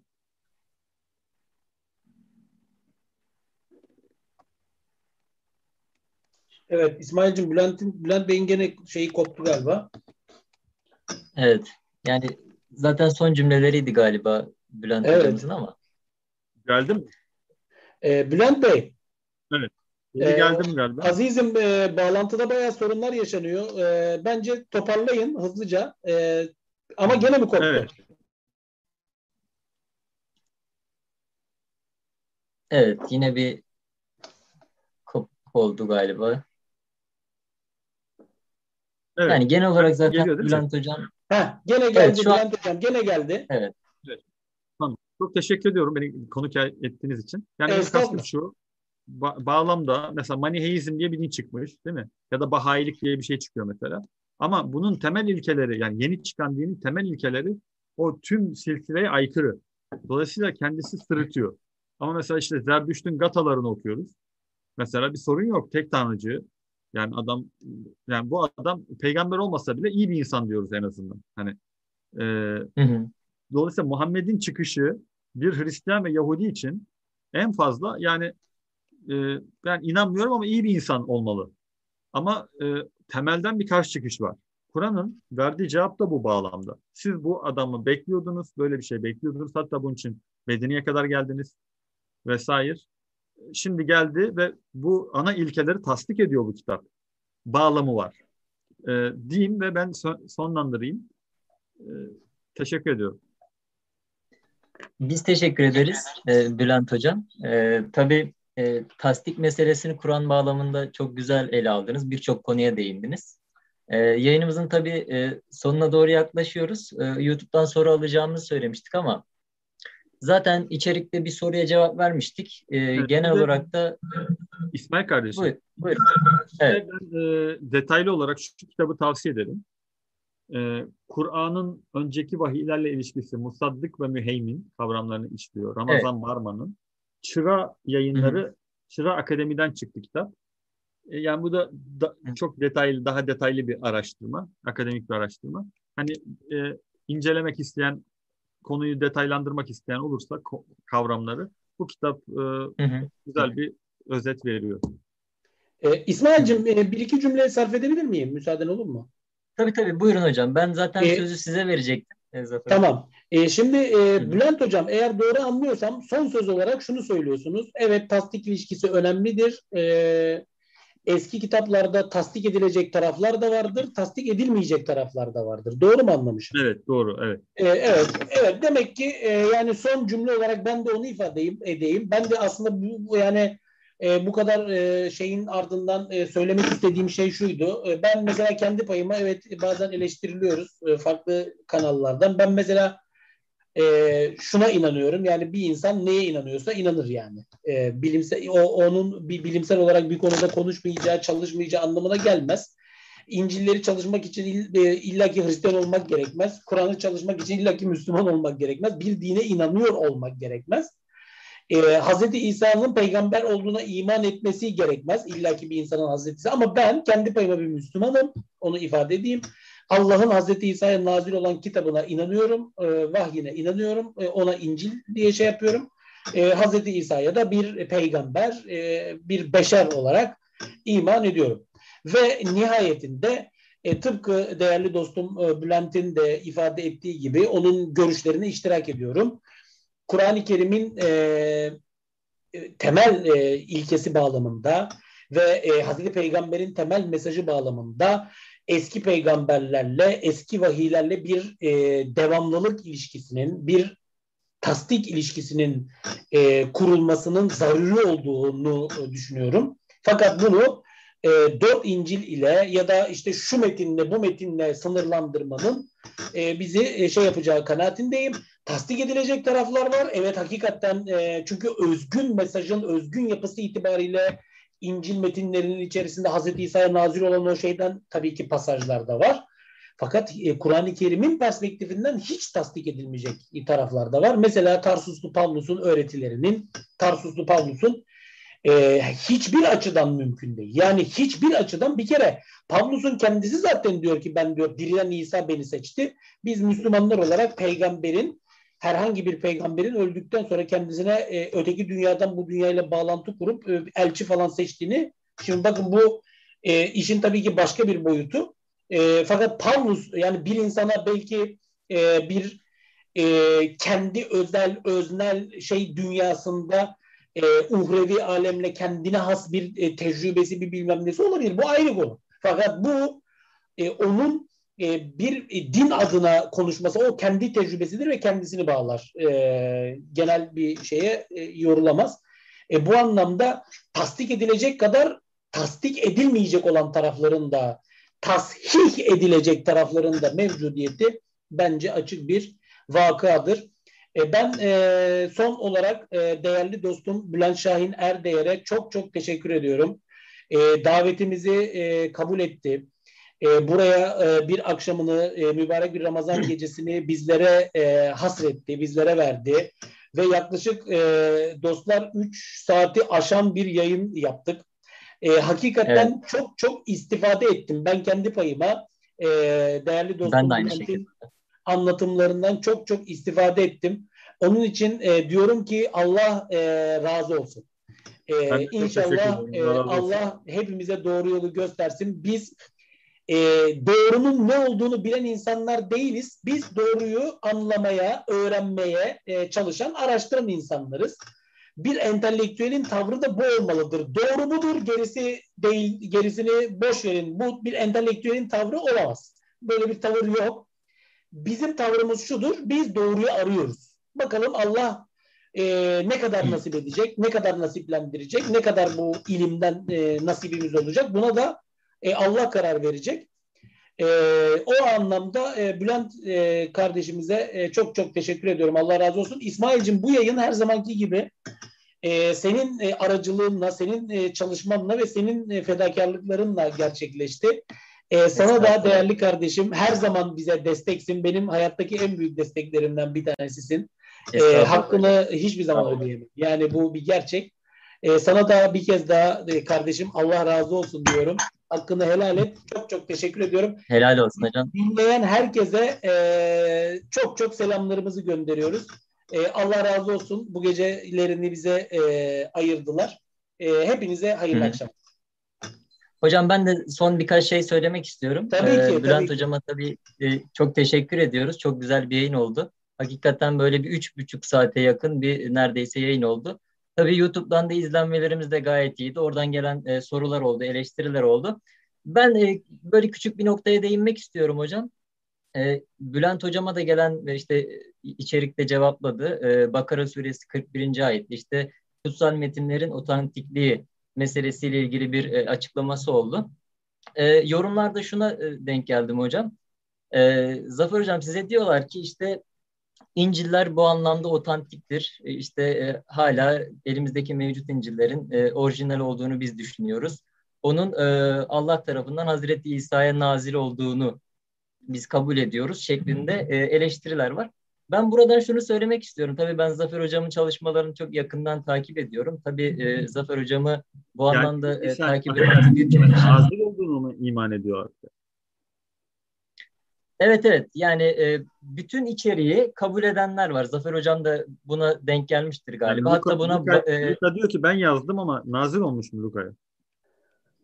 Tabii. Ya iddiaları bu hocam. Yani bunu hatta Kur'an'da delillendirmeye çalışıyorlar. Kur'an'da bunların açık ifadelerle olduğunu söylüyorlar falan. Ben tabii ki bunlara katılmıyorum ama buradan şunu e, söylemek istiyorum. Yani Zafer Hocam'ın çalışmalarını bence e, dikkatli bir şekilde okusunlar. Yani Zafer Hocam'ın çalışmalarına bu anlamda yoğunlaşsınlar. Bir de şöyle bir sıkıntı var hocam. Yani e, insanların ne dediğini de çok aslında bakmıyorlar.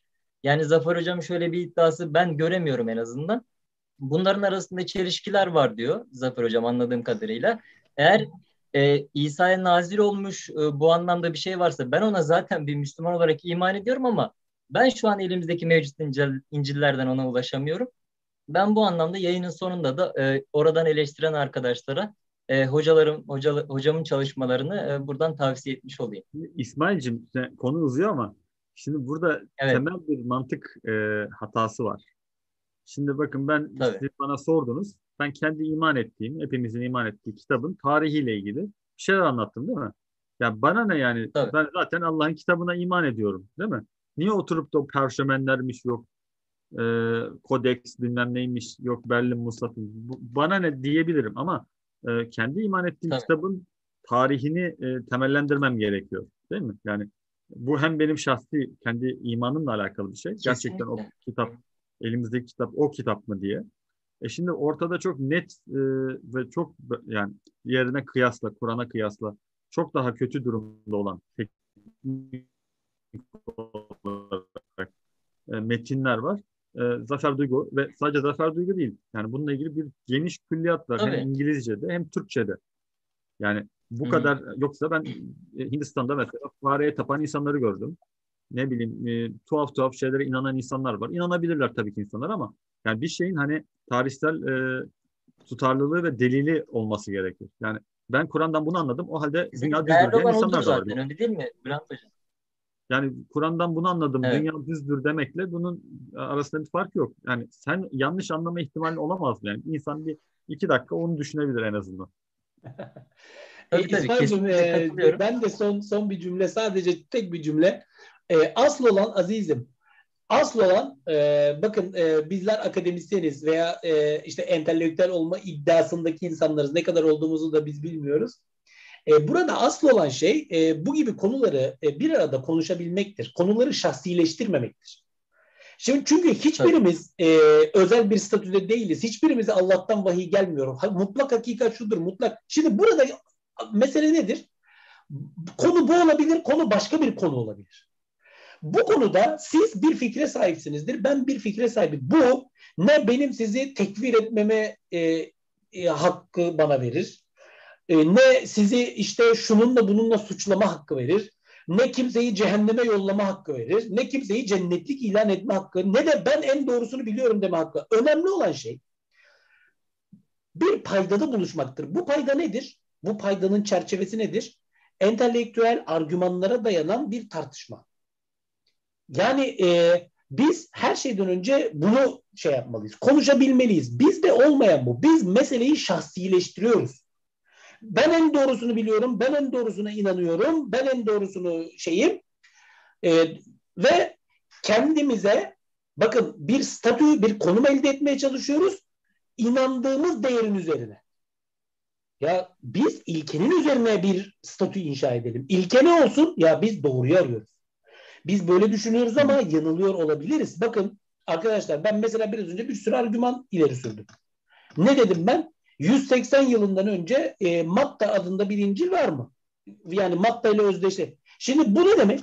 Eğer yarın öbür gün birisi çıkar da ya hocam bakın şöyle bir metinde var veya yeni bir metin bulundu burada geçiyor. Ne deriz azizim? Ya yanılmışız deriz. O zaman bu ilkeyi, bu karineyi biraz daha erken bir e, şeye alırız. Şimdi e, yani kastımız burada şu değil. E, ben hani e, Kur'an-ı Kerim'de bir şey var ya tevhid akidesi paydasında buluşalım diyor. E, ehli kitaba. E, azizim. Diyor ki tevhid akidesi yani gelin diyor. Hani buyurun tevhid akidesi paydasında. Şimdi bu bugün için teorik olarak doğrudur.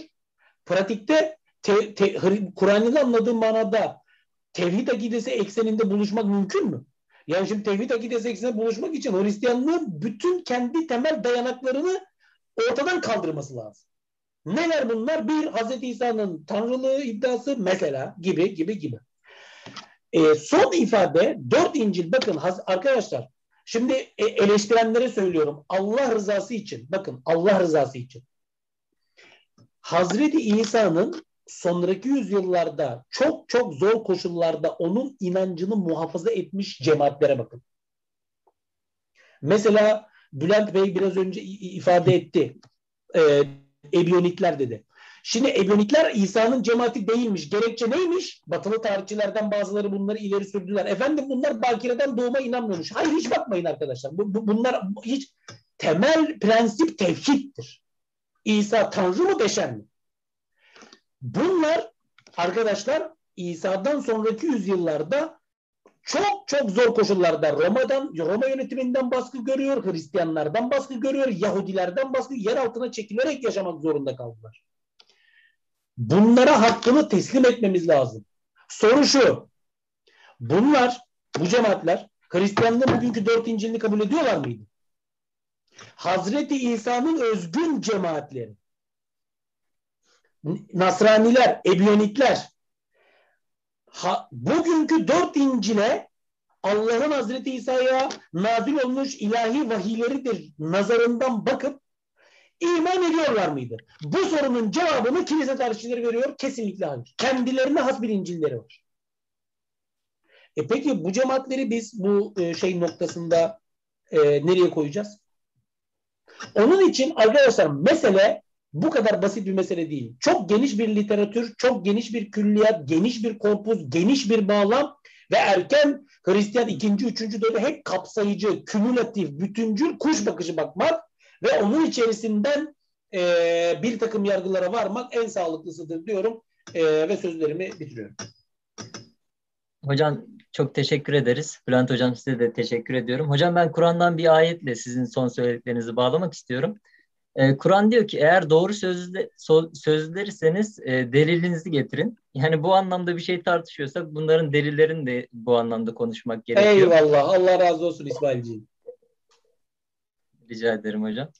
Ee, Bülent Hocam e, tekrar çok teşekkür ediyoruz. E, çok güzel bir yayın gerçekleştirdik. E, yayınımızı kabul ettiniz. İnşallah gelecek yayınlarımız da olur. Biz sizi ağırlamaktan e, onur duyarız. İnşallah. Çok teşekkür ederim. Memnuniyetle, memnuniyetle Hayır, Bülent kardeşim Allah razı olsun. Çok teşekkür ediyoruz. Çok teşekkürler. E, tarih söyleşilerinde bu, bu akşam sona geldik. Gelecek yayınlarımız